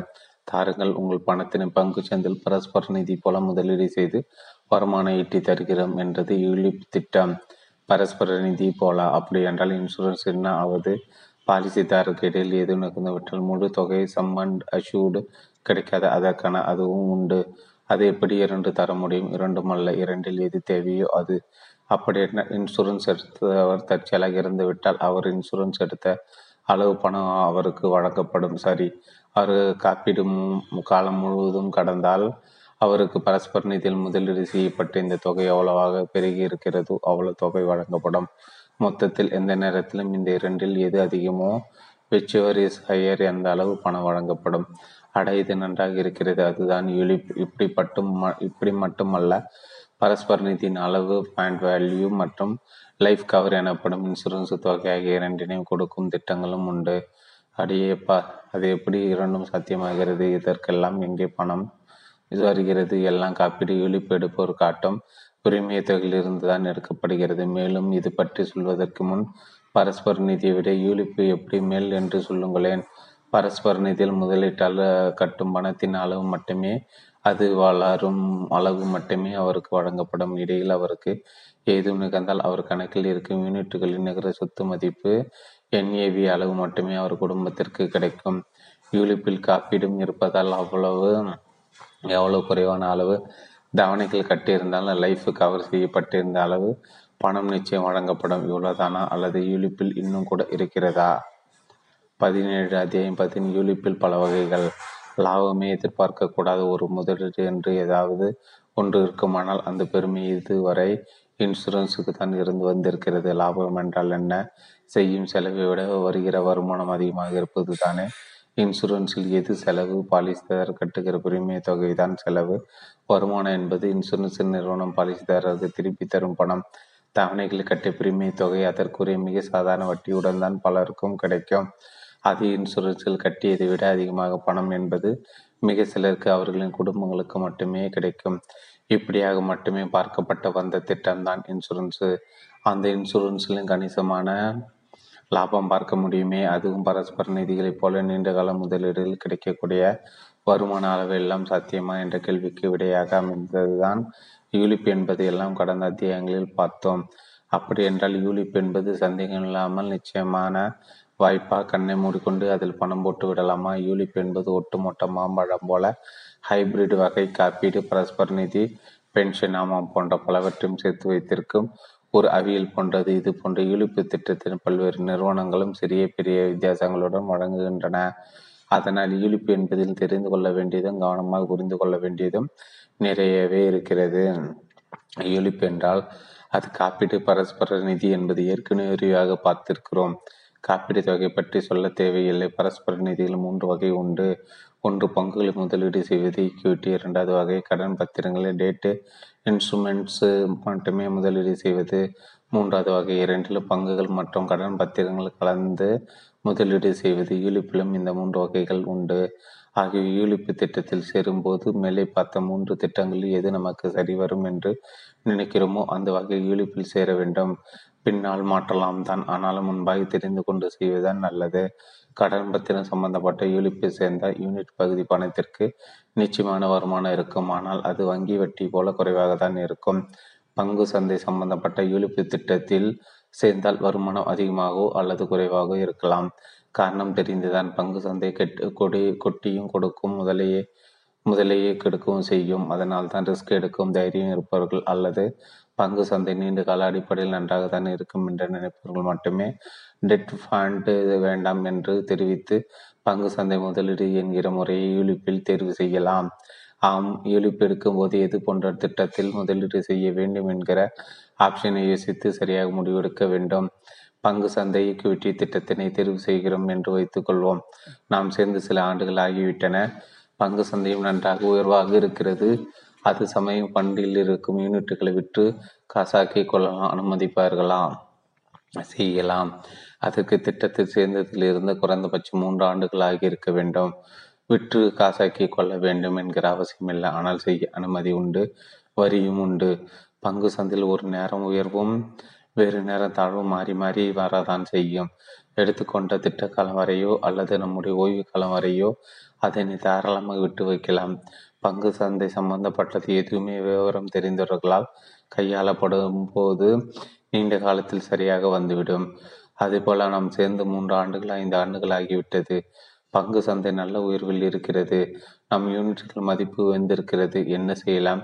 காசாகி கொண்டு விடலாம். மீண்டும் சரியும் போது வேறு திட்டத்தின் மூலம் உள்ளே வரலாம். வெளியேறும் காலத்திற்கும் மீண்டும் வேறு திட்டத்தின் மூலம் உள்ளே வரும் காலத்திற்கும் இடைப்பட்ட காலத்திற்கு காப்பீடு என்கிற கவசம் இல்லாமல் போய்விடுவேன். மிகவும் சரி. அதனால் தான் வெறும் இழிப்பு மட்டும் போதாது, கன்வென்ஷன் என்கிற வழக்கமான சாதாரண இன்சூரன்ஸ் திட்டங்களும் அவசியம் என்பது. அப்படி என்றால் காப்பீட்டுக்காக ஒதுக்கும் பணத்தில் ஒரு பகுதியை மட்டும் யூலிப்பு திட்டத்தில் போடுவது நல்லது. சரி, யூலிப்பில் நாம் சேர்ந்தாகிவிட்டது. இடைநிலை விலகவில்லை அல்லது வாய்ப்பு கிடைக்கவில்லை. திட்ட முதிர்வு காலத்திற்கு வந்தாகிவிட்டது. அது சமயம் பங்கு சந்தை இறக்கத்தில் இருந்தால் என்ன செய்வது? யூனிட்டுகளின் நிகர சொத்து மதிப்பு குறைவாக இருக்கும். விட்டால் நமக்கு நட்டம் தானே. அப்படி செய்ய வேண்டும் என்ற கட்டாயம் இல்லை. திட்ட முதிர்வு அடையும் நேரமோ ஏதோ காரணங்களுக்காக நம் யூனிட்டுகளின் NAV சுமார் என்றால் ஃபண்டும் வேல்வியல் 10ல் ஒரு பங்கினை மட்டுமே எடுத்து விற்று காசாக்கலாம். அடுத்த 6 மாதத்துக்குள் இன்னொரு 10%. இப்படியாக 6 மாதங்களுக்கு ஒரு முறையாக 10 தவணைகளை கூட எடுக்க விற்க அனுமதி உண்டு. யூலிப்பு திட்டத்தை சேர்ந்த ஒருவருக்கு 2 பலன்கள் காப்பீடு பிளஸ் பரஸ்பர நிதி போன்ற யூனிட் திட்டம் கிடைப்பது என்பது நன்றாக தான் இருக்கிறது. என்ன ஆனாலும் 2 திட்டங்களுக்கும் அவருடைய பிரீமிய பணம்தான் எடுத்துக்கொள்ளப்படும். கேள்வி சரிதான். ஒரு இழிப்பு திட்டத்தில் சேர்கிறார். அது பங்கு சந்தை தொடர்பான திட்டம். காப்பீட்டுக்காகவும் அவருடைய பயணத்தில் ஒரு பகுதி தொடர்ந்து போகிறது. மீதம்தான் பரஸ்பர நிதி போன்ற பண்டுக்கு போகிறது. ஆனால் பெரும்பாலான திட்டங்கள் பாலிசிதாரருக்கு 2ல் 1 பலன்தான் கிடைக்கும். திட்டத்திற்கு காலத்திற்கு முன்பாக பாலிசிதாரை மறைந்தால் முழு காப்பீட்டு தொகை வழங்கப்படும். திட்ட காலம் முடிந்து அவர் பணம் எடுக்க விரும்பினால் ஃபண்டில் ஒரு யூனிட்டுகளின் மதிப்பளவு பணம் கிடைக்கும். அது காப்பீட்டு தொகையை விட குறைவாக இருந்தால் காப்பீட்டு தொகையே கொடுக்கப்படும். யூலிப்பில் இருக்கும் இன்னொரு அனுகூலம்தான் இது.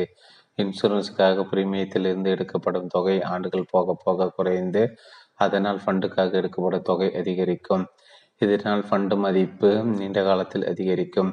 திட்ட முதிர்வு காலம் நெருங்க யூனிட்டில் வாங்க எடுத்துக்கொள்ளப்படும் பணத்தின் மதிப்பு அதிகரிக்கும். யூலிப்பில் இவ்வளவு தகவல்களா என்கிற பிரமிப்போ அச்சமோ தேவையில்லை. ஒருவரி செய்தி இதுதான். நீண்டகால அணுகுமுறை இருப்பு யூலிப்பு லாபகரமானது. உங்கள் வயது குறைவு உங்களுக்கு மிகவும் பொருத்தமானது. யூலிப்பு உங்களுடைய ஓரளவு சேமிப்பினை யூலிப்பில் போடுங்கள். ஒரே தவணையாக லம்சம் 25,000 50,000 என்று போடலாம் கூட. இங்கு பங்கு சந்தை தொடர்பானது. அதனால் நீண்டகால அணுகுமுறைக்கு மட்டுமே ஒத்து வரும் என்கிற எச்சரிக்கையை மறுக்க வேண்டாம். அதே 18 வங்கிகள் போடும் டெபாசிட்டுகள். முதலீடு செய்யும் நம் பணம் பத்திரமாக இருக்க வேண்டும். எவையெல்லாம் பத்திரமான முதலீடுகள்? தங்கம், வீடுகள், நிலம், இடங்கள் எல்லாம் கண்ணுக்கு தெரிகிற முதலீடுகள். எப்போதாவது வாங்கிய பிறகு அவற்றின் விலை இறங்கினாலும் இறங்கலாம். ஆனால் வித்தியாசங்கள் அவ்வளோ பெரியதாக இருக்காது. இவற்றை பிசிக்கல் அசட்ஸ் என்கிறார்கள். நம் நாட்டில் இன்னும் கூட பெரும்பாலானவர்களுக்கு முதலீடு என்றால் இவைதான் தவிர நிதி தொடர்பான சொத்துக்களும் உண்டு. அவற்றின் மீது இப்போதுதான் கூடுதலான மக்களுக்கு அதிக கவனம் வந்திருக்கிறது. நம் பணத்தினை கொண்டு நாமே சொத்துக்கள் வாங்காமல் வேறு எவரும் வியாபாரம் செய்யவோ முதலீடு செய்யவோ கொடுக்கிறோம். அதுதான் பைனான்சியல் அசெட் செய்யும் வேலை. எல்லோருக்கும் தெரிந்து வங்கிகளில் செய்யப்படும் வைப்புகள் ஃபிக்ஸடு டெபாசிட்ஸ் என்பது இதன் பெயர். எல்லா வங்கிகளும் செய்யலாம். வருமானம் ஓரளவு தான் இருக்கும். ஒன்று அதிகபட்சம் வருடத்துக்கு தற்சமயம் 6.5% வரை கொடுக்கப்படுகிறது. இது வங்கிக்கு வங்கி மாறுபடும். வங்கி வைப்புகளும் சீனியர் சிட்டிசன்கள் 65 நிறைவானவர்கள் 0.5 முதல் 3/4% வரை கூடுதல் வட்டி கொடுக்கப்படுகிறது. சில வங்கியில் 7.5லிருந்து 8.15 வரை வங்கி வைப்புகள் இருக்கும். பயன்கள்: போட்ட பட்டணத்தை எப்போது வேண்டுமானால் திரும்ப எடுத்துக்கொள்ளலாம். எத்தனை வருடங்கள் என்று போடுகிறோமோ அதற்கு முன்னதாக திரும்ப எடுக்க விரும்பினாலும் செய்யலாம். இதற்கு ஃபோர்க்ளோஷர் என்று பெயர் குறிப்பிட்ட காலம் விட்டு வைக்காததற்கு அவர்கள் கொடுக்கமற்றில் கொஞ்சம் குறைத்து கொள்வார்கள். மற்றபடி பணத்தினை எப்போது வேண்டுமானாலும் திரும்ப எடுக்கலாம் என்பது இதன் முக்கிய அம்சம். வங்கிகளில் போடப்படும் வைப்புகளுக்கு கிடைக்கும் வட்டி முழுவதுமே வருமானமாக கருதப்படும். வருமான வரிக்கு டிடிஎஸ் தொகை பிடிப்பார்கள். 15G என்கிற படிவம் கொடுத்தால் டிடிஎஸ் பிடித்தம் செய்ய மாட்டார்கள். வருமான வரி வரம்புக்குள் வருபவர்கள் தான் வரி கட்ட வேண்டும். இல்லாவிட்டால் பிடித்தம் செய்யப்பட்ட டிடிஎஸ்இனை வரி கணக்கு ரிட்டர்ன் தாக்கல் செய்யும் போது அதில் காட்டி திரும்ப பெறலாம். வங்கியில் நபர் ஒன்றுக்கு அதிகபட்சமாக 1,00,000 ரூபாய் போடப்படும் வைப்பு பணத்தினை அசல் வருமான வரி சட்டப்பிரிவு 80 சிறு கீழ் காட்டி வரி விலக்கு பெறலாம். அதாவது ஒருவருக்கு ஆண்டு ஒன்றுக்கு 4,00,000 ரூபாய் வருமானம் வருகிறது. அவர் வரி கட்ட வேண்டி வருகிறது. அவர் அந்த வருமானத்தில் இருந்து 50,000 ரூபாய் வங்கியில் 5 ஆண்டுகளுக்கு வைப்பாக போடுகிறார் என்றால் அந்த 50,000 ரூபாயினை 80cc கணக்கில் எடுத்துக்கொண்டு அவருக்கு வரி விலக்கு கொடுக்கப்படும். 80cc கீழ் மொத்தமாக 1,00,000 வரை தான் அனுமதி. வேறு சேமிப்புகள் ஏதும் செய்யாத பட்சம் அவர் வங்கி வைப்பு கூட 1,00,000 அதிகபட்சமாக செய்து வரி விலக்கு பெறலாம். இந்த சலுகை குறைந்தபட்சம் 5 ஆண்டுகளுக்கு போடப்படும் வைப்புகளுக்கு மட்டுமே பொருந்தும். இப்படி கிடைக்கிற வரி விலக்கினை சேர்த்து பார்த்தால் கிடைக்கின்ற வருமானம் வட்டி வரி சலுகை கணிசமாக இருக்கும். மற்ற கடன் பத்திரங்களை விட இந்த காரணங்களினால் வங்கி வைப்பு விரும்பப்படுகிறது. கையில் ரொக்கம் இருக்கிறதா? இன்னும் ஒரு சில மாதங்கள் கழித்துதான் அதற்கு தேவை இருக்கிறதா? அப்படி என்றால் அந்த பணத்தின வங்கியில் போட்டு வைக்கலாம். குறைந்தபட்சம் 15 நாட்கள் கூட பணத்தின வங்கியில் வைப்பாக போட்டு வைக்கலாம். குறைவாக இருந்தாலும் அதற்கு 3% அல்லது 3% வட்டி கிடைக்கும். வங்கிகள் என்றாலே பாதுகாப்பு தானா? அதில் போடப்படும் பணத்திற்கு பிரச்சனை ஏதும் இல்லையா என்கிற கேள்வி வரலாம். பொதுவாக பிரச்சனை இல்லை தான். ஆனால் சில வங்கிகள் பிரச்சனைக்கு உள்ளாகி இருக்கின்றன. சில ஆண்டுகளுக்கு முன் நடந்த உதாரணம் குளோபல் ட்ரஸ்ட் வங்கிகளுக்கு அப்படி ஏதும் ஆகிவிட்டால் வங்கியில் போட்ட பணம் முதலீட்டுக்கு திரும்ப கிடைக்குமா? கிடைக்காதா? இங்கே 1,00,000 என்பது வரம்பு. இதற்கு வங்கிகளை காப்பீடு செய்துள்ளன. முதலீட்டாளர் ஒவ்வொருவரும் செய்யும் வைப்புக்கும் காப்பீடு உண்டு. அதிகபட்சம் 1,00,000 ரூபாய் வங்கிக்கு ஏதும் ஆகிவிட்டால் நபர் ஒன்றுக்கு அவர் செய்த வைப்பு தொகை அல்லது 1,00,000 எது குறைவோ அது கிடைக்கும். வைப்புகளுக்கு இருக்கும் இன்னொரு கூடுதல் நன்மை இது. பரஸ்பர நிதியிலோ பங்குகளிலோ இல்லாத வாய்ப்பு. ஆனால் அஞ்சலக சேமிப்பு வைப்பு, தேசிய சேமிப்பு பத்திரம், பப்ளிக் ப்ராவிடன்ட் ஃபண்டு போன்றவற்றில் முழு பணத்திற்கும் கேரண்டி உண்டு.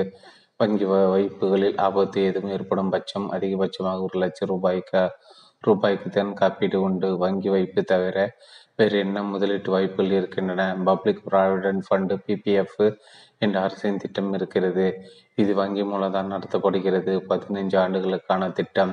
இதில் முதலீடு செய்யப்பட பணத்திற்கு 80cc கீழ் வரி விலக்கு உண்டு. பணத்திற்கு முழு கேரண்டி. ஆனால் விருப்பம் போல திரும்ப எடுக்க முடியாது. குறைந்தபட்சம் 7 ஆண்டுகள் ஆக வேண்டும்.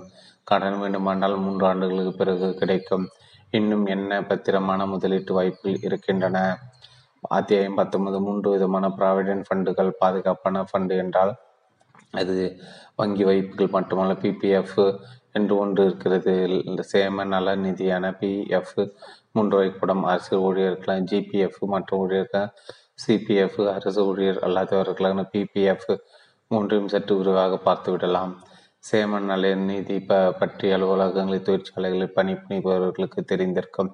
இதற்கென்று தனியாக சட்டமே உண்டு. ஊழியர்கள் PF என்று ஏனைய சில சலுகைகளை கொண்ட அந்த திட்டத்திற்கு எம்ப்ளாயி PF அண்டு மிக் ப்ரொவின்சின் ஆக்ட் என்று பெயர் 1952ஆம் வருடம் கொண்டு வரப்பட்ட மத்திய அரசின் சட்டம் இது. 20க்கும் மேற்பட்ட ஊழியர்கள் வேலை செய்யும் இடங்களில் நிறுவனம் அதன் ஊழியர்களுக்கு சேம நல நிதி என்கிற இந்த திட்டத்தின் வழங்கியே ஆக வேண்டும். எல்லாம் பணம் தான் என்றாலும் ஒவ்வொரு பெறுகிற மாத சம்பளம் என்பது சில பகுதியில் ஆனது. அதன் முக்கிய பகுதி அடிப்படை சம்பளம். இதனை ஆங்கிலத்தில் பேசிக் பே என்பார்கள். அடுத்து பெரிய பகுதி பஞ்சப்படி. ஆங்கிலத்தில் இதனை கொஞ்சம் கௌரவமாக சொல்லலாம் டியர்னஸ் அலவன்ஸ், அதாவது சுருக்கமாக DA. இவை தவிர இன்னும் சில பகுதிகள் உண்டு. வீட்டு வாடகை படி போன்றவை. இவையெல்லாம் இருக்கட்டும். காரணம் சேம நல நிதியை பொறுத்தவரை முதல் 2 பகுதியில் அடிப்படை சம்பளமும் DAவும் தான் கணக்கில் எடுத்துக்கொள்ளப்படும். பேசிக் பிளஸ் DA எவ்வளவோ அந்த தொகையில் 100க்கு 12% ஊழியர் சம்பளத்திலிருந்து சேவை நல நிதிக்காக பிடித்தம் செய்யப்படும். அப்படி பிடித்த செய்யப்படும் தொகைக்கு பேர் ஊழியர் பங்கு. Employee contribution basic plus DA எவ்வளோ இருந்தாலும் அதிகபட்சமாக 6500 ரூபாய்க்கு மட்டுமே 12% பிஎஃப் பிடித்தால் போதும். அதற்கு மேலும் கொடுக்கப்படுகிற தொகைக்கு பிஎஃப் பிடித்தம் செய்வதென்றாலும் செய்யலாம். அது நிறுவனத்தின் விருப்பத்தினை பொறுத்தது. எதற்காக நிறுவனத்தின் விருப்பம் என்று சொல்லப்படுகிறது என்கிற சந்தேகம் வரலாம். காரணம் இருக்கிறது. ஊழியரிடம் எவ்வளவு பிடித்தம் செய்யப்படுகிறதோ அதிக அளவு தொகை நிறுவனம் அதன் பங்காக நிறுவனத்தின் பங்கு கொடுக்க வேண்டும். 2 பங்குகளையும் சேர்த்து அரசு நடத்தும் சேம நல அலுவலகத்தில் ஊழியரின் கணக்கில் கட்ட வேண்டியது நிறுவனத்தின் கடமை. முன்பெல்லாம் ஒரு வேலைக்கு சேர்ந்து 1 வருடம் கழிந்து சென்றும் என்றும் அதன் பின் 6 மாதம் கழிந்து என்றும் அதன் பின் 3 மாதம் முடிந்ததும் என்றெல்லாம் இருந்த சட்டம் இப்போது ஒருவர் 1 நாள் வேலை செய்தால் கூட அவருக்கு நிறுவனம் சேமநிதி நிதி கட்ட வேண்டும் என்று மாற்றப்பட்டுள்ளது. ஆக அரசு அல்லாத நிறுவனங்களில் வேலை செய்யும் எவருக்கும் அவரது ஊதியத்திலிருந்து ஒரு பகுதி கட்டாய சேமிப்பாகிவிடுகிறது. ஒரு பகுதி என்றால் அடிப்படை சம்பளம் மற்றும் பஞ்சப்படியில் 24% ஊழியர் பங்கு 12% பிளஸ் நிறுவனத்தின் பங்கு 12%. கிட்டத்தட்ட ஒரு பகுதி கணிசமான தொகைதான். அரசு ஊழியர்களுக்கு இந்த இபிஎஃப் சட்டம் 1952 பொருந்தாது. அவர்களுக்கு ஜெனரல் ப்ராவிடென்ட் ஃபண்டு ஜிபிஎஃப் என்று தனி சட்டம் இருக்கிறது. அது நிறுவனத்தின் பங்கு என்பது கிடையாது. ஊழியர் பங்கு மட்டும்தான். நிறுவனம் அரசு சேம நல நிதிக்கு பணம் தருவதாக பதிலாக ஓய்வூதியம் என்கிற நல்ல திட்டம் தரப்படுகிறது. அதனால் அவர்கள் ஊதியத்தில் ஒரு பகுதி பேசிக் பிளஸ் டிஏவில் குறைந்தபட்சம் 10% கட்டாய சேமிப்பு ஆகிவிடுகிறது. அவர்கள் விரும்பினால் அதற்கு மேலும் கூட ஜிபிஎஃபில் போடலாம், சேமிக்கலாம். மொத்தத்தில் முறைப்படுத்தப்பட்ட இடங்களில் வேலை செய்பவர்கள் அனைவருக்கும் ஏதாவது ஒரு சேம நிதி நலநிதி உண்டு. கூடுதலோ அல்லது குறைவோ மாதா மாதம் ஏதோ ஒரு தொகை சேமிப்பிற்கு போய்விடுகிறது.